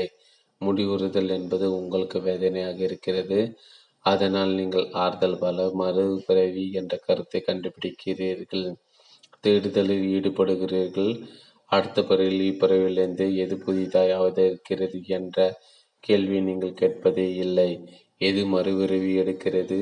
உங்கள் மனப்பதிவுகளா, உங்கள் அனுபவங்களா? இப்போது இருப்பதை விட நல்ல வாழ்க்கை, நல்ல வீடு கிடைக்கும் என்று உங்கள் நம்பிக்கையா? எது மீண்டும் பிறக்கிறது? மகாராஜாவாக போகும் உங்கள் கனவா? உங்கள் கனவுகளோடும் அனுபவங்களோடும் இன்று சூழ் என்ற நிலையில் நீங்கள் இப்படி இருக்கிறீர்கள். நீங்கள் மறுபிறவி எடுக்கப் போகிறீர்கள். உண்மையில் நீங்கள் மறுபிறவி எடுப்பீர்கள் என்று ஆழமாக நம்பினால் இந்த பிறவியில் எப்படி நடந்து கொள்கிறீர்கள் என்பது மிகவும் முக்கியத்துவம் பெற்றுவிடுகிறது. இன்று எப்படி சிந்திக்கிறீர்கள், எத்தகைய உணர்வுடன் இருக்கிறீர்கள், உங்கள் எண்ண பிரதிபலிப்பு எப்படிப்பட்டது என்பதெல்லாம் முக்கியத்துவம் பெறுகிறீர்கள் பெறுகிறது காரணம் மறுபிறவி உண்டு என்றால் அவையெல்லாம் மறுபிறவியில் தொடரப் போகிறது. மறுபிறவி என்பது வெறும் நம்பிக்கை மட்டுமே, அது நிஜத்தில் இல்லை. நிஜமாக இருப்பது உங்களின் இன்றைய வாழ்க்கை தான். நீங்கள் அந்த நிஜத்தை எதிர்கொள்ள தய தயங்குகிறீர்கள். அதன் காரணமாக மரணம் தவிர்க்கப்பட வேண்டிய ஒன்றாகிவிடுகிறது. மரணத்திற்கு பின் என்ன நேரிடுகிறது என்ற கேள்விதான் நீங்கள் எப்போதும் கேட்கிறீர்களே தவிர, மரணத்துக்கு முன்னால் வாழ்க்கை எப்படி இருக்கிறது என்ற கேள்வி கேட்பது இல்லை. உங்கள் வாழ்க்கை தற்சமயம் எவ்வாறு உள்ளது? வேலை வேலை வேலை, அலுவலகம், பணம், வேதனை, முயற்சி, வெற்றி என்னும் ஏணிப்படிகள் ஏறுதல் என்பதாக தானே உங்கள் வாழ்க்கை இருக்கிறது. மரண இவை அனைத்திற்கும் முற்றுப்புள் வைத்து விடுகிறது. வாழ்ந்து கொண்டிருக்கும் போதே உங்கள் பற்றுதல்களையும் உங்கள் நம்பிக்கைகளையும் முடிவுக்கு கொண்டு வர முடியுமா? அவற்றுக்கு முற்றுப்புள்ளி வைக்க முடியுமா? உங்களுக்கு வங்கியில் கணக்கில் இருந்தால் அதை முடிவிற்கு கொண்டு வருவது சாத்தியம் என்பது எனக்கு தெரியும். தன்னார்வத்துடன் எவ்வித உள்நோக்கமும் இல்லாமல், எவ்வித பலவந்தமும் இல்லாமல் ஒன்றை முடிவிற்கு கொண்டு வருவதில் உள்ள அழகை நீங்கள் புரிந்து கொள்ள வேண்டும். முடிவிற்கு வருதலில் புதிய துவக்கம் உள்ளது. ஒன்றை நீங்கள் முடிவிற்கு கொண்டு வந்தால் ஏதோ ஒன்று நிகழ்கிறது. கதவுகள் திறக்கின்றன. ஒன்றை முடிவிற்கு கொண்டு வருவதற்கு முன்பே கட்டாயம் கதவுகள் திறக்கும் என்ற உத்தரவாதத்தை பெற நீங்கள் விரும்புவதால் நீங்கள் எதையும் முடிவுறுவு செய்வதில்லை. உங்கள் உள்நோக்கங்களும் தொடர்கின்றன. உள்முகமாக மன ரீதியில் பற்றுதல் மற்றும் நம்பிக்கைகள் போன்றவற்றை முடிவுற செய்து வாழ்ந்தல் என்பது மரணத்தை பற்றி புரிதலோடு கூடிய வாழ்தல் வாழ்ந்தலாகும். மதம் மற்றும் தியானம் பற்றியும் நாம் அவசியம் கலந்துரையாட வேண்டும். மதம் என்றால் என்ன? நான் பல அகராதிகள் மதம் என்ற சொல்லின் மூல வார்த்தையும் அர்த்தத்தையும் தேடி இருக்கிறேன். அச்சொல்லின் சந்தேகத்துக்கிடமற்ற நிச்சயமான மூல வார்த்தை கண்டுபிடிக்க முடியவில்லை. உங்களை பொறுத்தவரை மதம் என்றால் என்ன? நம்பிக்கை மற்றும் சடங்குகள், அவ்வளவே. நீங்கள் ஒரு கிறித்துவர் என்றால் மதம் என்றால் உங்களுக்கு குறிப்பிட்டதொரு இரட்சகர் மீது நம்பிக்கை வைத்தல், அனைத்து வித சடங்குகளையும் செய்தல், அழகான கலனையும் கொண்ட கட்டுமானமாக இருக்கும் பிரதான திருக்கோயிலோடு தொடர்புடன் இருத்தல் என்பதாக உள்ளது. நீங்கள் தேவாலயங்கள், கார்டினால் நடத்தும் பிரார்த்தனை கூட்டங்களை பார்த்திருக்கிறீர்களா என்று எனக்கு தெரியாது. அந்த சடங்கு உண்மையிலே மிகவும் அற்புதமான ஒன்று. பேரழகுடன் மிக சரியாக நியமனம் தவறாமல் செய்யப்படும் அச்சமய சடங்கு பாமர மக்களை மிகவும் கவர்ந்தெடுக்கிறது.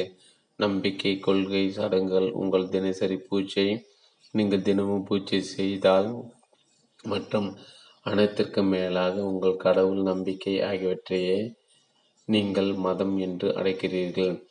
மதத்திற்கும் உங்கள் அன்றாட வாழ்க்கைக்கும் சிறிதளவு சம்பந்தம் இல்லை. நிறுவப்பட்டதோ நிறுவப்படாததோ எவ்வகைதாயினும் மதங்கள் அனைத்துமே கொல்லாமை பற்றியும் அன்போடுமை பற்றியும் போதிக்கின்றன. ஆனால் நீங்களோ கொலை செய்து கொண்டே தான் இருக்கிறீர்கள். பொய்யான கடவுளை ஓரினமாய் நீங்கள் பூஜித்து கொண்டிருப்பது ஒரு வகையான பண்டைய பழங்குடி மக்கள் மனப்பான்மையே. சீக்கியர், முஸ்லிம், ஹிந்து என்று பிரிந்து தனித்தனி இனமாய் இருப்பது என வழி மனப்பான்மையே. நீங்கள் ஒருவரை ஒருவர் கொலை செய்கிறீர்கள். அதை மதம் என்று அழைக்கிறீர்கள். சமய உணர்வுள்ள மதத்தின் சமய உணர்வுள்ள மனதின் இயல்பை அறிந்து கொள்ள மேற்கண்ட சிறுபிள்ளைத்தனமான செயல்களை தூரம் எறிய வேண்டும். அப்படி எறிவீர்களா? கட்டாயம் இல்லை. உங்கள் பூஜைகளை, உங்கள் சடங்குகளை நீங்கள் தொடர்ந்து செய்து கொண்டேதான் இருப்பீர்கள். குருமார்களுக்கு அடிமையாக தொடர்ந்து இருப்பீர்கள். மதம் என்பது ஒரு விதமான கேள்வியாக இப்போது ஆகிவிட்டது. அக்கேள்வியை நீங்கள் மிகவும் புனிதமாய் புனிதமான ஒன்றாக கருதலாம். இருப்பினும் உங்கள் அன்றாட வாழ்க்கையில் ஒரு விதத்திலும் தாக்கம் ஏற்படுத்தாத அந்த மதம் வெறும் கேள்வியை ஒரு கிறிஸ்துவராக, ஒரு இந்துவாக, ஒரு பௌத்தராக உங்களை கருதி கொள்ளாமல், எந்த மதத்தையும் சேர்ந்தராக இல்லாமல் பூஜை புனஸ்காரங்களை தூக்கி எறிந்துவிட்டு வாழ உங்களால் முடியுமோ அவற்றை எல்லாம் விட்டுவிடுங்கள். அவை அனைத்தும் பன்னெடுங்காலமாக செய்யப்பட்டு வரும் பிரசாரங்கள். கணினி செயல்பட எவ்வாறு செயல்பட்ட வரை உள்ளதோ அவ்வாறு நீங்களும் செயல்பட்ட வரைவிற்கு உட்படுத்தப்பட்டுள்ளீர்கள். நான் ஒரு ஹிந்து என்று நீங்கள் சொல்லும்போது, நீங்கள் கடந்த ஐயாயிரம் ஆண்டுகளாக இயங்கி வரும் செயல் திட்ட வரைவின்படி சொல்கிறீர்கள். மதத்தின் தன்மையை பற்றி ஆய்வு செய்யும் போது நீங்கள் ஹிந்து முஸ்லிம் போன்ற இனவழி மனப்பான்மையிலிருந்து விடுபட்டு இருக்க வேண்டும். அப்படி இருப்பீர்களா? பொய்மைகளிலிருந்து கற்பனைகளிலிருந்து விடுதலை பெற்ற பின்பே தியானம் என்றால் என்ன என்பதை பற்றி உங்களால் ஆராய முடியும். முரண்பாடுகளில் சிக்கி தவிக்கும் மனதாலும் மற்றும் போராட்டத்தில் உழலும் மூளையாலும் தியானம் செய்ய இயலாது. ஒவ்வொரு நாளும் காலையிலோ மாலையிலோ இரவிலோ இருபது நிமிஷம் மௌனமாக அமர்ந்து தியானிக்கிறார்கள். ஆனால் முரண்பாட்டிலும் வேதனையிலும் பதற்றத்திலும் தனிமையிலும் சோகத்திலும் உங்கள் மூளை இருக்குமானால் உங்கள் தியானத்திற்கு மதிப்பு எது ஏதும் உண்டோ உண்டா எப்படி தியானம் செய்ய வேண்டும் என்பதை பற்றி நாம் பேசப்போவதில்லை. ஆனால் தியானம் என்றால் என்ன என்பதை பற்றி விசாரணை செய்யலாம். தியானம் எப்படி செய்வது என்ற உங்கள் கேள்வியில் நீங்கள் வேண்டுவது ஒரு வழிமுறை, விதிமுறை, பயிற்சி முறை. பயிற்சி அதாவது தினசரி தவறாமல் திரும்ப திரும்ப செய்வது உங்கள் மூளையை எவ்வாறு பாதிக்கிறது என்று உங்களுக்கு தெரியுமா? தினசரி பயிற்சியால் உங்கள் மூளை பந்தமாகி போய் ஏறுதனமாய் இயங்க ஆரம்பிக்கும். ஒன்றை ஓயாமல் செய் பயிற்சி செய்வதன் விளைவாக மூளை ஜீவனற்றதாகி துடிப்புடன் இயங்காமல் மந்தகதி அடைகிறது. மௌன நிலை அனுபூதி நிலை எட்டிவிட வேண்டும் என்ற மூளையின் முயற்சி அதற்கு சித்திரவதையாகி போகிறது. அனுபவத்தை பெற்றுவிடுவதற்காக தியானம் செய்தால் அது தியானம் அல்ல. உதாரணத்திற்கு, அரசியல்வாதி பெருமுயற்சி செய்து அமைச்சராகி விடுகிறார். நீங்கள் அனுபவம் பெறுவதும் அது போன்றே ஒரு வகை சாதனை. ஞான ஒளியை மற்றும் மௌன நிலையை உங்கள் தியானத்தில் சாதித்துவிட வேண்டும் என்று நீங்கள் விரும்புகிறீர்கள். நீங்களும் அரசியல்வாதியும் ஒரே மாதிரியான செயல்முறையை தான் முயற்சி என்ற செயல்முறை பின்பற்றுகிறீர்கள். ஆனால் அச்செயல்முறை நீங்கள் ஆன்மீகம் என்று அடைக்கிறீர்கள், அவர் அதை அரசியல் சாதனை என்கிறார். இரண்டிற்கும் பெரிய வித்தியாசம் இல்லை. தியானம் என்றால் என்ன? தியானம் என்ற வார்த்தையின் பொருள் என்ன? அகராதியில் ஒன்றை பற்றி எண்ணி பார்ப்பது, அக்கறை கொள்வது, தீர ஆராய்வது, பார்ப்பது போன்ற அர்த்தங்கள் தியானம் என்ற சொல்லிற்கு அளிக்கப்பட்டுள்ளது. ஆக தியானம் என்பது தீர ஆராய்வதாகும். தியானம் என்ற சொல் ஒன்றை அளவிடுதலையும் குறிப்பாக உணர்த்துகிறது. குழப்பமல்லாமல் விருப்ப வெறுப்பின் அடிப்படையில் இல்லாமல் தெளிவாக சிந்திக்கும் திறனையும் தியானம் சுட்டி காட்டுகிறது. மேலும் தியானம் அளவீடு என்பதாக பொருள்படுகிறது. நாம் சதா அளவீடு செய்து கொண்டு இருக்கிறோம், சதா ஒப்பீடு செய்து கொண்டிருக்கிறோம். நான் இன்று இப்படி இருக்கிறேன், நாளை எப்படி ஆவேன் என்பது ஒரு வகை அளவீடு. மேலும் சிறப்புடன் இருப்பேன், இதில் மேலும் என்பது அளவீடு. உங்கள் மற்றவற்றுடன் ஒப்பிட்டு பார்ப்பது ஒரு அளவிடுதல் ஆகும். உங்கள் மகனிடம் நீ உன்னை அண்ணன் போல் இருக்க வேண்டும் என்று நீங்கள் சொல்வது அளவீடு செய்யும் முறையாக உள்ளது.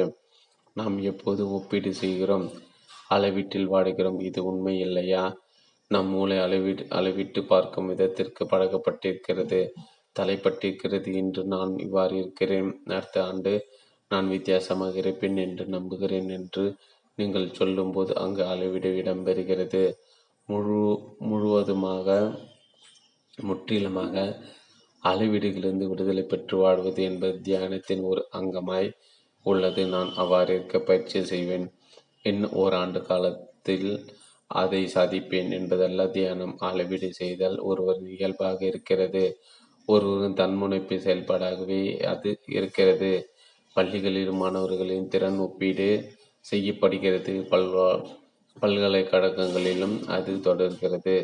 நம்மை விட அறிவில் மேம்பட்டவர்களுடனும் உடலில் அழகில் சிறந்தவர்களுடன் நம்மை நாம் ஒப்பிட்டு கொள்கிறோம். இந்த ஒப்பிடும் செயல்பாடும் ஓயாமல் நடந்து கொண்டே இருக்கிறது. நீங்கள் அறிந்தோ அறியாமலே இந்த இயக்கம் தொடர்கிறது. தியானம் என்பது அளவீடுகளும் ஒப்பீடுகளும் முடிவிற்கு கொண்டு வருவதால் ஆகும். இவ்வாறு சொல்வது எதை குறிக்கிறது என்பதை பாருங்கள். உள ரீதியான நாளை என்பது இல்லை என்பதை குறிக்கிறது. நாளை என்பது உள்ளது கால அளவின்படி அளவீடு செய்வதாகும். ஆக அளவீடு, ஒப்பீடு மற்றும் தீர்மானங்கள் ஆகியவை முற்றிலுமாக முடிவுற வேண்டும். விதிமுறைகளின் படம் செய்யப்படும் தியான வகைகள் அனைத்துமே மன உறுதி நடவடிக்கைகளாகவோ உள்ளது. நான் தியானம் செய்வேன், அமைதியாக அமைந்திருப்பேன், என்னை கட்டுக்குள் வைத்திருப்பேன், என் எண்ணங்களை குறுகி மையப்படுத்துவேன், நான் தீவிர பயிற்சி செய்வேன் என்று எண்ணமிடுகையில் அங்கு செயல்படுவது மன உறுதியின் சாரமாயிருக்கும். விருப்ப உணர்வை மன உறுதி மற்றும் தீர்மானத்தின் செயல்பாட்டிற்கு தியானத்தில் இடமில்லை. மேறு கூறப்பட்ட உண்மையின் அடகை உங்களால் காண முடிகிறதா? அளவீடுகள், ஒப்பீடுகள், சாதித்தல் மற்றும் உணவு ரீதியான ஆதல் இல்லாத இடத்தில் தான் என்ற அகந்தியிலிருந்து விடுபட்ட நிலையின் அமைதி குடிக்கொள்கிறது. தியானத்தை தான் என்ற உணர்வு இடமில்லை. தியானம் செய்வது எப்படி என்று எனக்கு சொல்லுங்கள்.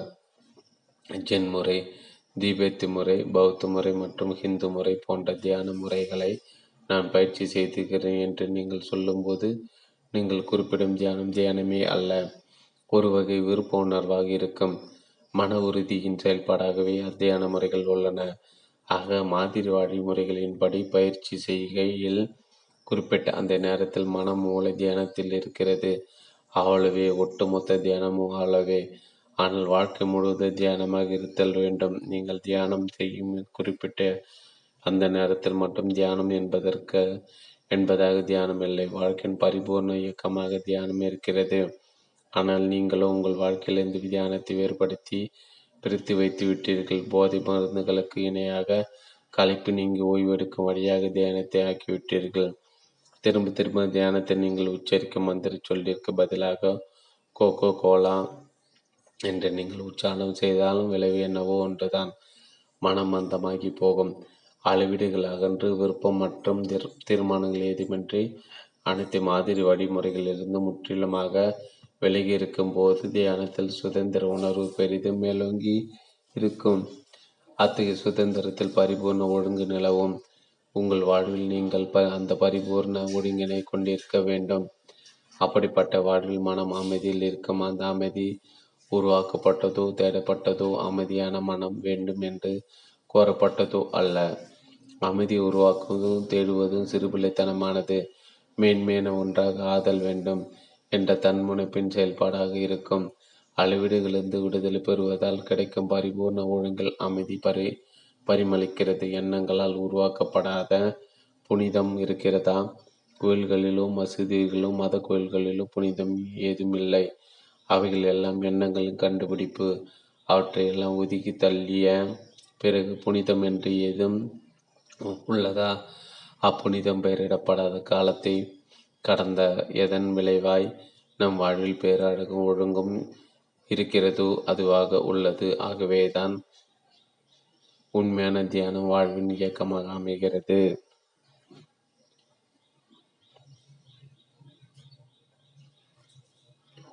உங்கள் வாழ்க்கை உங்கள் எண்ண பிரதிபலிப்புகள், நீங்கள் நடந்து கொள்ளும் விதம் போன்றவற்றுக்கு அடிப்படையாக இருப்பதை பற்றிய புரிதல் உங்களுக்கு இல்லை என்றால் நீங்கள் செய்யும் தியானத்திற்கு அர்த்தம் ஏதுமில்லை.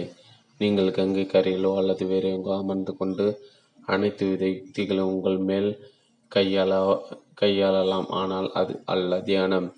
அன்றாட வாழ்வின் அங்கமாக தியானம் உள்ளது. நம் வாழ்க்கையில் சுதந்திரத்தோடு ஒடுங்கோடும் இயங்கும் இயக்கமாக தியானம் இருக்கும் போது அதிலிருந்து பேரமதி மலர்கிறது. அந்த உன்னத நிலையை நீங்கள் அடையும் போதுதான் பரிபூர்ணமான புனிதத்தை உங்களால் கண்டுகொள்ள முடியும். புது டில்லி, ஏழு பதினொன்று ஆயிரத்தி தொள்ளாயிரத்தி எண்பத்தி இரண்டு.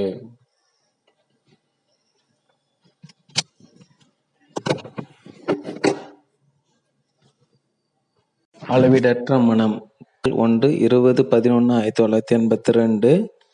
ரெண்டு, இருபத்தி ஒன்று பன்னெண்டு ஆயிரத்தி தொள்ளாயிரத்தி எண்பத்தி ரெண்டு. மூன்று, இருபத்தி ஏழு பதினொன்று ஆயிரத்தி தொள்ளாயிரத்தி எண்பத்தி ரெண்டு. நான்கு, இருபத்தி எட்டு பதினொன்று ஆயிரத்தி தொள்ளாயிரத்தி எண்பத்தி ரெண்டு. ஐந்து, மனிதனின் நிலைமை. இவ்வுரையாடலின் தொடக்கத்திலே நமக்கிடையே ஒரு தொடர்பு ஏற்படுத்தி கொள்ள வேண்டியது மிகவும் அவசியம். வழக்கமாக சொற்பொழிவு என்று கருதப்படும் உண்டாக இந்நிகழ்வு இருக்கப் போவதில்லை. குறிப்பிட்டதொரு தலைப்பின் கீழ் விளக்கங்களையும் வழிகாட்டுதலையும் அளிக்கும் பிரசங்கமாக இருப்பது சொற்பொழிவு. ஆனால் இங்கு நீங்கள் பேச்சாளருடன் கலந்துரையாடப் போகிறீர்கள். நீங்கள் என்ன செய்ய வேண்டும், எதை சிந்திக்க வேண்டும், எப்படி நடந்து கொள்ள வேண்டும் என்பதையெல்லாம் பேச்சாளர் உங்களுக்கு சொல்லப்போவதில்லை. மேடை மீது அவர் அமர்ந்திருப்பது பாரிகள் அனைவரும் அவருடன் தொடர்பு கொள்ள வசதியாக இருக்கும் என்பதற்காக மட்டுமே மேடையில் அமர்ந்திருப்பதால் அவருக்கு அதிகாரம் ஏதும் வந்துவிடவில்லை. உலக நடுவடுக்கில் அக்கறை உடைய இருவர் உரையாடுவதற்காக இந்நிகழ்வு இருக்கும். குறிப்பிட்ட நபரை பற்றியதாக இல்லாமல் உலகில் வாழும் அனைவரின் நிலைமை எவ்வாறு இருக்கிறது, அவர்களுக்கு என்ன நேரிடுகிறது என்பதை பற்றியெல்லாம் சுமூகமாக உணர்ச்சி வயப்படாமல் விருப்பு வெறுப்புகளுக்கு இடமளிக்காமல் நாம் கலந்துரையாடப் போகிறோம். முக்கியமான விஷயத்தை பற்றி பேச இங்கு நாம் மேற்கொள்ளும் நட்புடன் கூடிய தொடர்புக்கு எவ்வாறு மற்றவர் சொல்வதை கவனத்துடன் கேட்பது என்ற கலையை நாம் முதலில் கற்றுக்கொள்ள வேண்டும். பிறர் பேசுவதை நாம் ஊன்று கேட்பதே இல்லை. அவர்கள் பேசி கொண்டிருக்கும் போது நாம் நம் பிரச்சனைகளை பற்றி எண்ணங்களிலும் நம் தனிப்பட்ட கருத்துக்களிலும் தீர்மானங்களிலும் மூழ்கி விடுகிறோம். அதன் விளைவாக எதிராளி என்ன சொல்ல சொல்கிறார் என்பதை கேட்பது நமக்கு மிகவும் சிரமமாகி விடுகிறது. ஊன்றி கேளுங்கள் என்று நான் சொல்கிறேன், உற்று கேட்கும் கலை அறிந்து கொள்ளுங்கள். போர் பல்வேறு நாடுகளாக சி சிதந்து சிதறுண்டி இருக்கும் உலகம், பல்வேறு சித்தாந்தங்கள் மூலம் பிளவு பட்டிருக்கும் மக்கள் கூட்டம் மற்றும் மனித உறவுகளின் நிலைமை என்பன பற்றியெல்லாம் நாம் கலந்துரையாடப் போகிறோம். மேலும் பயம் மற்றும் கழிப்பினால் தோன்றும் பிரச்சனைகள், மானுட மானுட சிந்தனையில் இருக்கும் சிக்கல்கள், துயர முடிவுறுமா என்ற கேள்வி, மரணம் குறித்த தாக்கங்கள் ஆகியவை பற்றி கலந்துரையாடப் போகிறோம். சமயம் என்றால் என்ன, தியானம் எத்திகதி, பரிபூர்ணமானது நிலைப்பெறுவுடையதுமான புனிதம் ஒன்றுண்டா என்பதை பற்றி பேசப்போகிறோம். என பேசப்படுவதை நல்ல முறையில் கேட்க உற்று கேட்கும் கலை உங்களுக்கு தெரிந்திருக்க வேண்டும். உங்கள் சொந்த கருத்துக்களுடனும் மக்க உங்களின் சம்பிரதாயங்களின் படியும் உங்களின் விஷ அறிவை சார்ந்தும் கேட்காமல் சொல்லப்படும் விஷயத்தை கவனமாக கேட்கும் போது நம்மிடையே உள்ள தொடர்பு இயல்பானதாகவும் இலகுவானதாகவும் நெருக்கம் பெறுகிறது. ஆனால் நாம் ஒருமித்து சிந்திக்கவில்லை என்றால் அவ்விதத்தில் சிந்திப்பது மிகவும் சிரமமான காரியம். என்றாலும் அவ்வாறு சிந்திக்கவில்லை என்றால் இருவேறு திசைகளில் நீங்களும் பேச்சாளரும் சிந்தித்து கொண்டிருப்பீர்கள். எனவே கேட்கும் கலை மூலம் கவனியுங்கள். உற்று கேட்கும் கலை என்பது பேச்சாளர் கூறுவதை உங்கள் எண்ணத்திற்கு ஒத்தவாறு மொழிபெயர்த்தல் அல்ல. வார்த்தையையும் வார்த்தையின் உட்பொதிவையும் அதன் ஆழத்தையும் முக்கியத்துவத்தையும் ஒரு சேர கேட்பது உற்று கேட்கும் கலை. பேச்சாளர் பிரச்சனைகள் நிதானமாக, தெளிவாக, படிப்படியாக, உணர்ச்சிகளின் தலையீடின்றி உங்களுடன் சேர்ந்து ஆராயப் போகிறார். பேச்சு வழக்கில் உள்ள எளிமையான மொழிகளுக்கிடையே பேசப் போகிறோம். எளிதில் புரியாத சொற்களோ அல்லது குறிப்பிட்டதொரு சிறப்பு துறை பற்றி விளக்கமோ இவரிடல் இருக்கப் போவதில்லை. ஆங்கிலத்தில் பேசப் போகிறோம். எளிதில் புரியாத சொற்களை உபயோகிக்கப் போவதில்லை. நம்மிடையே சரியான தொடர்பை ஏற்படுத்திக் கொள்வது மிகவும் அவசியமாகும். பேச்சாளர் யாருக்கும் குருவாக இல்லை. எப்படி சிந்திக்க வேண்டும், எதை சிந்திக்க வேண்டும் என்றெல்லாம் அவர் எடுத்து சொல்லப் போவதில்லை. உலகம் முழுவதிலும் உள்ள மனிதர்களின் செயல்பாடுகளை நாம் ஒன்று சேர்ந்து கவனமாக பார்க்க போகிற நாற்பதாயிரம் ஆண்டு கால பரிணாம வளர்ச்சி பின்னரும் மனிதன் ஏன் இவ்வாறு இருக்கிறான், மனிதர் ஏன் ஒருவர் ஒருவர் கொள்கிறார்கள், அடிக்கிறார்கள், சுரண்டுகிறார்கள் மற்றும் யூதர்கள், அரேபியர்கள், இந்துக்கள், முகமதியர்கள் என ஏன் உலக பல்வேறு பிரிவினைக்கு உட்படுத்தினார்கள் என்பது பற்றியெல்லாம் கலந்துரையாடப் போகிறோம். மேற்குறிப்பிட்டவைகளை பற்றியெல்லாம் நாம் பார்த்தறிய போகிறோம். பார்த்தறியதில் மிக முக்கியம். ஆனால் கண்ணோட்டத்தில் வங்காளி, இந்தியன், ரஷ்யன், சீனன், அமெரிக்கன் என்பது போல் குறிப்பிட்டது ஒரு கண்ணோட்டத்தில் இல்லாமல் உள்ளவாறு பார்த்தறிதல் அவசியம். மனிதன் கொடூரமானவாக, அழிவு சக்தியாக, வன்முறையாளனாக, லட்சியவாதியாக ஏன் ஆனான் என்பதையும் நம்மில் பலருக்கு தெரியாத தொழில்நுட்ப உலகின் பிரமிக்க வைக்கும் சாதனைகளை மனிதன் சாதித்து வருகிறான் என்பதையும் பல்லாயிரம் ஆண்டுகளாக பல்வேறு யுத்தங்களின் துயரத்தை அனுபவித்து கண்ணீர் சிந்தி பிறகும் திருந்தாமல் மனிதன் ஏன் இவ்வாறு நடந்து கொள்கிறான் என்பதை பற்றி நாம் காண்பதாக உள்ளோம். ஆக நாம் சேர்ந்து சிந்திக்கிறோம். ஏற்றுக்கொள்வதாகவோ மறுப்பதாகவோ இல்லாமல் என்ன நடக்கிறது என்பதை இம்மியும் பிசகாமல் ஒரு வரைபடத்தை பார்ப்பதற்குள் இவ்விஷயங்களை நாம் பார்க்க போகிறோம். கத்தோலிகர், இந்து, முஸ்லிம் என்று பல்வேறு மதத்தவராய் உலகம் தெரிந்து கிடைக்கிறது. எங்கெல்லாம் பாகப்பிரிவினை இருக்கிறதோ அங்கெல்லாம் சச்சுறுகள் கட்டாயம் இருக்கும். இது இயற்கையின், இது ஏன் இந்த பிரிவினை, யார் இதை கொண்டு வந்தார்கள். பேச்சாளரும் நீங்களும் அதாவது நாம் ஒருங்கிணைந்து சிந்திக்கிறோம் என்று நம்புகிறேன். பேச்சாளர் சொல்வதை வெறுமனை ஏற்றுக்கொண்டோ அல்லது மறுத்து கொண்டோ நீங்கள் கேட்பதாய் இருப்பினும் அது உண்மையில் கேட்பதே இல்லை. பேசப்படும் விஷயம் உங்களை பற்றியது, மனித குலத்தை பற்றியது. மனிதர்களை நாம் இப்பிரச்சனை பற்றி எண்ணி பார்க்க வேண்டும். அதிகாரத்தின் உள்ளவர்கள் சொல்வதே குருமார்கள் உபதேசிப்பதை, புனித நூல்கள் பொதியவற்றை அந்த பேச்சாளர் உரைப்பதை அப்படியே ஏற்றுக்கொள்ள கூடாது. பரிசீலிக்க வேண்டும், ஐயுறக்க வேண்டும், கேள்வி எழுப்ப வேண்டும். வெறுமனை ஏற்றுக்கொண்டோ அல்லது மறுதளித்து கொண்டோ மட்டும் இருந்தீர்களே ஆனால் நீங்கள் மாற்றம் ஏதும் பெறாமல் இருக்கும் இடத்தில் நின்று விடுவீர்கள். உங்கள் மனப்போக்கிலோ பிரஞ்சின் உட்பதிவிலோ எந்தவித புரட்சிகரமான மாற்றத்தையும் பெற முடியாமல் போய்விடும். சேர்ந்து சிந்திக்கலாம் வாருங்கள் என்று மிக்க மரியாதையுடன் உங்களை அழைக்கிறேன். கல்கத்தா குறிஞ்சாலை போன்றில்லாத அமைதியானதும் காற்று வீச மரங்கள் நிறந்ததுமான சுத்தமான ஒரு தெருவில் மனித குலத்தின் பிரச்சனை பற்றி கலந்துரையாடி கொண்டு செல்லும் இரண்டு நண்பர்களைப் போல நாம் செல்கிறோம். உங்களுக்கும் பேச்சாளருக்கும் இடையே நடைபெறும் உரையாடல் இது. நாம் பரஸ்பரம் பேசுகிறோம், கேட்கிறோம். உரையாடல் என்பது இருவருக்கும் இடையே நிகழும் பாஷனை. இந்த மாபெரும் கூட்டத்தில் உரையாடல் செய்வது சாத்தியமல்ல. ஆனால் ஆயிரக்கணக்கில் மக்கள் இங்கு கூடியிருந்தாலும் நாம் ஒருவரோடு ஒருவர் பேச முடியும். ஏன் மனிதன் என்ற நிலைக்கு ஆளானான்? மிகப்பெரிய அளவில் தொழில்நுட்ப வளர்ச்சி, விஷய அறிவு மேம்பாடு, அனுபவ அறிவுத்திறம் என்ற இவை அனைத்தையும் பெற்றிருந்து நாற்பதாயிரம் ஆண்டுகளுக்கு முன்பே இருந்தது போலவே இருக்கிறோமே. ஏன் நம் மனம் மற்றும் மூளை கணினியைப் போல செயல்திட்ட வரைவு செய்யப்பட்டு விட்டதா என்ன? கணினி பொறியாளர்கள் செயல்திட்ட வரைவுகளை தயாரித்து கணினியில் பொறுத்து விடுகிறார்கள். செயல்திட்ட வரையறை கொண்டிருக்கும் கணினி கணக்கில் அடங்காத விவரங்களை நாம் கேட் வேண்டும் போதெல்லாம் திரும்ப திரும்ப நமக்கு அளிக்கிறது. மேலும் நம்மை விட வேகமாய் செயல்படுகிறது. நாம் திரும்ப திரும்ப என்னை வங்காளி என்றோ முஸ்லிம் என்றோ ஹிந்து என்றோ கூறிக்கொள்வது என் மூலையிலிருந்து செயல்திட்ட வரையின் காரணமாகவோ சம்பிரதாய முறைப்படியும் குறுகிய வரையறுக்கப்பட்ட வழியிலும் சிந்திக்க நம் மூளை செயல்திட்ட வரைவு செய்யப்பட்டுள்ளதா? மண்டை ஓட்டுக்குள் இருக்கும் உங்கள் மூளை வரையறுக்கப்பட்ட ஒன்றா? பிரமிக்க வைக்கத்தக்க கண்டுபிடிக்கும் அசாதாரணமான தொழில்நுட்ப வளர்ச்சியும் பெற்று தரும் ஆற்றல் பெற்றது மூளை. அன்றாட வாழ்க்கை வாழ்க்கை பிரச்சனைகளிலும் நம் சாதனைகளில் நாம் மூழ்கி போயிருப்பதால் உயிரிழி தொழில்நுட்ப உலகில் போர் தண்டா போல் போர் தளவாடங்கள் உற்பத்தியில் என்ன நடந்து கொண்டிருக்கிறது என்பது நம்மில் பலருக்கு தெரியாது.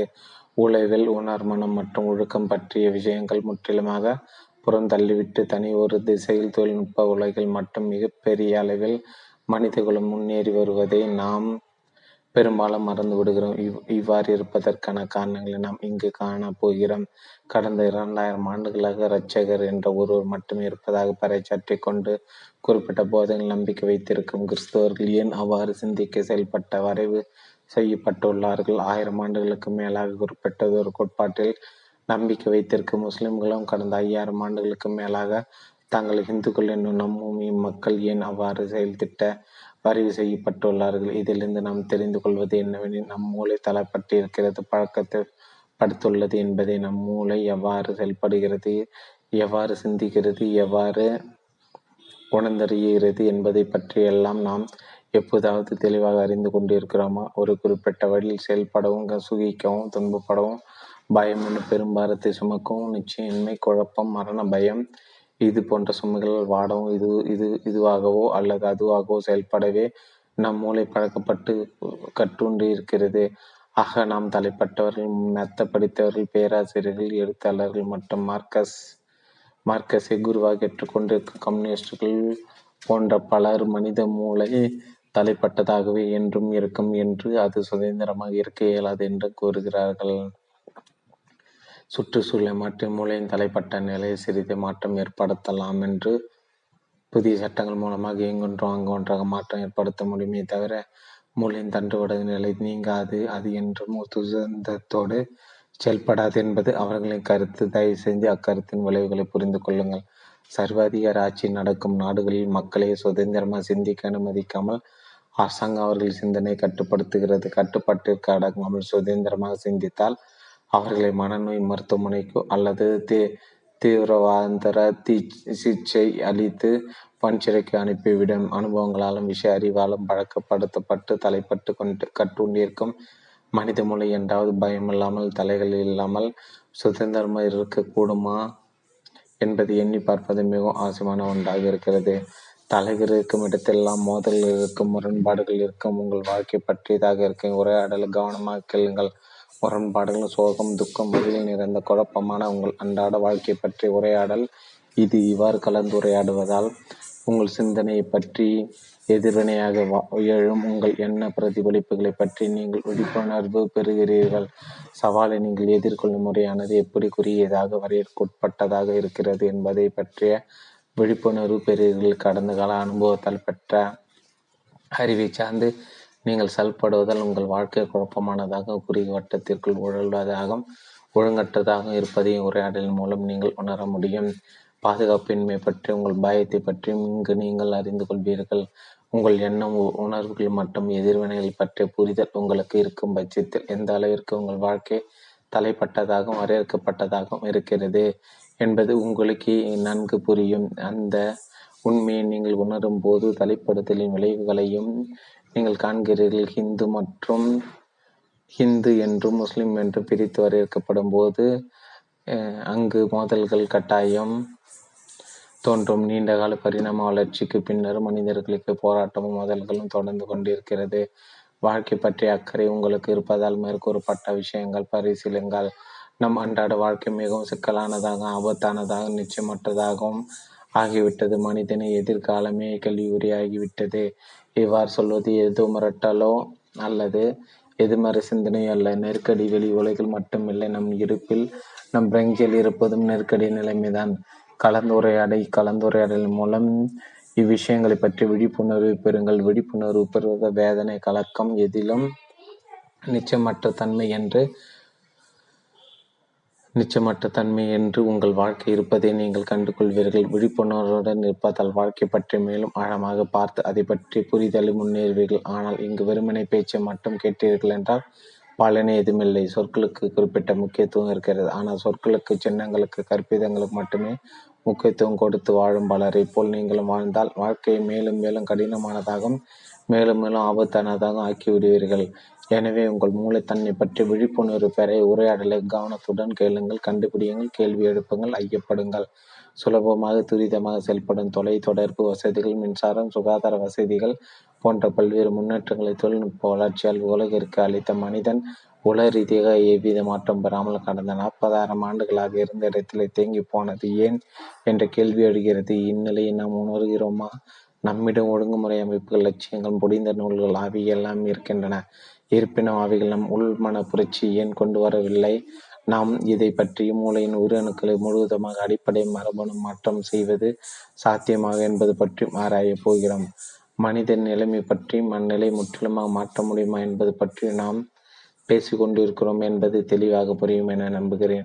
நாம் இங்கு செய்ய நினைப்பது ஒன்றே, அதன் சுய வகையிலிருந்து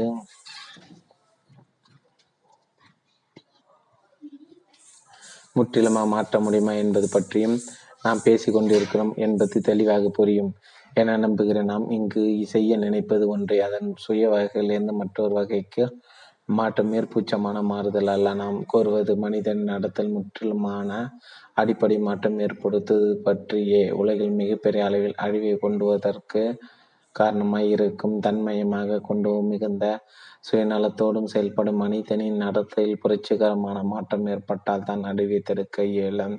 நீங்கள் தலைப்பட்ட நிலையில் இருப்பதை பற்றி விழிப்புணர்வு உங்களுக்கு இருக்கும் என நம்புகிறேன். அடுத்தபடியாக, கட்டுப்படுத்தும் அத்தலையை முற்றிலுமாக அகற்ற முடியுமா? பூர்ண சுதந்திரம் பெற முடியுமா என்ற கேள்வி எழுகிறது. விரும்பியதை செய்ய தனக்கு சுதந்திரம் இருப்பதாக ஒருவரும் நினைக்கிறார்கள். அவர்களின் சுதந்திரம் தெரிவை அடிப்படையாக கொண்டிருக்கிறது. எங்கு வாழ்வது, எங்கு வேலை செய்வது என்பதை எல்லாம் தெரிவு செய்ய சுதந்திரம் உள்ளது. இரு கருத்துகளில் எந்த கருத்தை தேர்ந்தெடுப்பது, இந்த லட்சியமா அல்லது அந்த லட்சியமா, இந்த கடவுளை விட்டு விட்டு அந்த கடவுள், இந்த கடவுளை விட்டு விட்டு அந்த கடவுள், இந்த குருவிலிருந்து அந்த குருவிற்கு தாவுதல், இந்த தத்துவ கோட்பாடுகளிலிருந்து அந்த தத்துவ கோட்பாடுகள் என்பது போல தெரிவு செய்ய ஏகப்பட்ட விஷயங்கள். தேர்ந்தெடுக்கும் ஆற்றல் என்ற ஒன்று சுதந்திரம் என்ற கருத்தை தொற்றுவிக்கிறது. சர்வாதிகார நாடுகளில் சுதந்திரம் இல்லை, அனைத்தும் அங்கு முற்றிலுமாக கட்டுப்படுத்தப்பட்டிருப்பதால் நீங்கள் விரும்பியதை அங்கு செய்ய முடியாது. தெரிவு செய்வது என்பது சுதந்திரம் அல்ல, நமக்கு இருக்கும் களம் ஒன்றுதான், அதில் இந்த மூலையிலிருந்து அந்த மூளைக்கு நகர்வதாக தெரிவு செய் இருக்கிறது. வரைபடுத்தப்பட்டிருக்க நம் மூளையால் தன்னை முற்றிலுமாக விடுவித்து கொள்ள முடியுமா என்று நாம் கேட்கிறோம்.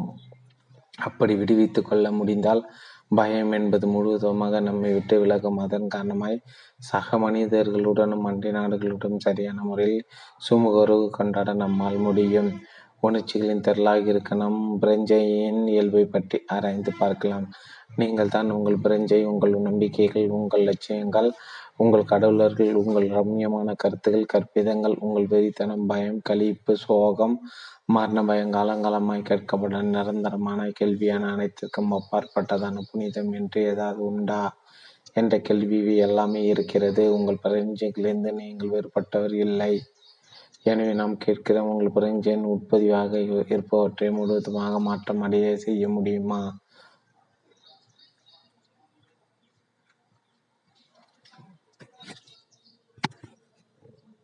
அளவிடற்ற மனம். உங்கள் பிரஞ்சை உங்களுக்கு மட்டுமே உரியதைய ஒன்று அல்ல. மானோடத்தின் பிரஞ்சையாக அது இருக்கிறது. உங்கள் சிந்தனைகள், நம்பிக்கைகள், கடவுளர்கள், உணர்ச்சிகளில் உங்கள் பிரஞ்சை உங்களுக்கு மட்டுமே உரிய ஒன்றல்ல. மானோடத்தின் பிரஞ்சையாக அது இருக்கிறது. உங்கள் சிந்தனைகள், நம்பிக்கைகள், கடவுளர்கள், உணர் உணர்வு கிளர்ச்சிகள், என்ன பிரதிபலிப்பாய் வெளிப்படும் எதிர்வினைகள், வேதனைகள், சோகங்கள், பாதுகாப்பின்மை உணர்வு போன்ற பலவும் மனித குலத்தோர் அனைவருக்கும் இருப்பதால், அனைவரும் பகிர்ந்து கொள்வதாய் இருப்பதால், தனிநபர் பிரெஞ்ச் என்று எதுவும் இல்லாமல் அனைத்து மாநாடு பிரெஞ்சாகவே உள்ளது. அமெரிக்கா, இங்கிலாந்து, ஐரோப்பா, ரஷ்யா, சீனா என்று எந்த நாட்டுக்கு வேண்டுமானால் போய் பாருங்கள். அங்கெல்லாம் மனிதர்கள் துன்பப்படுவதை காண்பீர்கள். அவர்களும் மரணத்தை கண்டு அஞ்சுகிறார்கள். அவர்களுக்கு நம்பிக்கைகள் மற்றும் லட்சியங்கள் உள்ளன. அவர்களுக்கு பேசும் மொழி குறிப்பிட்ட ஒன்றாக இருக்கலாம். ஆனால் அவர்களின் சிந்தனை, உணர்ச்சிகள், பதில்கள், எதிர்வினைகள் எல்லாம் மனிதர்கள் அனைவராலும் பகிர்ந்து கொள்ளப்படுகிறது. இது ஒரு உண்மை. இது பேச்சாளரின் கண்டுபிடிப்போ அல்லது யூகமோ அல்ல. நீங்களும் கஷ்டப்படுகிறீர்கள், உங்கள் அண்டை வீட்டுக்காரரும் கஷ்டப்படுகிறார் என்பது ஒரு உண்மை. அடுத்து ஒரு ஆயிரம் மைலுக்கு அப்பால் வாழலாம், ஆனால் அவரும் உங்களைப் போலவே கஷ்டப்படுகிறார். நம்பிக்கை இழந்த நிலையில் சஞ்சலத்தோடு இருக்கிறார். அவரிடம் பணம் அதிக அளவில் இருக்கலாம், ஆனால் அவருக்கு மனிதர்கள் பாதுகாப்பு பற்றிய கவலை இருக்கும். அமெரிக்க வாழ் கோடீஸ்வரராக இருந்தாலும் அல்லது பதவி அதிகாரம் பெற்றவராக இருந்தாலும் அனைவருமே வேதனை, தனிமை, பதற்றம், கலக்கம் என்பது போன்ற உணர்ச்சிகளுக்கு ஆட்பட்டவராகவே உள்ளனர். ஆகவே உங்கள் பிரஞ்சையோ அல்லது சிந்தனையோ உங்களின் தனிப்பட்ட ஒன்றாக இல்லை.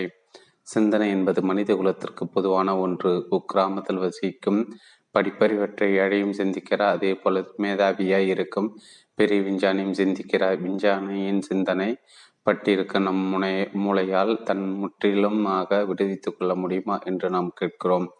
அப்படி விடுவித்துக் கொள்ள முடிந்தால் பயம் என்பது முழுவதுமாக நம்மை விட்டு விலகும். அதன் காரணமாய் சக மனிதர்களுடன், அண்டை நாடுகளுடன் சரியான முறையில் சுமூக உறவு கொண்டாட நம்மால் முடியும். உணர்ச்சிகளை திரளாக இருக்க நாம் பிரஞ்சையின் இயல்பை பற்றி ஆராய்ந்து பார்க்கலாம். நீங்கள் தான் உங்கள் பிரஞ்சை, உங்கள் நம்பிக்கைகள், உங்கள் லட்சியங்கள், உங்கள் கடவுளர்கள், உங்கள் ரம்மியமான கருத்துக்கள், கற்பிதங்கள், உங்கள் வெறித்தனம், பயம், களிப்பு, சோகம், மரண பயம், காலங்காலமாக கேட்கப்படும் நிரந்தரமான கேள்வியான அனைத்திற்கும் அப்பாற்பட்டதான புனிதம் என்று ஏதாவது உண்டா என்ற கேள்வி இவை எல்லாமே உங்கள் பிரஞ்சையாக இருக்கிறது. அது நீங்களாக இருக்கிறது. உங்கள் பிரஞ்சிலிருந்து நீங்கள் வேறுபட்டவர் இல்லை. எனவே நாம் கேட்கிற உங்கள் பிரஞ்சின் உட்பதிவாக இருப்பவற்றை முழுவதுமாக மாற்றமடைய செய்ய முடியுமா? உங்கள் பிரஞ்சை உங்களுக்கு மட்டுமே உரிய ஒன்றல்ல. மானுடத்தின் பிரஞ்சையாக அது இருக்கிறது. உங்கள் சிந்தனைகள், நம்பிக்கைகள், கடவுளர்கள், உணர்ச்சி கிளர்ச்சிகள், என்ன பிரதிபலிப்பாய் வெளிப்படும் எதிர்வினைகள், வேதனைகள், சோகங்கள், பாதுகாப்பு உணர்வு போன்ற பலவும் மனித குலத்தோர் அனைவருக்கும் இருப்பதால், அனைவரும் பகிர்ந்து கொள்வதாய் இருப்பதால், தனிநபர் பிரெஞ்ச் என்று எதுவும் இல்லாமல் அனைத்து மானுட பிரெஞ்சாகவே உள்ளது. அமெரிக்கா, இங்கிலாந்து, ஐரோப்பா, ரஷ்யா, சீனா என்று எந்த நாட்டிற்கு வேண்டுமானால் போய் பாருங்கள். அங்கெல்லாம் மனிதர்கள் துன்பப்படுவதை காண்பீர்கள். அவர்கள் மரணத்தை கண்டு அஞ்சுகிறார்கள். அவர்களுக்கு நம்பிக்கைகள் மற்றும் லட்சியங்கள் உள்ளன. அவர்கள் பேசும் மொழி குறிப்பிட்ட ஒன்றாக இருக்கலாம், ஆனால் அவர்களின் சிந்தனை, உணர்ச்சிகள், பதில்கள், எதிர்வினைகள் எல்லாம் மனிதர்கள் அனைவராலும் பகிர்ந்து கொள்ளப்படுகிறது. இது ஓர் உண்மை. இது பேச்சாளரின் கண்டுபிடிப்போ அல்லது யூகமோ அல்ல. நீங்களும் கஷ்டப்படுகிறீர்கள், உங்கள் அண்டை வீட்டுக்காரரும் கஷ்டப்படுகிறார் என்பது ஒரு உண்மை. அடுத்து ஒரு ஆயிரம் மைல்களுக்கு அப்பால் வாழலாம், ஆனால் அனைவரும் உங்களைப் போலவே கஷ்டப்படுகிறார்கள். நம்பிக்கை இழந்த நிலை சஞ்சலத்தோடு இருக்கிறார். அவரிடம் பணம் அதிக அளவில் இருக்கலாம், ஆனால் அவருக்கும் மனிதர்கள் பாதுகாப்பு பற்றி கவலை இருக்கும். அமெரிக்கில் வாழும் கோடீஸ்வரராக இருந்தாலும் அல்லது பதவி அதிகாரம் பெற்றவராக இருந்தாலும் அனைவரும் வேதனை, தனிமை, பதற்றம், கலக்கம், எடுத்து போன் என்பது போன்ற உணர்ச்சிகளுக்கு ஆட்பட்டராக உள்ளனர். ஆகவே உங்கள் பிரஞ்சியோ அல்லது சிந்தனையோ உங்களின் தனிப்பட்ட ஒன்றாக இல்லை. சிந்தனை என்பது மனித குலத்திற்கு பொதுவான ஒன்று. குக்கிராமத்தில் வசிக்கும் படிப்பறிவற்றை அடியும் சிந்திக்கிறார். அதே போல மேதாவியாக இருக்கும் பெரு விஞ்ஞானியும் சிந்திக்கிறார். விஞ்ஞானியின் சிந்தனை பல்வேறு பரிணாமங்களை கொண்டிருக்கலாம். ஆனால் சிந்தனை என்பது அனைவருக்கும் பொதுவானது. எல்லோரும் அதில் பங்கேற்கிறார்கள். ஆக உங்களின் தனிப்பட்ட சிந்தனை என்று ஏதும் இல்லை. தனி நபர் என்று தன்னை கருதி கொள்ளும் விதத்தில் நீங்கள் பழக்கப்படுத்தப்பட்டு தலைப்பட்டிருப்பதால் பிரஞ்சியின் சிந்தனை மனித குலத்திற்கு பொதுவானவை என்ற உண்மையை உணர்ந்தறிவது உங்களுக்கு சிரமமான ஒன்றாகிவிடுகிறது. மத நூல்கள் அனைத்துமே தனிநபர் பிரஞ்ச் என்ற கருத்தை நிலைநிறுத்தி வலியூட்டுவதாகவே உள்ளன. மத நூல்கள் கூறப்பட்டிருப்பதை விவாதித்து கேள்விகள் எழுப்பி உண்மையை கண்டு உணர வேண்டும். சமுதாயத்தின் கடைக்கோடியில் பரிதாபகரமான வாழ்க்கை நடத்தும் ஒருவரும் சிந்திக்கிறார். உயர்ந்த தத்துவ ஞானிகளும் சிந்திக்கிறார்கள். விஞ்ஞானிகளும் சிந்திக்கிறார்கள். அனைவரும் சிந்திக்கிறார்கள். மனித பிரஞ்சியும் சிந்தனை போன்ற அனைவருக்கும் பொதுவான ஒன்றாக இருக்கிறது. இதன் காரணமாக எவரும் தனிநபர் அல்ல. படிப்பில் ஒருவர் கூடுதலாக பட்டங்கள் வாங்கியிருக்கலாம். உயரமானவராக இருக்கலாம். இப்படி வெளியில் அவர் உங்களை போல் இல்லாமல் வேறுபட்டிருக்கலாம். ஆனால் உள்முகத்தில் மனித குல பிரஞ்சியின் அங்கமாகவே அவரும் இருக்கிறார். மிக நெருக்கமாக ஆராய்ந்தால் உங்களால் இந்த உண்மையை காண முடியும். ஆனால் தனிநபர் என்ற கருத்தில் சிக்கி கொண்டவராய், மாற்று சிந்தனை ஏற்க பய பயப்படுவராய் நீங்கள் தலைப்பட்டு போயிருப்பதால் நீங்களே மனித குலம் என்ற பிரமி போட்டு உண்மையும் அதன் பிரம்மாண்டத்தை உங்களால் என்றுமே புரிந்து கொள்ள முடியாது. நீங்களே மனித குலம் என்ற பு புரிதலிலிருந்து பிறப்பது கருணை, அன்பு மற்றும் நுண்ணறிவு. ஆனால் நீங்கள் தனிப்பட்ட ஒருவர் என்ற கருத்திற்கு தலைப்பட்டு போயிருந்தால் உங்கள் வாழ்வில் முடிவற்ற சிக்கல்கள் தொடரும். உங்களின் அந்த தலைப்படுத்த தனிநபர் என்ற கருத்து மெய் மெய்யானது அல்ல. அது ஒரு மாயை. ஆயிரம் ஆயிரம் ஆண்டுகளாய் தொடர்ந்து வரும் ஒன்றாய் எதிர்ப்பதால் மட்டுமே அக்கருத்து மாயை இல்லை என்றாகிவிட்டது என்றாகிவிடாது அது மாயையே. நீங்கள் வாழும் சுற்றுச்சூழல் சீதோஷண நிலை, நீங்கள் பேசும் மொழி, உண்ணும் உணவு, உடுத்தும் உடை, தலைமுறை தலைமுறை தொடரும் மரபுகள் ஆகியவற்றின் விளைவாய் உங்கள் இருப்பு இருக்கிறது. நீங்கள் உருவாக்கிய சமூகத்தின் விளைபொருளாய் நீங்கள் இருக்கிறீர்கள். சமூகம் உங்களிலிருந்து வேறுபட்டதல்ல. பேராசை, பொறாமை, வெறுப்புணர்வு, மிருகத்தனம், வன்முறை, போர் போன்றவற்றின் களமாக இருக்கும் சமூகத்தை மனிதன் உருவாக்கினான். கூடவே பிரமிப்பட்டும் மூட்டும் தொழில்நுட்ப உலகையும் படைத்தான். ஆகவே நீங்கள் தான் உலகம். உலகம் என்பது நீங்கள் எல்லா மக்களுக்கு பகிர்ந்து கொள்ளும் மனித குல பிரஞ்சையே நீங்களும் பகிர்ந்து கொள்வதால் உங்கள் பிரஞ்சை தனிப்பட்டதல்ல. நீங்கள் தனி நபர் அல்ல என்ற உண்மையை நீங்கள் உணர்ந்தறிய வேண்டும். பேச்சாளர் சொல்வதை ஏற்றுக்கொள்ளாதீர்கள், வினா அழுப்புங்கள். தனி நபர் என்றால் தனித்து பிரித்து இருப்பவர் என்றாகிறது. மக்கள் தனிமைப்பட்டு மற்றவர்களிருந்து பிரிந்து தனித்தனியாக தீவாக இருக்கிறார்கள். நாடுகளும் இந்தியா, ரஷ்யா என்பது போல பிரிந்து இருக்கின்றன. தனித்திருப்பதால் பாதுகாப்பு கிடைக்கும் என்று எண்ணுகிறார்கள். ஆனால் தனிமைப்பட்டு நிற்பதில் பாதுகாப்பில்லை. மக்களும் பிரதிநிதிகளாக செயல்படும் அந்தந்த நாடுகளின் அரசாங்கமும் பிரிந்து நிற்கும் நிலையை பேணி பாதுகாக்கின்றன. அவ்வாறு செயல்படுவதால் அவ்வரசாங்கங்களும் யுத்தங்கள் நீடித்திருப்பதற்கே துணை போகின்றன. நீங்கள் தனிப்பட்டவர் இல்லை என்பதும் உள்முகத்தை தனிநபர் மற்றும் உலகம் என்ற பிரிவினை இல்லை என்பதும் அனைவரும் ஒரே ரீதியான பிரச்சனைகளை எதிர்கொள்கிறார்கள் என்பதும் உங்களுக்கு புரிந்திருக்கும் நிலையில் அடுத்து எழும் பிரச்சனையாக இருப்பது மனித குலத்தின் பிரதிநிதியாக இருக்கும் உங்களால் உலக ரீதியான அடிப்படை மாற்றத்தை புரட்சி கொண்டு உணர முடியுமா என்பதே ஆகும். நான் ஒருவர் மாறினால் அது எவ்விதத்திலாவது உலக மாந்தர் மாந்தர்களிடமும் தாக்கத்தை ஏற்படுத்தி கூடுமா என்று நீங்கள் கேட்கலாம். நான் மாற்றம் பெறலாம். மரபணுக்களை மாற்றம் அடையும் வண்ணம் பரிபூர்ண அடிப்படை மாற்றத்தை என் மூளையில் ஏற்படுத்தலாம். குறிப்பிட்ட ஒருவனாக இருக்கும் எண்ணில் ஏற்படும் இந்த மாற்றம் எந்த வகையில் மனித குலத்தின் ஒட்டுமொத்த பிரஞ்சியில் தாக்கத்தை ஏற்படுத்தும் என்பது வழக்கமாக கேட்கப்படும் ஒரு கேள்வி. நீங்கள் தனிப்பட்டவர் அல்ல. இருந்தாலும் தனி மனிதனாக நீங்கள் உங்களை நினைத்து கொண்டு எனக்கு ஏற்பட்ட மாற்றம் எவ்வித தாக்கத்தை உலகிற்கு ஏற்படுத்திவிடப் போகிறது என்று கேட்கிறீர்கள். விஞ்ஞான துறையில் நடைபெற்று கொண்டிருக்கும் ஆராய்ச்சிகளை பற்றி உங்களில் சிலர் கேள்வி கேட் கேள்விப்பட்டிருக்கலாம். லண்டனில் எலிகளின் மேல் நடத்தப்படும் ஆராய்ச்சியில் ஈடுபட்டுள்ள ஒருவரோடு அண்மையில் பேசி கொண்டிருந்தோம். குறிப்பிட்ட ஒரு செயலை கற்றுக்கொள்ள ஒரு தலைமுறை சேர்ந்த எலிகள் அதிக நேரம் எடுத்துக்கொண்டன. மிக நிதானமாய் கற்றுக்கொண்டன. ஆனால் அச்செயலை அடுத்த தலைமுறை எலிகள் விரைவாக கற்றுக்கொண்டு விட்டன. இது ஏதோ மறுபடி மாற்றம் அல்ல. புதிய இலை தலைமுறை எலிகள் மிகவும் விரைவாக கற்றுக்கொண்டு விட்டன. இந்த ஆராய்ச்சி ஆஸ்திரேலியா, அமெரிக்கா போன்ற மேலும் பல நாடுகளும் செய்து வருகின்றன. லண்டனில் மிக வேகமாக கற்றுக்கொண்ட எலிகளின் செயலால், உணர்வு அதிர்வுகளால் ஒட்டுமொத்த எலிகளின் உணர்வுகளில் தாக்கம் ஏற்பட்டது. முதல் தலைமுறை எலிகள் வாரக்கணக்கில் மெதுவாக கற்றுக்கொண்ட ஒன்றை இருபத்தி ஐந்தாவது தலைமுறை எலிகள் சில மணி நேரத்தில் கற்றுக்கொண்டு விட்டன. அவைகள் கற்றது சில மணி நேரத்திற்குள் உலகெங்கிலும் உள்ள எலிகள் அனைத்திற்கும் பரவியது. இது மரபு வழி மாற்றம் அல்ல, கூட்டு பிரெஞ்சில் ஏற்பட்ட தாக்கமாக இது இருக்கிறது. ஆக பூர்ண அடிப்படை மாற்றத்தை நீங்கள் அடைந்தால் ஒட்டுமொத்த மாணவர் உணர்வுகளில் நீங்கள் தாக்கத்தை ஏற்படுத்துகிறீர்கள். ஐரோப்பியன் உணர்வுகளின் நெப்போலியின் தாக்கத்தை ஏற்படுத்தினார், ஸ்டாலின் ரஷ்யாவில் தாக்கத்தை ஏற்படுத்தினார், கிறிஸ்துவர் இரட்சகர் உலகின் உணர்வு திரளாக இருக்கும் பிரெஞ்சையில் தாக்கத்தை ஏற்படுத்தினர், இந்துக்கள் அவர்கள் விசித்திரமான கடவுள்கள் மூலம் தாக்கத்தை உண்டாக்கியுள்ளனர். எனவே உணர்வு ரீதியான நீங்கள் அளவு அடிப்படையில் புரட்சிகரமான மாற்றத்தை அடையும் போது ஒட்டுமொத்த மானுட பிரெஞ்சில் நீங்கள் அதிர்வை தாக்கத்தை ஏற்படுத்துகிறீர்கள்.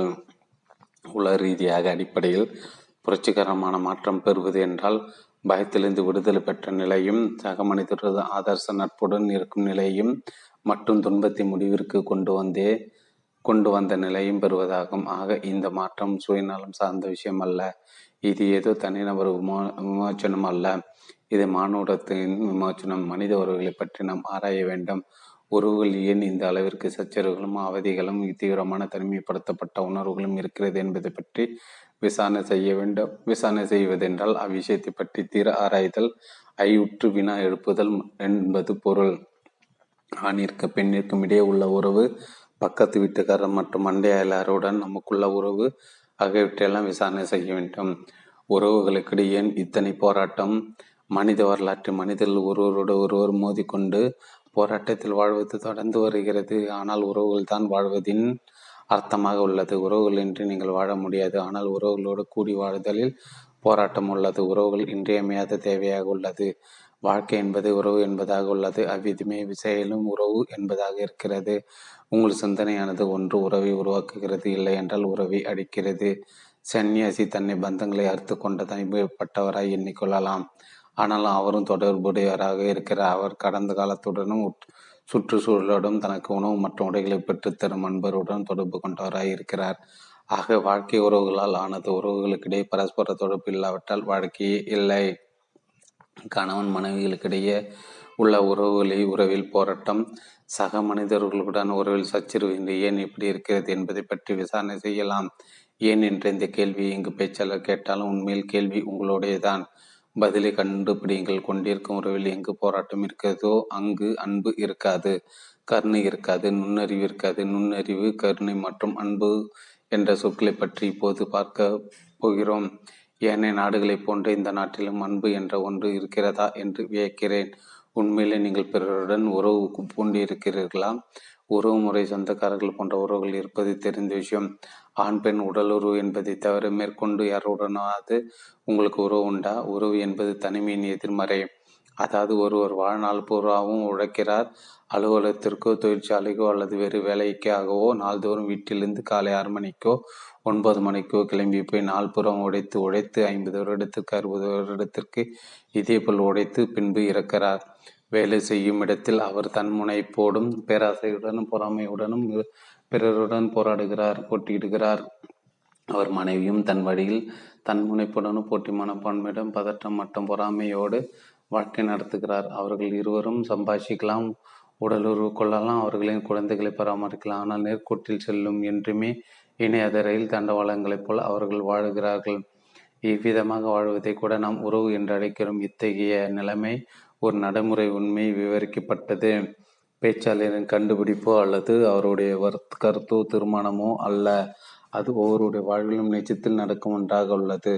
தம் தம் கருத்துக்களை முடிவான தீர்மானங்களை கெட்டியாக பிடித்து கொண்டிருக்கும் இரண்டு மனிதர்களிடையே நிரந்தரமாக தொடரும் கருத்து வேறுபாடுகள் என்பதாக வாழ்க்கை இருக்கிறது. முடிவான தீர்மானம் என்றால் விவாதத்துக்கு முற்றுப்புள்ளி வைக்கப்பட்டது என்று அர்த்தம். கடவுள் இருக்கிறார் என்று நான் முடிவெடுக்கிறேன். கடவுள் இருக்கிறாரா இல்லை என்ற விவாதம் என் வரைக்கும் இனி இல்லை. விவாதம் முற்று பெற்றது, நான் தீர்மானித்து விட்டேன், தயவு செய்து இப்படி என்று தீர்மானித்து விடார்கள். தீர்மானிப்பது விவாதத்தை முடிவிற்கு கொண்டு வந்துவிடும். இங்கு நாம் முடிவு எடுக்கவில்லை, உள்ளதை உன்னிப்பாய் பார்க்கிறோம். எவ்வளவுதான் நெருக்கமான தொடர்பாக இருந்தாலும் அவ்வுறவில் எப்போதுமே சச்சரவுகள் தோன்றுகிறது என்ற உண்மையை பார்க்கிறோம். ஒருவர் மேல் மற்றவர் ஆதிக்கம் செலுத்துவது, உரிமை கொண்டாடுவது, பொறாமைப்படுவதும் உறவில் என்றுமே தொடர்கிறது. இவ்வகை தாய் இவ்வகைதாயிருக்கும் நம் உறவை முற்றிலுமாக மாற்ற முடியுமா? இக்கேள்வி உங்களை கேட்டுப்பார்கள். படித்தவரோ படிக்காதவரோ எவராயிருக்கட்டும், மனிதர்களிடம் ஏன் சச்சரவுகள் முரண்பாடுகள் தோன்றுகின்றன? சிறந்த விஞ்ஞானிகளாய் அவர்கள் இருக்கலாம், ஆனால் அவர்களும் உங்களையும் மற்றவரையும் போலவே பேராசைமிக்கராகவும் சண்டை போடுவராகவும் இருக்கிறார்கள். ஏன் இந்த அவல நிலை? சுய நலத்தில் பெரும் அக்க அக்கறை கொண்டவராய் ஒவ்வொருவனும் இருப்பதின் காரணம் இந்த நிலை ஏற்படுகிறதா? சுயநலத்தின் காரணமாய் தன்னை மற்றவர்களிடமிருந்து பிரித்து மனித தனிமைப்படுத்திக் கொள்கிறானாம். நீங்கள் உங்களை தனிமைப்படுத்திக் கொள்ளும் போது உங்களின் உறவு சிறப்பானதாய் இருக்க முடியாது என்பது தள்ள தெளிவே. இவ்வுண்மையை கேட்கும் நீங்கள் இதை பற்றி எந்த ஒரு நடவடிக்கை எடுக்கப் போவதில்லை. ஏனென்றால் நீங்களே படிக்க போன பாதையில் செக்குமாடாய்க்கு சுற்றி வரும் சின்னத்தனமான வாழ்க்கை நடத்தி கொண்டிருக்கிறீர்கள். எவ்வளவுதான் தோய்மிக்கதாகவும் மைச்சற்றதாகவும் விவசாரமானதாகவும் போராட்டமானதாகவும் உங்கள் வாழ்க்கை இருந்தாலும் நீங்கள் அதை எதிர்த்து சகித்து கொள்கிறீர்கள். கருத்து வேறுபாடு இல்லாமல் பாகுபாடு இல்லாமல் முழுமையான லயத்துடன் மற்றவருடன் ஒற்றுமையாக வாழ்வது என்பது சாத்தியம்தானா என்று விசாரணை தயவு செய்து மேற்கொள்ளுங்கள். உண்மையில் உள்முகமாக ஆழமாக விசாரணை செய்தால் நீங்கள் உங்கள் மனைவி பற்றியும் உங்கள் மனைவி உங்களை பற்றியும் ச கருத்துரு உருவாக்கியிருப்பதை உங்களால் பார்க்க முடியும். இருபது ஆண்டுகள் கூடி வாழ்ந்த வாழ்க்கையின் பரிமாறிக்கொண்ட கொடூரமான வார்த்தை